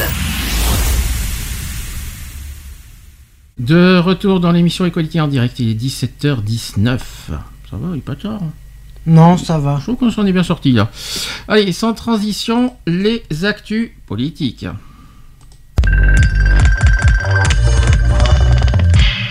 Equality. Politique. Politique. Politique. Ce seront d'ailleurs les dernières actus politiques de la saison. Euh, ouais, parce qu'après c'est terminé. hein. On va évidemment parler, euh, il y aura trois actus au total, on va parler de, de l'allocution de M. Macron du 12 juillet dernier. Alors là, on a, de- on a beaucoup de choses à dire, je crois, parce que nous, on l'a- vu en direct, euh, on a eu des Mhm. réactions très, très, très, très, Très mitigé très mitigées, à la fois positif et à la fois, voilà, un petit peu. euh, on on D'ailleurs, je voudrais te, avant qu'on parle des annonces, tu n'es pas vacciné. Non. Non. Mais je vais être vacciné. euh, D'abord, non, ah, non, parce que ce qui t'a poussé à te vacciner, tu vas me le confirmer à l'heure actuelle, ce qui te pousse au vaccin, c'est le- les annonces de Macron. Euh, pas spécialement. Même pas. Parce que avant, s'il y avait, si, si, euh, s'il y avait pas les annonces de, de lundi dernier, est-ce que tu, est-ce que tu aurais euh, été euh, quand même faire ton vaccin? Oui. Tu l'aurais fait quand même? Oui, parce que. Et pourquoi si tard? Pourquoi tu t'y prends que maintenant? Parce que avant, j'en voyais pas l'utilité. D'accord. Par contre, j'en connais plusieurs dans ton entourage qui, qui se sont forcés à, à faire leur, à faire. euh, Bah ouais. Parce que là, là, c'est vraiment par euh, à cause des décisions. euh, Bah ouais. Bah oui, tout simplement. Mhm. Euh, bon, moi, ça y est, euh, je tiens à le dire, hein, je suis vacciné depuis le 12 juillet. J'ai les deux, euh, donc euh, comme ça, au moins, je suis content. Je suis content. Alors, on va parler des principales annonces de- d'Emmanuel Macron et un par un, on va donner notre avis. D'abord, à partir du, 28 du 21 juillet prochain, le Mhm. pass sanitaire sera étendu aux lieux de loisirs et de culture. Concrètement, pour tous nos compatriotes de plus de 12 ans, il faudra, pour accéder à un spectacle, un parc d'attractions, un concert ou un festival, avoir été vacciné ou présenter un test négatif récent. Pour ou contre? Moi, j'y contre. Pour toi, pour aller dans un spectacle, euh, contre... T'as pas besoin du vaccin pour. euh, Tu sais que c'est un lieu clos, hein, faut pas l'oublier. Oui, non, mais pour un festival, euh, je suis désolé, c'est en extérieur. Ah, pas tous, non, dans un concert euh, intérieur. Non, mais un, Un parc un d'attractions, fes- ouais, parc d'attractions, festival. euh, Ouais. Je suis désolé, c'est en extérieur. Ouais. Je vois pas l'intérêt du, du vaccin. Spectacle, oui, quand même. hein. Spectacle, Lieu clos- oui. tout, ce qui, est- tout ce qui est le lieu clos, quand même. lieu euh, oui. Là, là, quand même, euh, faut pas, faut faire attention quand même. Bah, déjà, ça me surprend parce que tu vois, nous, on a été au plan d'eau hier et on nous Mhm. impose pas euh, parce qu'il y a quand même, il y a plein de personnes euh, autour euh, et on nous impose pas les masques. Mhm. Moi, ça m'a surpris parce qu'on est, on est, il y a plusieurs personnes autour de nous, même dans le plan d'eau, même dans l'eau. Mhm. Mais on ne nous impose pas à porter le masque. Tu vois, et pourtant, il y a, il y a- on est plus de six personnes dans, dans, dans ces genres de lieux. Mais tout ça parce que c'est pas un lieu clos, donc on nous impose pas. moi, ça, me- moi, ça me surprend, tu vois. voilà. Ouais. Alors là, alors là, attention, le deuxième point, là on va avoir des, des choses à dire. À partir du mois d'août, le pass sanitaire s'appliquera dans les cafés, les restaurants, les centres commerciaux, ainsi que dans les hôpitaux, les maisons de retraite, les établissements médico-sociaux, mais aussi dans les avions, trains, cars pour les longs trajets. Donc seules les personnes ayant été vaccinées ou pouvant présenter un test PCR négatif de moins de 48 heures pourront accéder à ces lieux. Bah, c'est à cause de ça que je, que je me fais vacciner. Ah, donc donc c'est bien les annonces de, de Macron qui t'ont Oui. poussé. là. Oui, oui. Mais euh, à partir du mois d'août seulement. Oui. C'est à cause euh, des annonces qu'il a faites euh, à partir du mois d'août. Moi, je me souviens de ta réaction. Enfin, j'avoue que moi aussi, j'avais une réaction assez, assez dure sur ça. On a pris ça comme du chantage. Hmm. Parce que bon, moi personnellement, je suis pas concerné parce que je suis déjà vacciné euh, depuis. euh, mais bon, je me mets à la place de ceux qui sont pas vaccinés. Et je me suis dit, il n'y a pas de vaccin obligatoire. Ouais. Mais à côté, vous avez intérêt de vous vacciner parce que sinon, vous pouvez pas accéder euh, aux restaurants et surtout aux centres commerciaux. Hmm. Moi, j'appelle ça un petit peu. euh, On a C'est du chantage. C'est un petit peu du chantage parce que si, évidemment, si vous n'avez pas de passe sanitaire, vous avez droit à des amendes. Donc, vous pouvez, soit vous pouvez pas rentrer, Hmm. soit, euh, soit pour, euh, soit, euh, soit il y a soit une amende pour pour les salariés qui ne sont pas vaccinés, etc. Mais ce que ce que j'essaie de comprendre, c'est que hum, comment dire? Ah oui, par contre, il y a quand même des tests PCR qui sont faisables. hein. Hmm. Donc, seules les personnes ayant été vaccinées ou pouvant présenter un test PCR négatif, alors j'ai- j'ai du mal à m'imaginer, euh, veut aller dans les centres commerciaux et à chaque fois, tous les, euh, à chaque fois présenter un, un test PCR à chaque fois qu'il faut, qu'il faut faire des courses. hein. Hmm. J'imagine pas euh, faire des, euh, des euh, tu sais ce que c'est les tests PCR. Ouais, c'est par rapport au nez. C'est voilà, c'est les, les trucs qu'on met- qui sont désagréables. Je l'ai fait deux fois. c'est c'est super désagréable. Donc, euh, mais voilà, j'ai trouvé ça un peu dur, surtout pour les, notamment les centres commerciaux. Alors, je dis franchement, on n'a pas encore euh, les, les détails exacts au niveau des centres commerciaux Hmm. à l'heure actuelle, parce qu'on attend encore les, les textes de loi qui vont passer, parce qu'il va y avoir une histoire de taille des centres de commerciaux. Est-ce que tous les commerces vont être concernés? Est-ce que c'est à, quel, à partir de quelle taille ça va être concerné? Est-ce que ça va être à la- à l'entrée ou est-ce que ça va être à l'intérieur de- des centres commerciaux? Il n'y a pas encore de détails euh, fixés sur ce sujet-là. Hmm. Mais c'est vrai que c'est vrai que ça fout les boules quand on entend ça. Ça veut dire que pour manger, il faut être vacciné. Bon, bah, s'il y a bien une chose auquel je, à la limite, restaurant, ça me, ça me dérange pas, les cafés, ça me dérange pas, les hôpitaux, c'est complètement con. On, a- on peut faire les tests PCR. Hmm.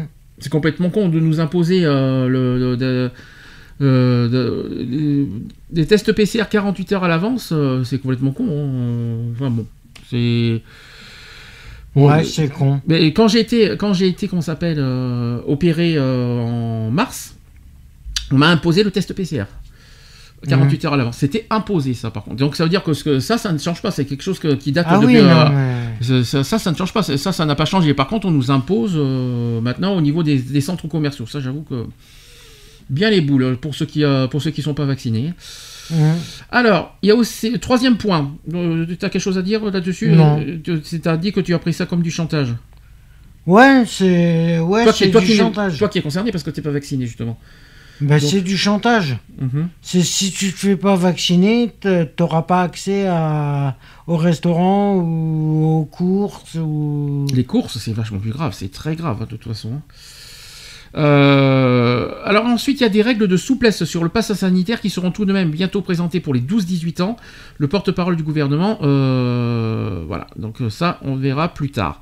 Au sujet de la vaccination, nous sommes une nation. Alors ça, c'est ce qu'a dit Macron. Nous sommes une nation de science des lumières. Quand la science nous offre les moyens de nous protéger, nous devons les utiliser avec confiance dans la raison et dans le progrès. Nous devons viser la vaccination de tous les Français. Donc lui, son objectif, c'est que tous les, tous les Français soient vaccinés. Hein. Ça, c'est son objectif, euh, quoi qu'il en soit.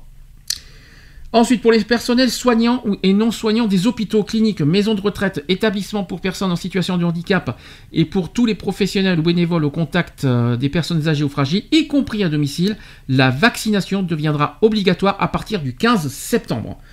Est-ce que tu es d'accord?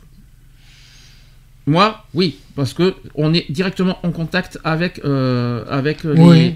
Ah oui, bah oui, bah, on est dir- on est on- quand on est avec des infirmiers tout ça, on est on, on nous touche, on nous euh, voilà, on est Mm. directement en contact physique avec eux.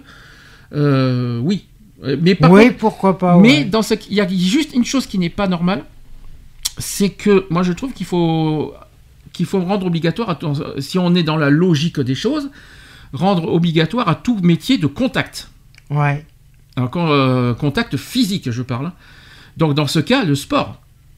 Le sport aussi. ouais. Le sport, euh, tout, tout ce qui est sport de contact, parce que, euh, excusez-moi, mais la lutte gréco-romaine sans contact, je ne connais pas. hein. Je, je sais pas, euh, le foot sans contact, je connais pas. On est obligé de se toucher les pieds, tout ce qu'on veut. hein. On est obligé de se toucher les mains, euh, que ce soit le rugby, le basket, enfin tout, ce que, tout, tout, tout sport de contact, voilà. Ça, c'est un exemple. Tout métier auquel il y a des contacts, et pas forcément de santé, Hum. pour moi, ça devrait, euh, dev- ça devrait être Ça obligatoire. devrait être obligatoire. ouais. Là où ça ne devrait pas être obligatoire, c'est tout ce qui n'est pas contact. Hum. Voilà, là où il y a, là où il n'y a aucun contact, hein, c'est juste ça. Et il y aura des contrôles à partir du 15 juillet et il y aura des sanctions qui seront prises. Donc euh, c'est depuis hier hein, quand même, hein, quand, quand on y repense, quand on y repense. Pour ceux qui ont été vaccinés les premiers, qui verront prochainement leur taux d'anticorps baisser, à partir de la rentrée, il y aura une campagne de rappel qui sera mise en place pour vous permettre de bénéficier une, de nouvelles injections. Donc il y a une histoire de troisième dose que je- que j'expliquerai tout à l'heure, parce que euh, il, y en aura, il y aura certaines personnes qui auront droit à une troisième dose à partir Mhm. de septembre. Ensuite, pour, euh, en fonction de l'évolution de la, de la situation, il faut sans doute aussi nous poser la question de la vaccination obligatoire pour tous les Français. Mais euh, euh, Emmanuel Macron a fait le choix de la confiance. C'est pas suffisant parce qu'il y a des réticents. euh, C'est pas du Ouais. c'est pas du jour au lendemain. hein. Dans les collèges, collèges, lycées, des campagnes de vaccination spécifiques seront lancées à la rentrée. Et pour ou contre au niveau collège et lycée? Non, je suis pour. T'es pour.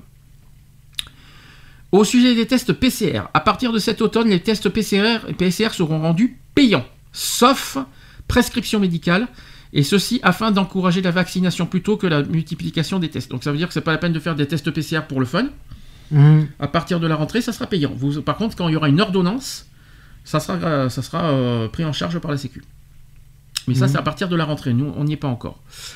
Il y, aura, il y a un couvre-feu dans certains territoires. Alors, il me semble que c'est dans la Martinique et la Réunion. Euh, couvre-feu, Mhm. voilà, parce qu'il me semble qu'il y a eu des cas, euh, il y a une envolée de, ouais, de ils cas. ont, eu, ils ont eu quelques cas. Euh, Voilà, euh, et ça s'est enflammé là-bas, d'après ce que j'ai compris. Bon, pas, ça ne nous concerne pas directement, mais une pensée, bien sûr. Nous avons une pensée pour la Martinique et la Réunion euh, qui doivent vivre des instants difficiles en ce moment.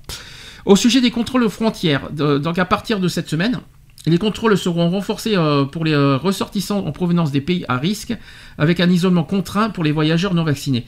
Là, je vais être clair, il ne faut pas lever les frontières, frontières du tout tant que, tant que le vaccin n'est pas contrôlé. hein. Euh, pas que, tant que le virus n'est pas contrôlé, je veux dire. hum. Tant que le virus n'est pas, euh, voilà, il faut pas la levée des frontières, ça sera une fois que, le, va- que le virus est totalement sous contrôle. Parce que Ah oui, on clair. va pas faire que ça, lever les frontières, on va mettre les frontières et on va les relever, on, puis on va refaire ci, puis on va, on va pas reaccueillir des étrangers pour ici et là parce que les variants, hein, ils vont, ils nous épargnent pas de toute façon. Hum. Euh, non, c'est euh, jusqu'à, pour moi, c'est à titre personnel, je dis franchement, c'est jusqu'à ce que le, le virus soit sous contrôle. Et à partir de là, on lèverait, euh, on lèvera les frontières. Hum. Euh, concernant la relance économique, euh, Macron a dit ceci nous devons vivre avec ce virus. Les semaines à venir seront celles de la mobilisa- mobilisation pour relancer notre économie. Alors là, qu'est-ce que j'y crois pas beaucoup? Non, j'y crois pas non plus. Relancer notre économie c'est pas gagné, vu les dettes qu'on a en ce moment. C'est clair. Vu tous les prêts, parce que il y a, y a une, une autre- quelqu'un d'autre euh, qui m'a parlé, euh, parce qu'on a parlé des- euh, déjà de, de la Covid en décembre dernier, Hum. et on m'a dit qu'on a eu pas mal de, de- de- on a fait pas mal de prêts hein, euh, euh, pour, euh, pour la Covid. hein. Donc euh, déjà, en, euh, en premier, il faut d'abord rembourser nos dettes avant de penser, euh, avant de dire que qu'on va relancer l'économie, parce que j'y crois pas beaucoup. hein, je vous dis franchement. Mm. Ensuite, sur les 100 milliards d'euros votés à l'automne dernier, 40 milliards ont, ainsi été mobilisés sur le terrain et nous vont faire en plus encore.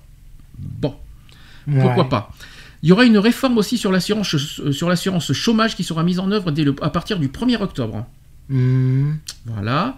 Concernant les retraites, Emmanuel Macron a aussi évoqué la réforme des retraites qui sera relancée quand les conditions sanitaires seront réunies.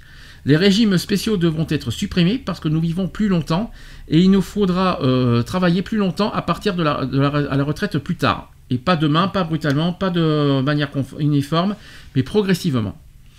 Et enfin, ah oui, chaque retraite, euh, il a dissocié aussi, chaque retraite devra être, devra être supérieure à plus de 1000 euros. Ouais. Bah, c'est mieux que rien. Au sujet du revenu d'engagement pour les jeunes, la nation doit une réponse à ceux qui ont été les plus touchés par la crise. C'est ce qu'a dit M. Macron. Il y a eu des... Parce que le lendemain, il y a eu des précisions apportées par le gouvernement qu'on va apprendre parce qu'on ne l'a pas vu. Mhm. Premièrement, il n'y a aucun report admis euh, pour la mise en place du pass sanitaire. Donc, ça, selon les- ça c'est BFM TV qui a dit ceci. Le pass sanitaire entrera en vigueur dès le mois d'août pour tous les établissements de la restauration et d'hôtellerie, pour les clients comme les, pour les employés. Et l'Union des métiers et des industries demandait le report de la mesure en septembre et justifie sa requête par le temps un peu trop court dont disposent les salariés euh, pour se vacciner, mais le gouvernement refuse que la mesure soit retardée. Je suis pourtant d'accord avec les euh, avec les euh, avec l'Union des métiers parce que il faut pas oublier qu'il y a le deuxième. Par exemple, toi, tu viens de faire euh, parce qu'il faut il faut compter trois semaines entre le premier et le deuxième vaccin. Mhm. Toi, je sais que tu fais le 28 juillet, ton deuxième c'est le 18 août. Ouais. Si supposons que quelqu'un se fait vacciner cette semaine, c'est un exemple. On est combien aujourd'hui On est, euh, allez, on va dire la semaine prochaine, le lundi, euh, lundi 19. Il faut, Mhm. il faut ajouter trois semaines de plus, ça emmène vers un peu plus, un peu vers euh, à peu près le 18. Début août. C'est juste. Et puis en plus, il faut compter une semaine, 15 jours, de- 15 jours de plus pour avoir le pass sanitaire. Mhm. Pour moi, je suis d'accord, c'est très juste. Il y en a certains qui vont être pénalisés parce qu'ils euh, n'ont pas été vaccinés euh, maintenant. Donc il y en a qui font des efforts d'avoir le vaccin maintenant, mais qui, qui vont être pénalisés en début août. Mhm. Donc c'est un peu injuste. Ça, ça là-dessus, je suis d'accord que qu'ils auraient dû mettre l'obligation des vac- enfin, l'obligation de, des passes sanitaires à partir de septembre. Parce que Ouais. euh, moi, moi, je suis désolé, mais août, ça me paraît trop juste. C'est clair. Concernant le, pa- en- en- toujours le pass sanitaire, qui est nécessaire dans les salles de sport. Voilà, ça c'est une bonne nouvelle. Si lundi, lors de son discours, le président de la République a indiqué que le pass sanitaire serait nécessaire à partir du mois d'août pour se rendre dans les restaurants, voilà. Roxana euh, voilà, je ne vais pas dire son nom, a précisé qu'il le serait également pour se rendre dans une salle de sport ou de fitness et pratiquer une activité physique en intérieur. Là, Mhm. c'est exactement ce que j'ai dit tout à l'heure. Mais, oui, mais aussi pour des matchs. Ouais, aussi. Ce serait bien d'élargir aussi aux matchs. euh, il va y avoir les Jeux Olympiques là, derrière, là, Mhm. euh, qui vont commencer demain, si je ne me trompe pas, euh, les Jeux Olympiques. Euh, Euh, ben, oui, je crois. Oui, il me semble que c'est- il me semble que c'est demain.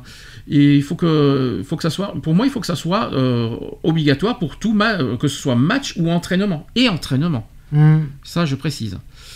Le pass sanitaire ne sera pas nécessaire dans les transports en commun. Ah, alors pour ou contre là? Ça, c'est une, ça c'est bizarre parce que Emmanuel Macron. Non, je suis pour. Alors on va, on va essayer d'expliquer parce que Emmanuel Macron, qui a, il a indiqué que, que ça sera étendu pour les trains de longue distance, pour les Ouais. avions aussi, et aussi des largues longues distances, par exemple ce que tu vas faire entre euh, Marseille et Paris, par exemple. Mhm. Ça, c'est à longue distance. Donc, une manière d'exclure du dispositif des transports en commun. ce- alors, c'est ce qu'a officiellement confirmé euh, Jean-Baptiste euh, Djebari, ministre des Transports. Il ne sera demandé que, que dans les aéroports pour les TGV, les intercités et les trajets effectués à bord des cars interrégionaux. Alors, ça paraît idiot. Parce que euh, on parle de lieux clos. Mhm. Dans les transports, on n'est pas que 6. Ouais. À titre personnel, c'est la, chose que je comprends le moins, pour être honnête. Pourquoi on nous fait chier pour les, euh, pour les centres commerciaux et pas dans les transports? Mhm. Bah, cherchons la logique. Ouais. C'est compliqué leur truc. là. Transport, euh, bah, je suis désolé, pourquoi dans les transports on n'a pas de repas euh, Pourquoi on fait chier aussi pour les restaurants et pas dans les transports? Pour moi, c'est illogique. Ouais. Ouais, mais qu'est-ce qui est vraiment logique? Oui, mais c'est une question que je pose. Les terrasses de café et restaurants seront bien concernées par le pass sanitaire. Donc ça, c'est officiel, euh, officialisé par le gouvernement. Euh, donc c'est la totalité des établissements qui est visée, totalité, carrément. Mhm. Donc y compris les terrasses. Alors là, je vois pas l'intérêt des terrasses. Non, je vois pas l'intérêt. Donc si, non, parce que c'est con, parce que s'il y a des gens qui passent dans les terrasses, on est obligé d'avoir le pass sanitaire alors? Parce que s'il y a des gens qui, si- s'il y, y a juste des gens de passage, qui, qui, qui, euh, qui- Mm. qui- parce qu'il y a des terrasses dans les rues. Donc il y a forcément des gens qui vont croiser les terrasses. Hmm. Et on va nous demander le pass sanitaire pour croiser les terrasses? C'est complètement idiot. Donc Bah tellement- non, parce qu'il y a des gens qui vont, qui, qui, qui vont dans les, dans les, euh, dans, euh, euh, c'est complètement con de demander, euh, de, de- de demander dans, dans les terrasses. enfin, c'est bizarre. À l'intérieur, je comprends, il n'y a pas de souci. Les terrasses, euh, c'est bizarre. J'en vois pas l'intérêt en terrasse. Ensuite, les 12-17 ans seront exemptés du pass sanitaire jusqu'au 30 août. Ça veut dire qu'à partir de la rentrée, il y aura un pass sanitaire pour les 12-17 ans. Donc, euh, c'est de manière à ne pas gâcher les vacances de famille. Les adolescents qui ne pourront pas justifier d'un test négatif de moins de 48 heures ou d'un schéma complet de vaccination seront tenus de porter le masque partout où ça sera nécessaire, tant qu'ils n'auront pas atteint le niveau de protection conféré par la vaccination. Donc, s'ils n'ont pas de vaccin, ils auront quoi qu'il en soit le, masque obligatoire. Hmm. Concernant le port du masque, levé à terme. Ah, alors ça c'est quelque chose qui, qui, qui est, une- c'est une nouveauté qu'on n'est pas au courant. Olivier Véran qui a indiqué que l'extension du pass sanitaire permettra à terme de lever l'obligation du masque total. Ah bah c'est déjà pas mal. C'est le principe du pass sanitaire, donc il permet de se rassembler dans un endroit intérieur ou extérieur où toutes les personnes qui, vous- qui nous entourent sont totalement protégées par le vaccin ou disposent d'un test négatif de moins de... Ça veut dire que quelque part le pass sanitaire va remplacer le masque à terme. Donc, euh, à la fois oui, et à la fois, bah, c'est chiant parce qu'il va falloir porter un espèce de papier à la main, coucou, passe sanitaire pour passer, quoi. Donc, euh, euh, bon, ce qui est, c'est tant mieux parce que j'avoue que les masques, je commence à en avoir marre, pour être honnête. Je commence à en avoir Ah même moi je les supporte plus. parce que surtout dans les salles d'attente, je vous raconte pas, dans les salles d'attente, euh, dans les, euh, que ce soit dans les hôpitaux ou chez les médecins, euh, c'est insupportable, je vous dis franchement. Donc euh, oui, mais quand? C'est parce qu'on n'a pas de date encore. Donc c'est à terme, mais on n'a on pas encore de date de, de, de, de, de ce- de cette levée du masque. Hmm. Donc pour l'instant, il n'y a, pas encore d'échéance à l'heure d'aujourd'hui. C'est pas encore une mode- À l'heure actuelle, le, le port du masque. Non est- parce qu'apparemment il y, a- il y a un problème, c'est qu'ils ont un contrat jusqu'en 2024 pour euh, écouler tous les masques. euh. Non mais 2024, euh, on- on- ça m'étonnerait qu'on supportera encore pendant deux ans les masques, je, je le dis franchement. hein. Bah apparemment. Par contre, euh, il y a une question que, que j'ai entendue, parce qu'il y, y, euh, y en a certains qui portent les masques en extérieur, d'autres qui n'en portent pas, ça c'est à libre à chacun d'en porter. hmm. Je tiens à le dire, moi personnellement j'avais porté encore le masque en extérieur parce que j'étais pas totalement vacciné. C'est pour ça que je l'avais porté. Là, je- depuis, là hier on était au, on était, euh, au plan d'eau, je ne l'ai pas mis. Parce qu'on n'était pas, on n'était pas autour de plusieurs personnes. Hmm. Libre à chacun de porter le masque. Il n'y a pas d'obligation en extérieur, euh, mais on peut le porter si, euh, si on a le- le- la sensation euh, d'être vulnérable, tout ça. Mais c'est pas obligatoire. Ça, c'est le premier point. Par contre, c'est toujours obligatoire dans les lieux clos. Ouais. Donc, euh, c'est euh, même à l'heure actuelle, c'est toujours obligatoire, que ce soit pour la poste, dans les centres commerciaux, Hmm. euh, n'importe où. Il y a- Tout ce qui est enfer- tout ce qui est enfermé est obligatoire. Par contre, ce qui est con, ce qui est, ce qui est, do- ce qui est là où je comprends pas, c'est on va présenter un pass sanitaire, mais est-ce qu'on va continuer à, présenter le, port- le masque en, en présentant le, port le masque? C'est ça, que- c'est la seule question. Je pense pas. Bah, c'est la question que je n'ai pas parce que, euh, excusez-moi, mais je n'ai pas de précision là-dessus. Euh, parce que si on présente euh, un test négatif, enfin, on est vacciné. Je, je parle par exemple des hôpitaux. Hmm. Là, on, va présenter le pass sanitaire dans les hôpitaux. Dans ce cas, est-ce qu'on va nous obliger à porter le masque dans les hôpitaux si on a le pass Ouais. sanitaire Mais c'est complètement con. Mais c'est complètement idiot. Ouais, mais même. Mais c'est complètement. Même c'est un lieu clos. Automatiquement, ils vont te demander euh, de porter le masque. Parce que c'est vrai qu'à l'heure actuelle, on nous a pas dit pour les masques à lieu clos. On nous Mhm. a pas dit si on, nous- si on lève les masques. Il y, a, y a rien qui, est, stipule que, que, que, que dans les lieux clos, les masques sont enlevés. Mhm. Y compris avec le pass sanitaire. Ouais. C'est la seule, en fait, c'est la seule euh, chose qui nous manque. Et qui, et, qui ne, et qui est complètement ridicule si on doit à la fois porter le masque et pas- présenter le pass sanitaire. Ça va être lourd pour certains. Mhm.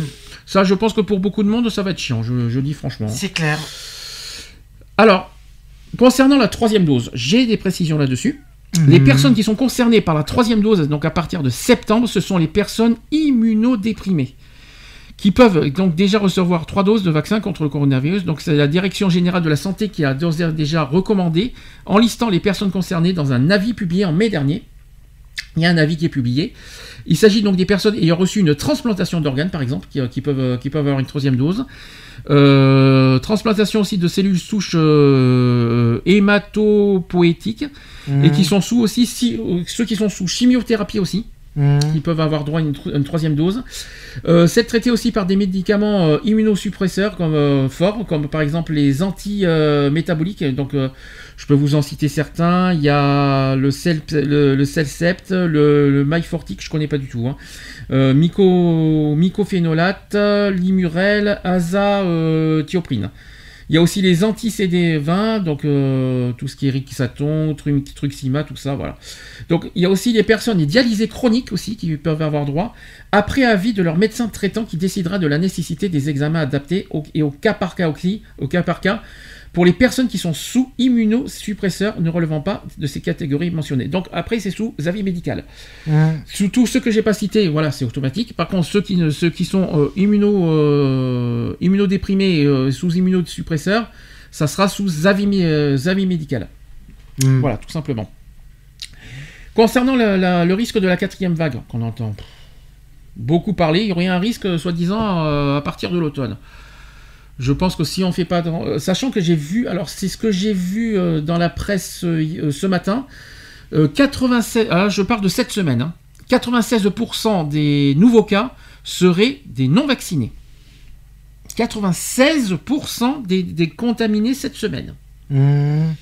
Donc, est-ce qu'on peut dire, est-ce qu'on peut alerter une fois pour toutes que, que les gens euh, devraient se faire vacciner pour, pour, pour- soi-disant que si on se fait vacciner, on, a, on, est- on aurait minimum 4 fois, quatre fois moins de chances de se faire, euh, de choper le virus en fait. Donc, euh, Ouais, je pense, mais je sais pas. par contre, qu'on soit clair, hein, c'est pas parce qu'on est vacciné qu'automatiquement on n'aura jamais le virus. Oui. Surtout les variants. Mhm. Parce que, mais c'est juste qu'on a moins de risques. De... Ça ne veut pas dire qu'on n'a plus aucun risque de, l'attraper, parce qu'il y en a certains qui, le- qui, euh, en étant vaccinés, qui chopent le, Mm. qui, qui chopent le virus. hein. Mais on a moins de risques de le choper. hein. C'est tout simplement ça. Mais par contre, il y a, oh, ça ne veut pas dire qu'on a zéro risque. Mhm. Malheureusement, euh, même en étant vacciné, on peut malheureusement contracter le virus. Ouais. Ça, c'est... ça. Et c'est pour ça qu'il y a des réticents en disant à quoi ça sert de me faire vacciner, euh, à quoi ça sert que je sois vacciné, parce que de toute façon, il y a, il y a- il y a- il y a encore des chances à être, à être touché par le virus. C'est pour ça qu'il y a des réticents. Et puis en plus, il y en a qui, euh, qui, ont des, qui peuvent avoir des... euh, qui- euh, il peut y avoir des, des- certains qui ont des maladies, ça peut s'aggraver. c'est, ces genres de personnes qui ont peur, quoi. Euh, dernier chiffre aussi que j'ai, euh, il y a la- le nombre de cas qui augmente en ce moment. Il y a maintenant, euh, hier, euh, carrément des chiffres d'hier du 15 juillet, le taux d'incidence qui est plus élevé maintenant aux Pyrénées-Orientales, qui ont dépassé les 200 cas pour 100 000 habitants. Et il y a aussi la Corse, qui a maintenant a dépassé le- la zone rouge. Je tiens à le dire. Euh, Pyrénées-Orientales et Haute-Corse qui devient aussi le deuxième département métropolitain. euh, voilà. Et il y a Paris qui n'est pas loin aussi, qui, euh, qui s'approche. Voilà. Donc, euh, est-ce que. Alors, j'ai dit, dit tout ce que j'avais à dire personnellement, mais est-ce que. On va revenir sur le vaccin obligatoire? Est-ce que. Est-ce que tu es d'accord que, tout, le monde doit être vacciné? Ouais, je pense, euh, je pense que tout le monde doit être vacciné parce que euh, c'est quand même euh, une prévention. Moi, je dis une chose. Moi, j'ai dit une chose sur Facebook, c'est que je me protège et je protège les autres. Si, euh, la moindre des choses, c'est de- aussi de sauver des vies. Parce que je suis désolé, à l'heure actuelle, il y a quand même 4 millions de personnes mortes en- en- dans le monde à cause du, du virus. 4 millions, sur, euh, c'est quand même énorme, je trouve. Moi, la moindre des choses, c'est que j'ai pas envie euh, de contracter et j'ai pas envie de le transmettre à qui que ce soit. Ouais. Et j'ai pas envie de. Un, j'ai pas envie de risquer ma peau. Et deux, Mhm. j'ai pas envie de- j'ai pas envie à cause de moi de le transmettre à quelqu'un et et qu'il en meure. Mhm. C'est ça aussi qu'il faut se. Je crois qu'à chacun de, de- de se mettre ça en tête. J'ai l'impression que des gens, des gens ne, se, ne, ne comprennent pas que ne comprennent pas que c'est une maladie qui reste euh, un petit peu, un- qui reste mortelle, qu'on le veuille ou non, parce Mhm. que c'est d'accord, c'est pas, c'est pas, c'est pas la peste, c'est pas tout ça, mais euh, c'est quand même une maladie qui a fait 4 millions de morts, faut quand même pas le négliger. Donc, dans le monde, pas en France. Hein. Hum. Mais euh, et moi personnellement, j'ai pas envie de, de contaminer qui que ce soit, qui, qui, qui se retrouve dans un dans un hôpital à avoir à être sous sous masque, euh, euh, sous respiratoire. Euh, tu vois ce que je veux dire quoi Mhm. J'ai pas envie de j'ai pas envie d'affliger ça à qui que ce soit. C'est pour ça que j'ai c'est comme c'est à cause de ça que j'ai décidé à me vacciner. hein. De toute façon, c'était dans ce but-là, dans cet objectif. Ça n'a rien à voir avec les restrictions des passes sanitaires, moi. Parce que euh, Ouais. euh, moi, moi j'ai pris la décision en mai, donc. euh, donc euh, moi la décision c'est uniquement pour protéger, me protéger et protéger les autres. Voilà, ça Mhm. c'est ça c'est le problème. Et il y a une il y a autre chose que j'ai dit aussi, c'est que on a tendance à oublier que nos ancêtres ont- sont passés par là. Hum. Et pire. Et ils n'ont pas rechigné. hein. Non parce qu'aujourd'hui il faut quand même le faire. hein.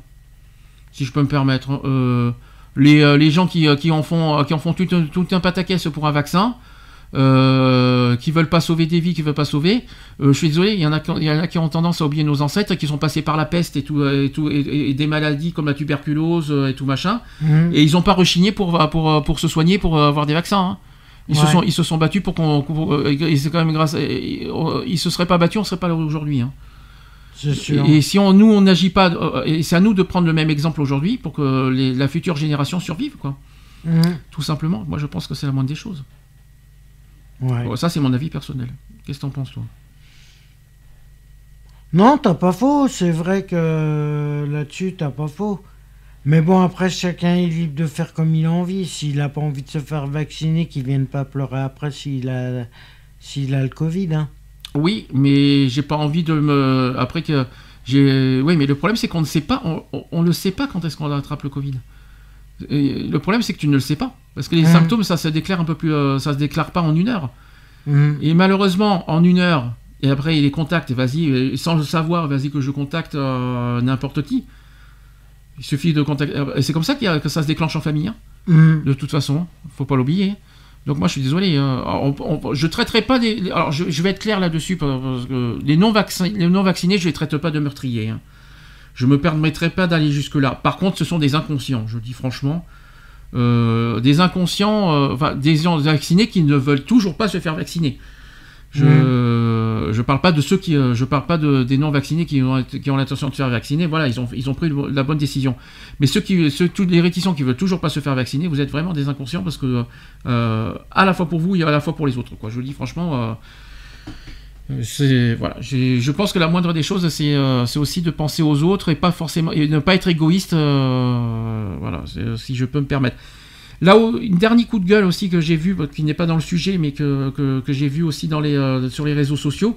Figure-toi que les annonces de Macron, on traite Macron de dictateur à cause des annonces qu'il a faites. Est-ce que tu es d'accord avec ça? Tu trouves que, Est-ce que tu trouves que c'est est-ce que tu trouves que, que ce qu'il a dit c'est un dictateur ou au contraire ces annonces sont bon à la fois dures je trouve, mais mais à la fois justes? Mais elles sont justes. Donc c'est pas c'est pas de la dictature. De toute façon c'est pas ça la dictature. hein.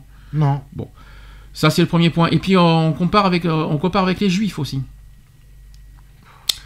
C'est un peu un peu un peu dégueulasse de comparer ça, euh, de comparer la situation actuelle avec la deuxième guerre mondiale. Franchement, bravo quoi, charmant. euh. Bon, il y a des gens qui sont vraiment hein, dérangés du cerveau, je dis franchement. Euh, Mhm. on ne pla- S'il y a bien une chose, une- je, je conclurai sur ça, s'il y a bien une chose que qui que ce soit ne doit pas plaisanter, c'est la santé. On ne plaisante pas sur la santé, que ce soit de soi-même ou des autres. Jamais on en plaisante. C'est pas, pas de la rigolade, on n'en plaisante pas. Euh, je pense que n'importe qui ne verrait pas ses proches en mourir, de toute façon. Euh, voilà, je, dis, je- on en- on- voilà, c'est- vraiment dégueulasse de de- de- d'avoir des paroles aussi mesquins, d'avoir des- d'avoir des, des- encore aujourd'hui d'avoir ces genres d'arguments à la à la con.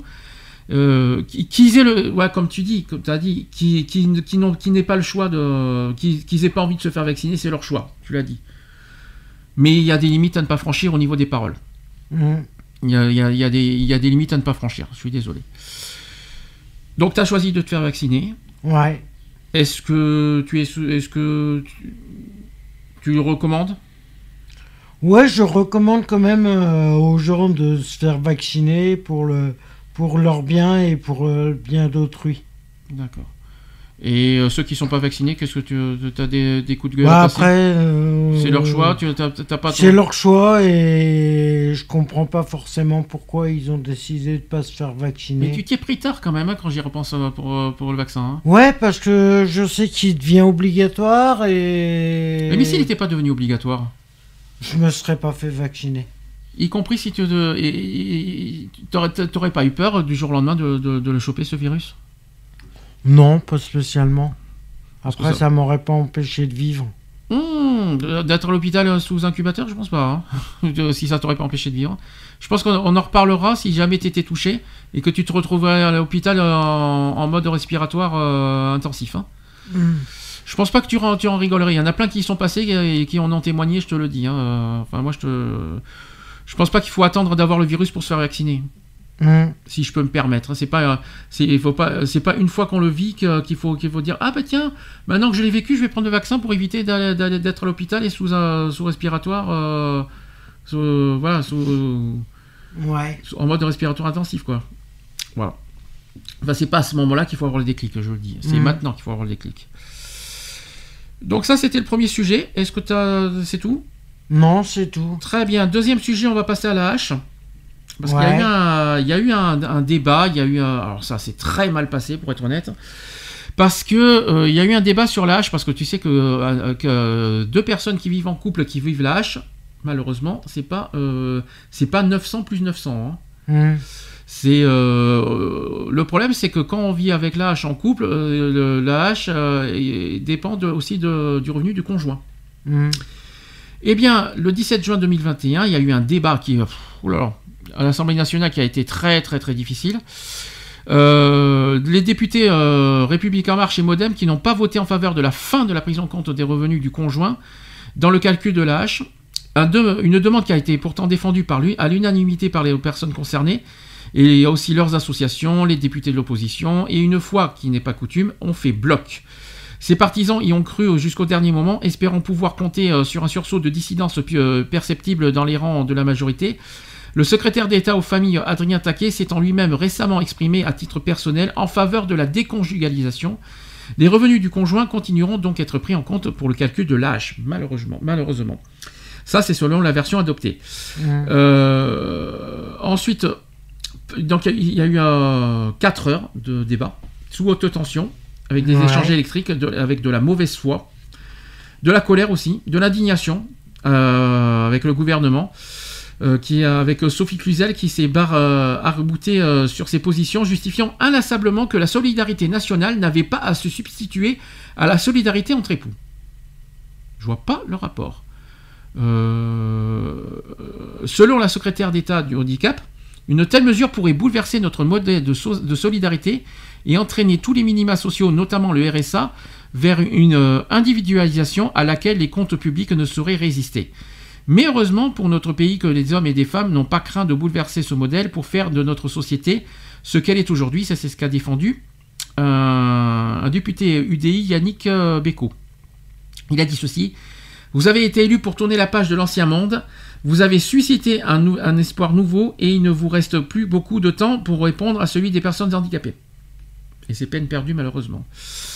Les partisans de cette mesure défendent le fait que l'AH n'est pas un minimum social comme les autres, mais bien un revenu de remplacement pour les personnes qui ne peuvent pas ou plus, ou plus travailler, contrairement au RSA qui n'est qu'un revenu passager, il faut quand même le rappeler. Hmm. Le handicap est individuel, l'allocation doit être individuelle. Ça, c'est ce qu'a résumé euh, Nicolas Dupont-Aignan. Qui n'a pas tort pour une fois. Parce que Mm. je suis pas. Donc, c'est d'ailleurs à cause de ces singularités euh, que la hache avait été enlevée du chantier sur le revenu universel d'activité. Et c'est une remarque qui est revenue aussi à plusieurs reprises. Pourquoi, dans ce cas, un bénéficiaire euh, d'allocation handicapée qui vit dans- chez ses parents ou frères et sœurs n'est pas-il tenu de déclarer ses revenus? Sans réponse, et est-ce normal? Ça, c'est une autre question. Avant d'ajouter que ce mécanisme pervers peut entraîner l'humiliation de quémander à l'autre ce dont il a besoin pour vivre. Et cette même vieille tutelle qui obligeait jadis des femmes euh, à demander la permission à leur mari d'ouvrir un compte bancaire. Face aux arguments évoquant à plusieurs reprises les violences faites aux femmes soumises à leur conjoint, Sophie Cluzel a regretté le fait que le couple soit systématiquement considéré comme un endroit de danger, ainsi qu'une vision euh, misérabiliste du handicap. Selon la ministre, la, version proposée par les sénateurs soumise ce matin-là aux députés aurait fait 40 000 perdants quand même, ça. Même si leur texte prévoyait un système dérogatoire durant 10 ans. Euh, allez, par exemple, Alexandre euh, de la République en marche a pointé le caractère extraordinairement anti-redistributif d'une individualisation de cette allocation car ainsi elle bénéficierait aux couples avec les revenus les plus élevés sans améliorer la condition des allocataires les plus fragiles. Quand un couple gagne 10 000 euros par mois, comment justifier qu'on continue de lui verser une allocation? Ouais. C'est ce qu'a dit Sophie Cluzel. Ça, là, par contre, je comprends pas. La ministre a ensuite déclaré que cette euh, PPL n'avait pas bien été euh, travaillée. Au Sénat, elle ne pourrait pas s'appliquer euh, avant des années car aucun système euh, informatique ne pourrait la mettre en œuvre, ce qui lui a valu une huée. Considération technique versus débat philosophique, la pilule a eu du mal à passer. Les personnes handicapées attendaient une mesure historique. Voyant que ce débat, euh, avec l'occasion d'aborder un enjeu de société qui vise l'autonomie de la personne handicapée sans condition, donc c'est raté. Hmm. Plutôt que la hache individualisée, le gouvernement a donc proposé une autre option, un abattement de 5000 euros pour les couples sans enfants, plus 1000 euros par enfant. Que Sophie Cluzel définit comme un engagement politique concret, rapidement opération- opérationnel au bénéfice de tous. Il permettrait donc ainsi à plus de 60% des 150 000 couples dont le bénéficiaire de la hache est inactif de conserver le montant de 903 euros au lieu de 45% aujourd'hui. Et donc c'est ce qu'a déclaré la députée à l'REM euh, qui s'est portée à la rescousse de sa majorité. L'autonomie financière des bénéficiaires de la hache ne peut pas reposer uniquement sur la déconjugalisation. Notre proposition va permettre plus de justice pour le bénéficiaire car elle va alléger le poids des revenus du conjoint dans son calcul. Et sachez que 120 000 bénéficiaires verraient ainsi leur AH passer à taux plein ou augmenter en moyenne de 110 euros net par mois. On peut pas dire que c'est une proposition né- euh, négligeable. Hmm. Mais c'est vrai que ça, c'est pas, c'est, c'est pas- ça, c'est- ça Ouais. ne changera pas la proposition. euh, ouais, mais je suis désolé, il y en a qui en abusent et. Qui c'est qui abuse? Personnellement, il y a des gens qui en abusent de la hache. Comment Alors. ça euh, Comment ça qui c'est- abuse de la hache c'est- hein C'est pour ça. Qu'est-ce que tu appelles des gens qui abusent de la hache Bah, il y en a qui. Il y en a qui. qui touchent la hache, mais qui travaillent par derrière. Mais Parce qu'ils ont, ils ont plus de 80% de, de handicap? Non, justement. Bah, c'est- c'est interdit. hein, euh. Et ils cumulent le salaire plus la hache. Ont- je te précise, euh, lé- légalement, je te dis, je te dis franchement, légalement, hein, quelqu'un qui a un handicap de 80%, donc qui a automatiquement la hache, a le droit de travailler. Là, les personnes qui n'ont pas, qui sont censées ne pas travailler, sont ceux qui sont entre 50 et 79%, parce qu'ils sont déclarés en incapacité partielle ou durable de- Mhm. de, travailler. Eux, par contre, ils sont censés ne pas travailler parce que s'ils travaillent, là, Et ils justement, il y en a qui travaillent. c'est la loi, c'est euh, la loi, c'est pour les, euh, le, le H, c'est euh, qu'on soit clair, c'est attribué soit aux, aux personnes qui ont plus de 80%, ça c'est automatique, Mhm. soit c'est entre 50 et 79% pour ceux qui sont en, en restriction euh, substantielle euh, ou durable de travailler. Mhm. Quand on travaille pas. Mais il y en a, ils travaillent quand même. Et ils sont qu'à 60. Parce que je connais une personne, elle est à, elle est à la hache, elle est à 75% de, de hache et elle travaille 75%, derrière. 75% c'est pas 80. hein. Ouais, Euh, mais elle travaille derrière. Non, alors, euh, Ça faut- fait qu'elle touche un salaire plus la hache. alors- Or, normalement, c'est soit tu touches le salaire, soit Sauf tu- que la CAF, tu sais que maintenant il y a la- le prélèvement à la source. Ouais. et même les impôts. Donc euh, s'ils voient qu'il y a un salaire, automatiquement derrière elle perd la hache. Et puis en- le pire, et puis pire encore pour la personne, si jamais, euh, si jamais il n'y a pas de, si tu es sûr de ce que tu dis, hein, Ouais. si euh, si elle peut pas cumuler AH et travail, en principe euh, la, la hache elle, elle sera obligée de le rembourser. Je tiens à te le dire à l'avance parce que maintenant qu'il y a les prélèvements à la source, Mhm. je je donne pas cher de la peau à, sa- à cette dame. Si jamais elle a pas le droit de travailler. Je et si elle n'a pas le droit là, parce que là, en, pr- en principe, c'est 80. hein, euh, Je faudra que je revoie si ça n'a pas changé entre temps, mais c'est 80, euh, c'est à partir de 80% la hache, la hache automatique. hein. Et en plus, il y a le complément de ressources derrière. Mhm. Faut pas l'oublier. Alors, l'option que je viens de parler, le- l'article 3 qui a été voté à une courte majorité euh, dans des conditions inhabituelles, véritable vaudeville euh, parlementaire. Donc, sous les sifflets, Sophie Cluzel s'est en effet livrée à un bras de fer inattendu en invoquant le vote bloqué qui permet de ne soumettre au vote que des amendements choisis par le gouvernement, une sorte de 49-3 parlementaire. même si cette manœuvre est tout à fait légale. Les députés de l'opposition écœurés ont quitté l'hémicycle refusant même de participer à la fin du vote. Alors, j'ai des témoignages, on va voir si on est d'accord ou pas.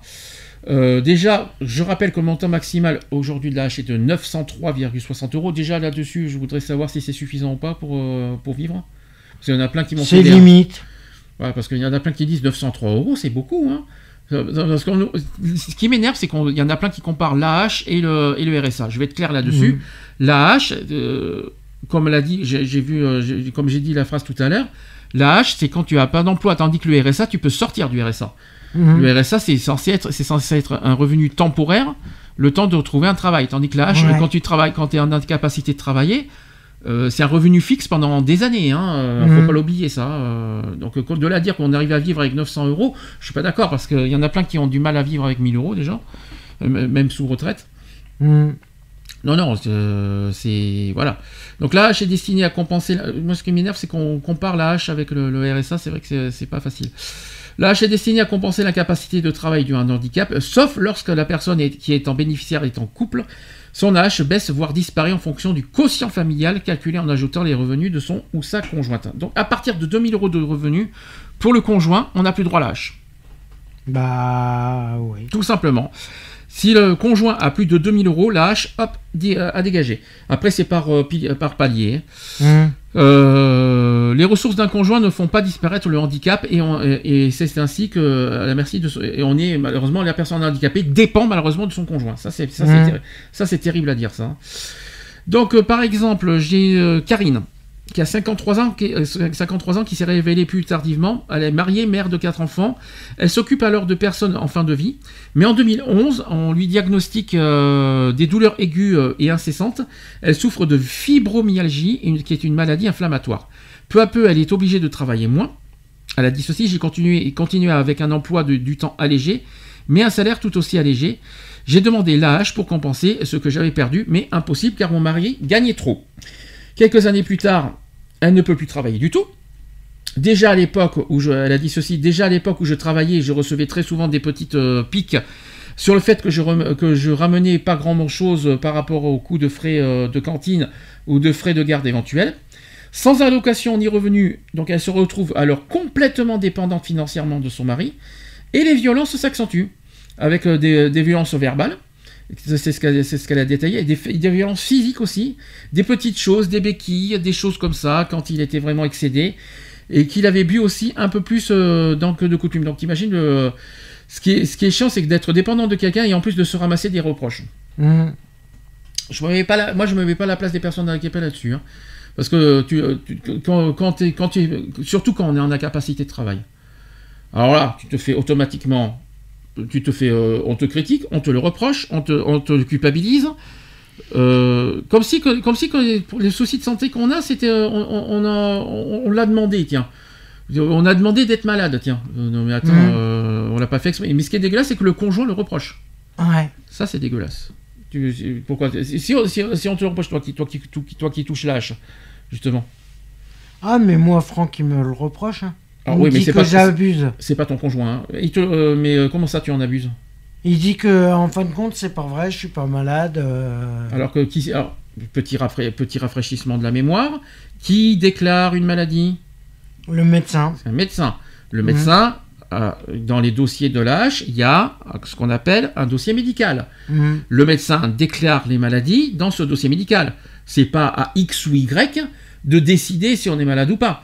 C'est le médecin qui déclare oui ou non, malade ou maladie ou pas maladie. Je suis désolé, Mhm. Euh, que ce soit euh, médecin traitant, médecin psychiatre, médecin n'importe qui, un médecin qui déclare, euh, il a son diagnostic, c'est un médecin qui et on va pas contredire ce que dit un médecin. Si le médecin, dit, clair. si le médecin dit que tu as une maladie, personne n'a à dire quoi que ce soit. Donc là-dessus, je vais être clair. Euh, tout, euh, parce qu'il y en a plein qui doivent vivre ça. hein. Tu dois pas être le seul. hein. Euh, Là-dessus, c'est clair, net et précis, c'est un médecin, point barre. Mhm. Les, les XY n'ont pas à te culpabiliser, t'effondrer, te ci, te là, gna gna gna, je sais pas quoi. Tant que tu as euh, l'avis des mé- l'avis médical qui te dit que tu as une maladie, t'es, tranquille. T'as pas à te sentir, euh, Mm. à te sentir euh, coupable de quoi que ce soit, euh, y compris les reproches des autres. Ça, c'est la facilité parce que tu travailles pas en fait. C'est ça, c'est, le fait que oui, un- souvent quand quand t'es là, t'es un feignant, tu tu travailles pas. j'en ai marre de j'en ai marre de, de travailler pour pour les pour les minima sociaux, pour pour pour pour, pour payer Ouais, les un autres. peu ça, ouais. C'est non, c'est c'est souvent c'est le genre de reproche qu'il y a. Mm. Alors que t'as pas demandé à avoir une maladie, je pense pas que je pense pas que tu l'as souhaité ni ni voulu ni. Ah non, c'est clair. tu tu- je pense que tu t'en serais bien passé quand même, hein, C'est clair. si je peux me permettre. Alors je continue. Euh, cette fois-là, j'ai décidé de partir pour de bon, donc, euh, donc par rapport aux violences.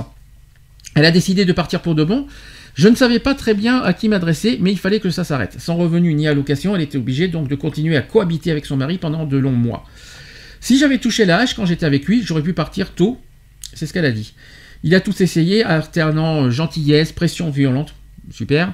Il m'avait retiré ma carte bleue. Je ne pouvais plus rien payer toute seule, raconte-t-elle.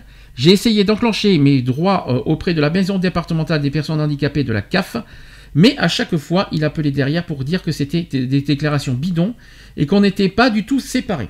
Sympa, ça fait plaisir. Au bout de trois mois, miracle, son ex-mari rencontre quelqu'un et quitte le domicile. Il faudra en tout 18 mois à Karine pour récupérer ses droits et son AH. Oui, parce qu'il faut que c'est tous les trois mois. hein. Ouais. Euh, si euh, aujourd'hui, donc Karine a divorcé. Elle est à nouveau en couple, mais pas officiellement, parce que le seuil de pauvreté est de 1015 euros par mois. Ça, c'est quelque chose qu'on n'a pas dit. Euh, oui, parce que l'AH est en dessous du seuil de pauvreté. Il faut quand même le rappeler que, que- Mm. que- que 1015 euros le seuil de pauvreté hein, aujourd'hui. hein. Ce ne sont pas des fins de mois compliquées, et ce sont des milieux de mois. Alors, moi qui suis à la hache, euh, milieu de mois c'est quand même un peu abusé. fin de mois, ouais, c'est difficile, mais milieu de mois, non, quand même pas. Faut, faut peut-être pas abuser quand même. Donc sans la hache avec les enfants et les soins. Ah oui, avec les enfants par contre c'est plus compliqué, ça, ça je l'avoue. D'autant que son ex-mari continue d'exercer une violence psy- psychologique par le biais de la pension alimentaire. Ah ouais, bon, ça c'est- ça c'est chouette. La pension alimentaire n'est pas toujours payée et c'est en fonction de son bon vouloir. Voilà. Il y a une autre personne, euh, Jeanne, qui est, aussi euh, concernée.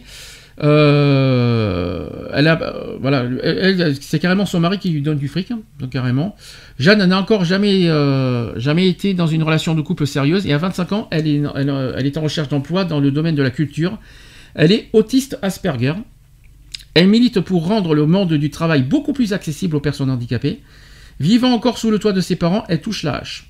Car le revenu des parents pour les personnes majeures handicapées n'entre pas en compte dans le calcul des droits de l'allocation. Ouais. Le fait de prendre en compte les ressources du conjoint et pas des parents, ça revient à dire philosophiquement que, la personne handicapée doit rester chez ses parents à vie ou vivre seule. Que, et, euh, donc elle s'est agacée de ça. Elle a dit qu'on ne fonde pas de famille, elle préférerait travailler à temps plein et gagner son propre argent. Cela revient à dire que la personne handicapée doit rester chez ses parents à vivre euh, seule. Je pense pas que tu, que tu, que tu aurais voulu ça. hein. Non, c'est clair. La conjugalisation de la hache, cela correspond à une époque pour les- où les personnes handicapées étaient toutes en institution et il était impensable qu'elles soient en couple ou qu'elles fondent en une famille. Ça, c'est ce qu'elle poursuit. La hache a été créée en 1975 et à cette époque, même les femmes valides dépendaient beaucoup de leur mari. Elle n'envisage pas, donc euh, Karine, euh, c'est pas Karine, c'est Jeanne, qui n'envisage pas de se mettre en couple tant qu'elle ne sera pas indépendante financièrement. Elle a dit ceci, mon mari ce n'est pas mon père, ce n'est pas à lui de me donner du fric, poursuit-elle. Il faut que ce soit l'État qui prenne en charge les personnes handicapées plutôt que les conjoints.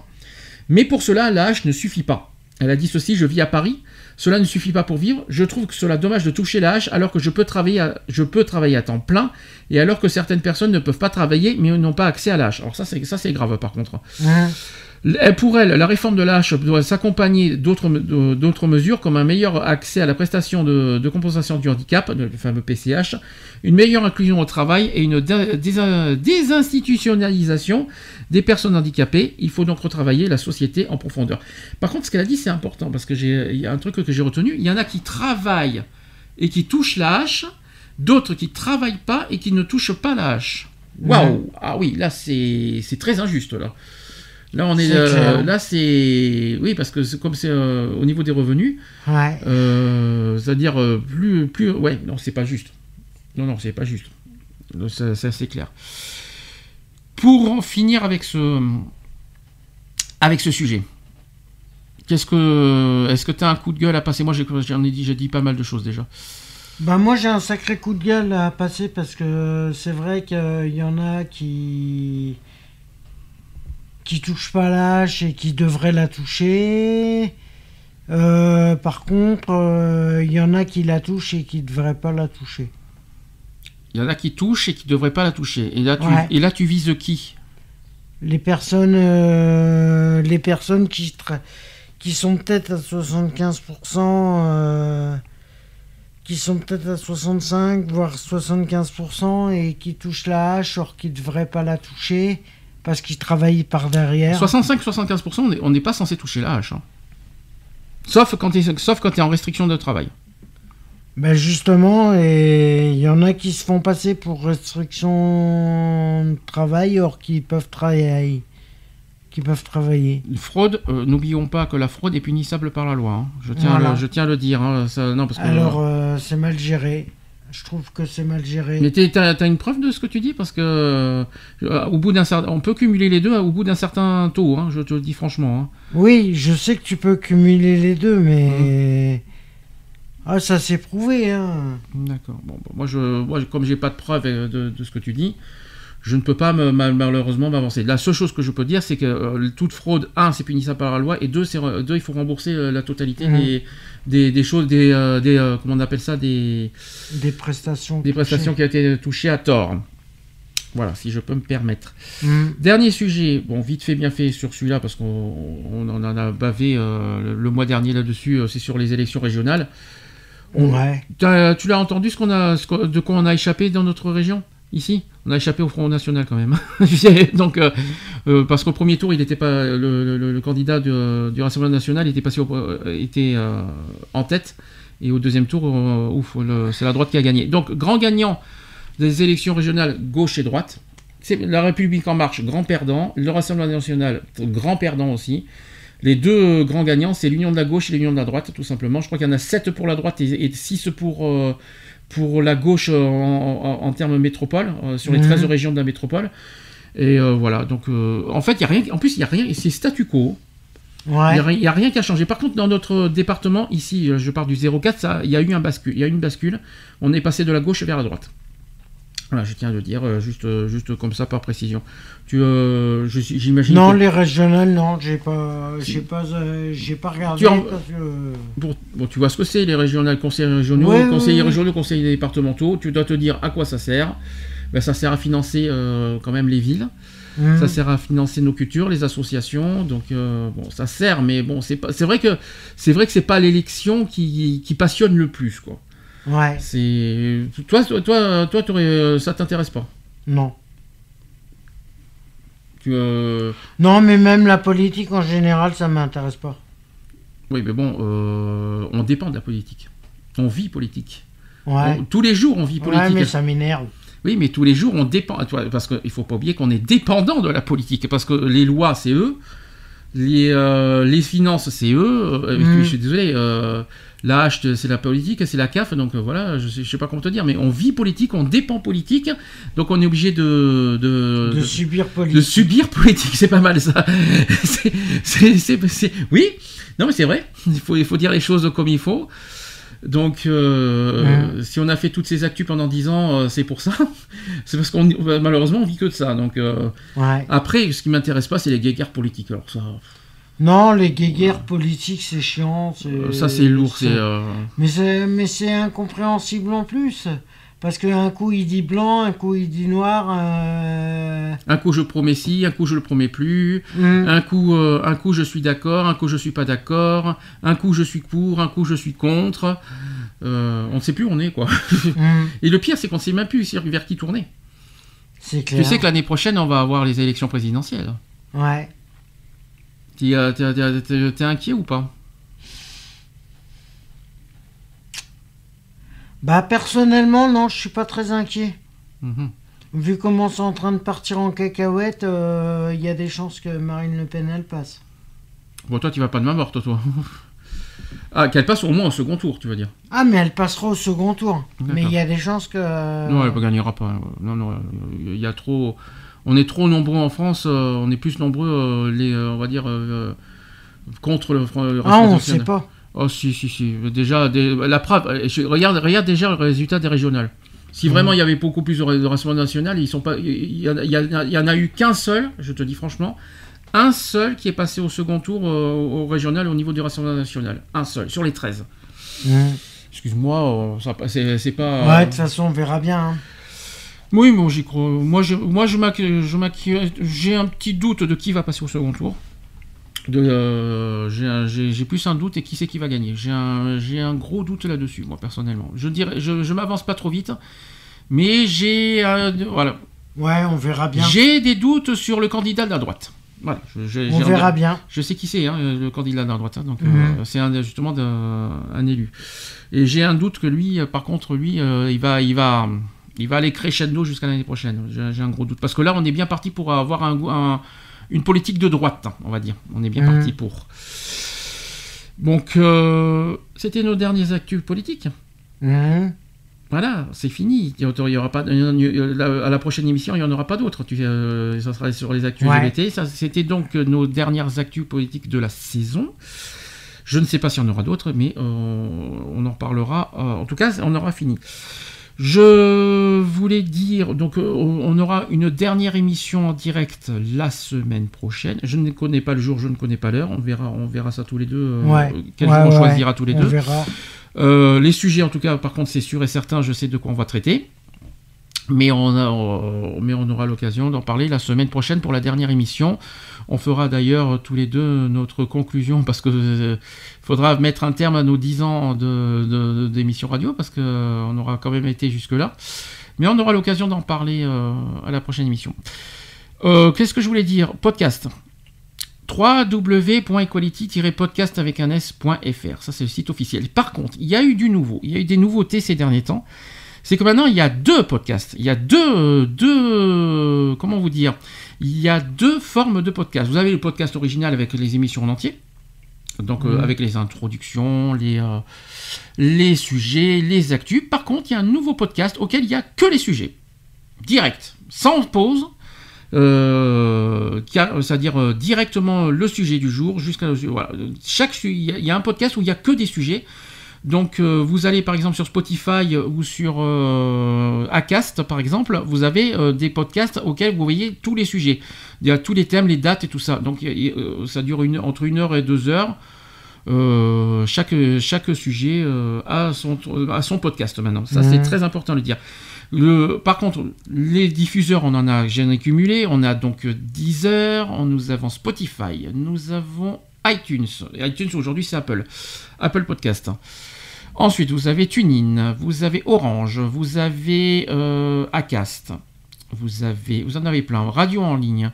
Vous avez euh, tous les, vous avez aussi Alexa et Google. Vous avez YouTube, parce qu'on peut nous voir aussi en télévision. Je tiens à vous le dire aussi. À la télévision, on peut nous voir sur YouTube. Mhm. Euh, voilà, vous, allez sur Google, vous tapez émission Equality et vous voyez tous les podcasts. Vous pouvez nous écouter dans vos voitures, sur vos smartphones, sur vos tablettes, sur vos télévisions, sur vos chaînes sur vos ordinateurs, enfin toutes les plateformes connectées, même sur les enceintes connectées euh, évidemment. N'hésitez pas, euh, de- et sachant qu'il y a toutes nos émissions depuis la première saison, je tiens à le préciser. Et je vous remercie d'ailleurs pour votre fidélité, pour, pour, euh, pour nous avoir suivis pendant ces presque 10 ans. On aura l'occasion de- d'en faire une conclusion à la prochaine émission. Ça va? Ça va. Bon, on souhaite à tout le monde un bon week-end. Bon week-end à tous. On vous dit à la semaine prochaine et on, et on vous dit, on vous remercie et on se dit bisous. Bisous.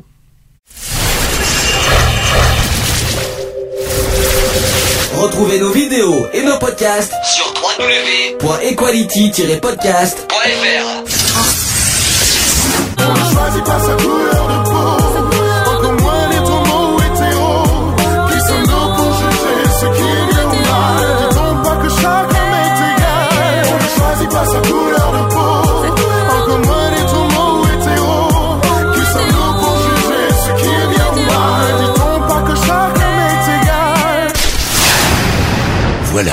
c'est fini. À très bientôt.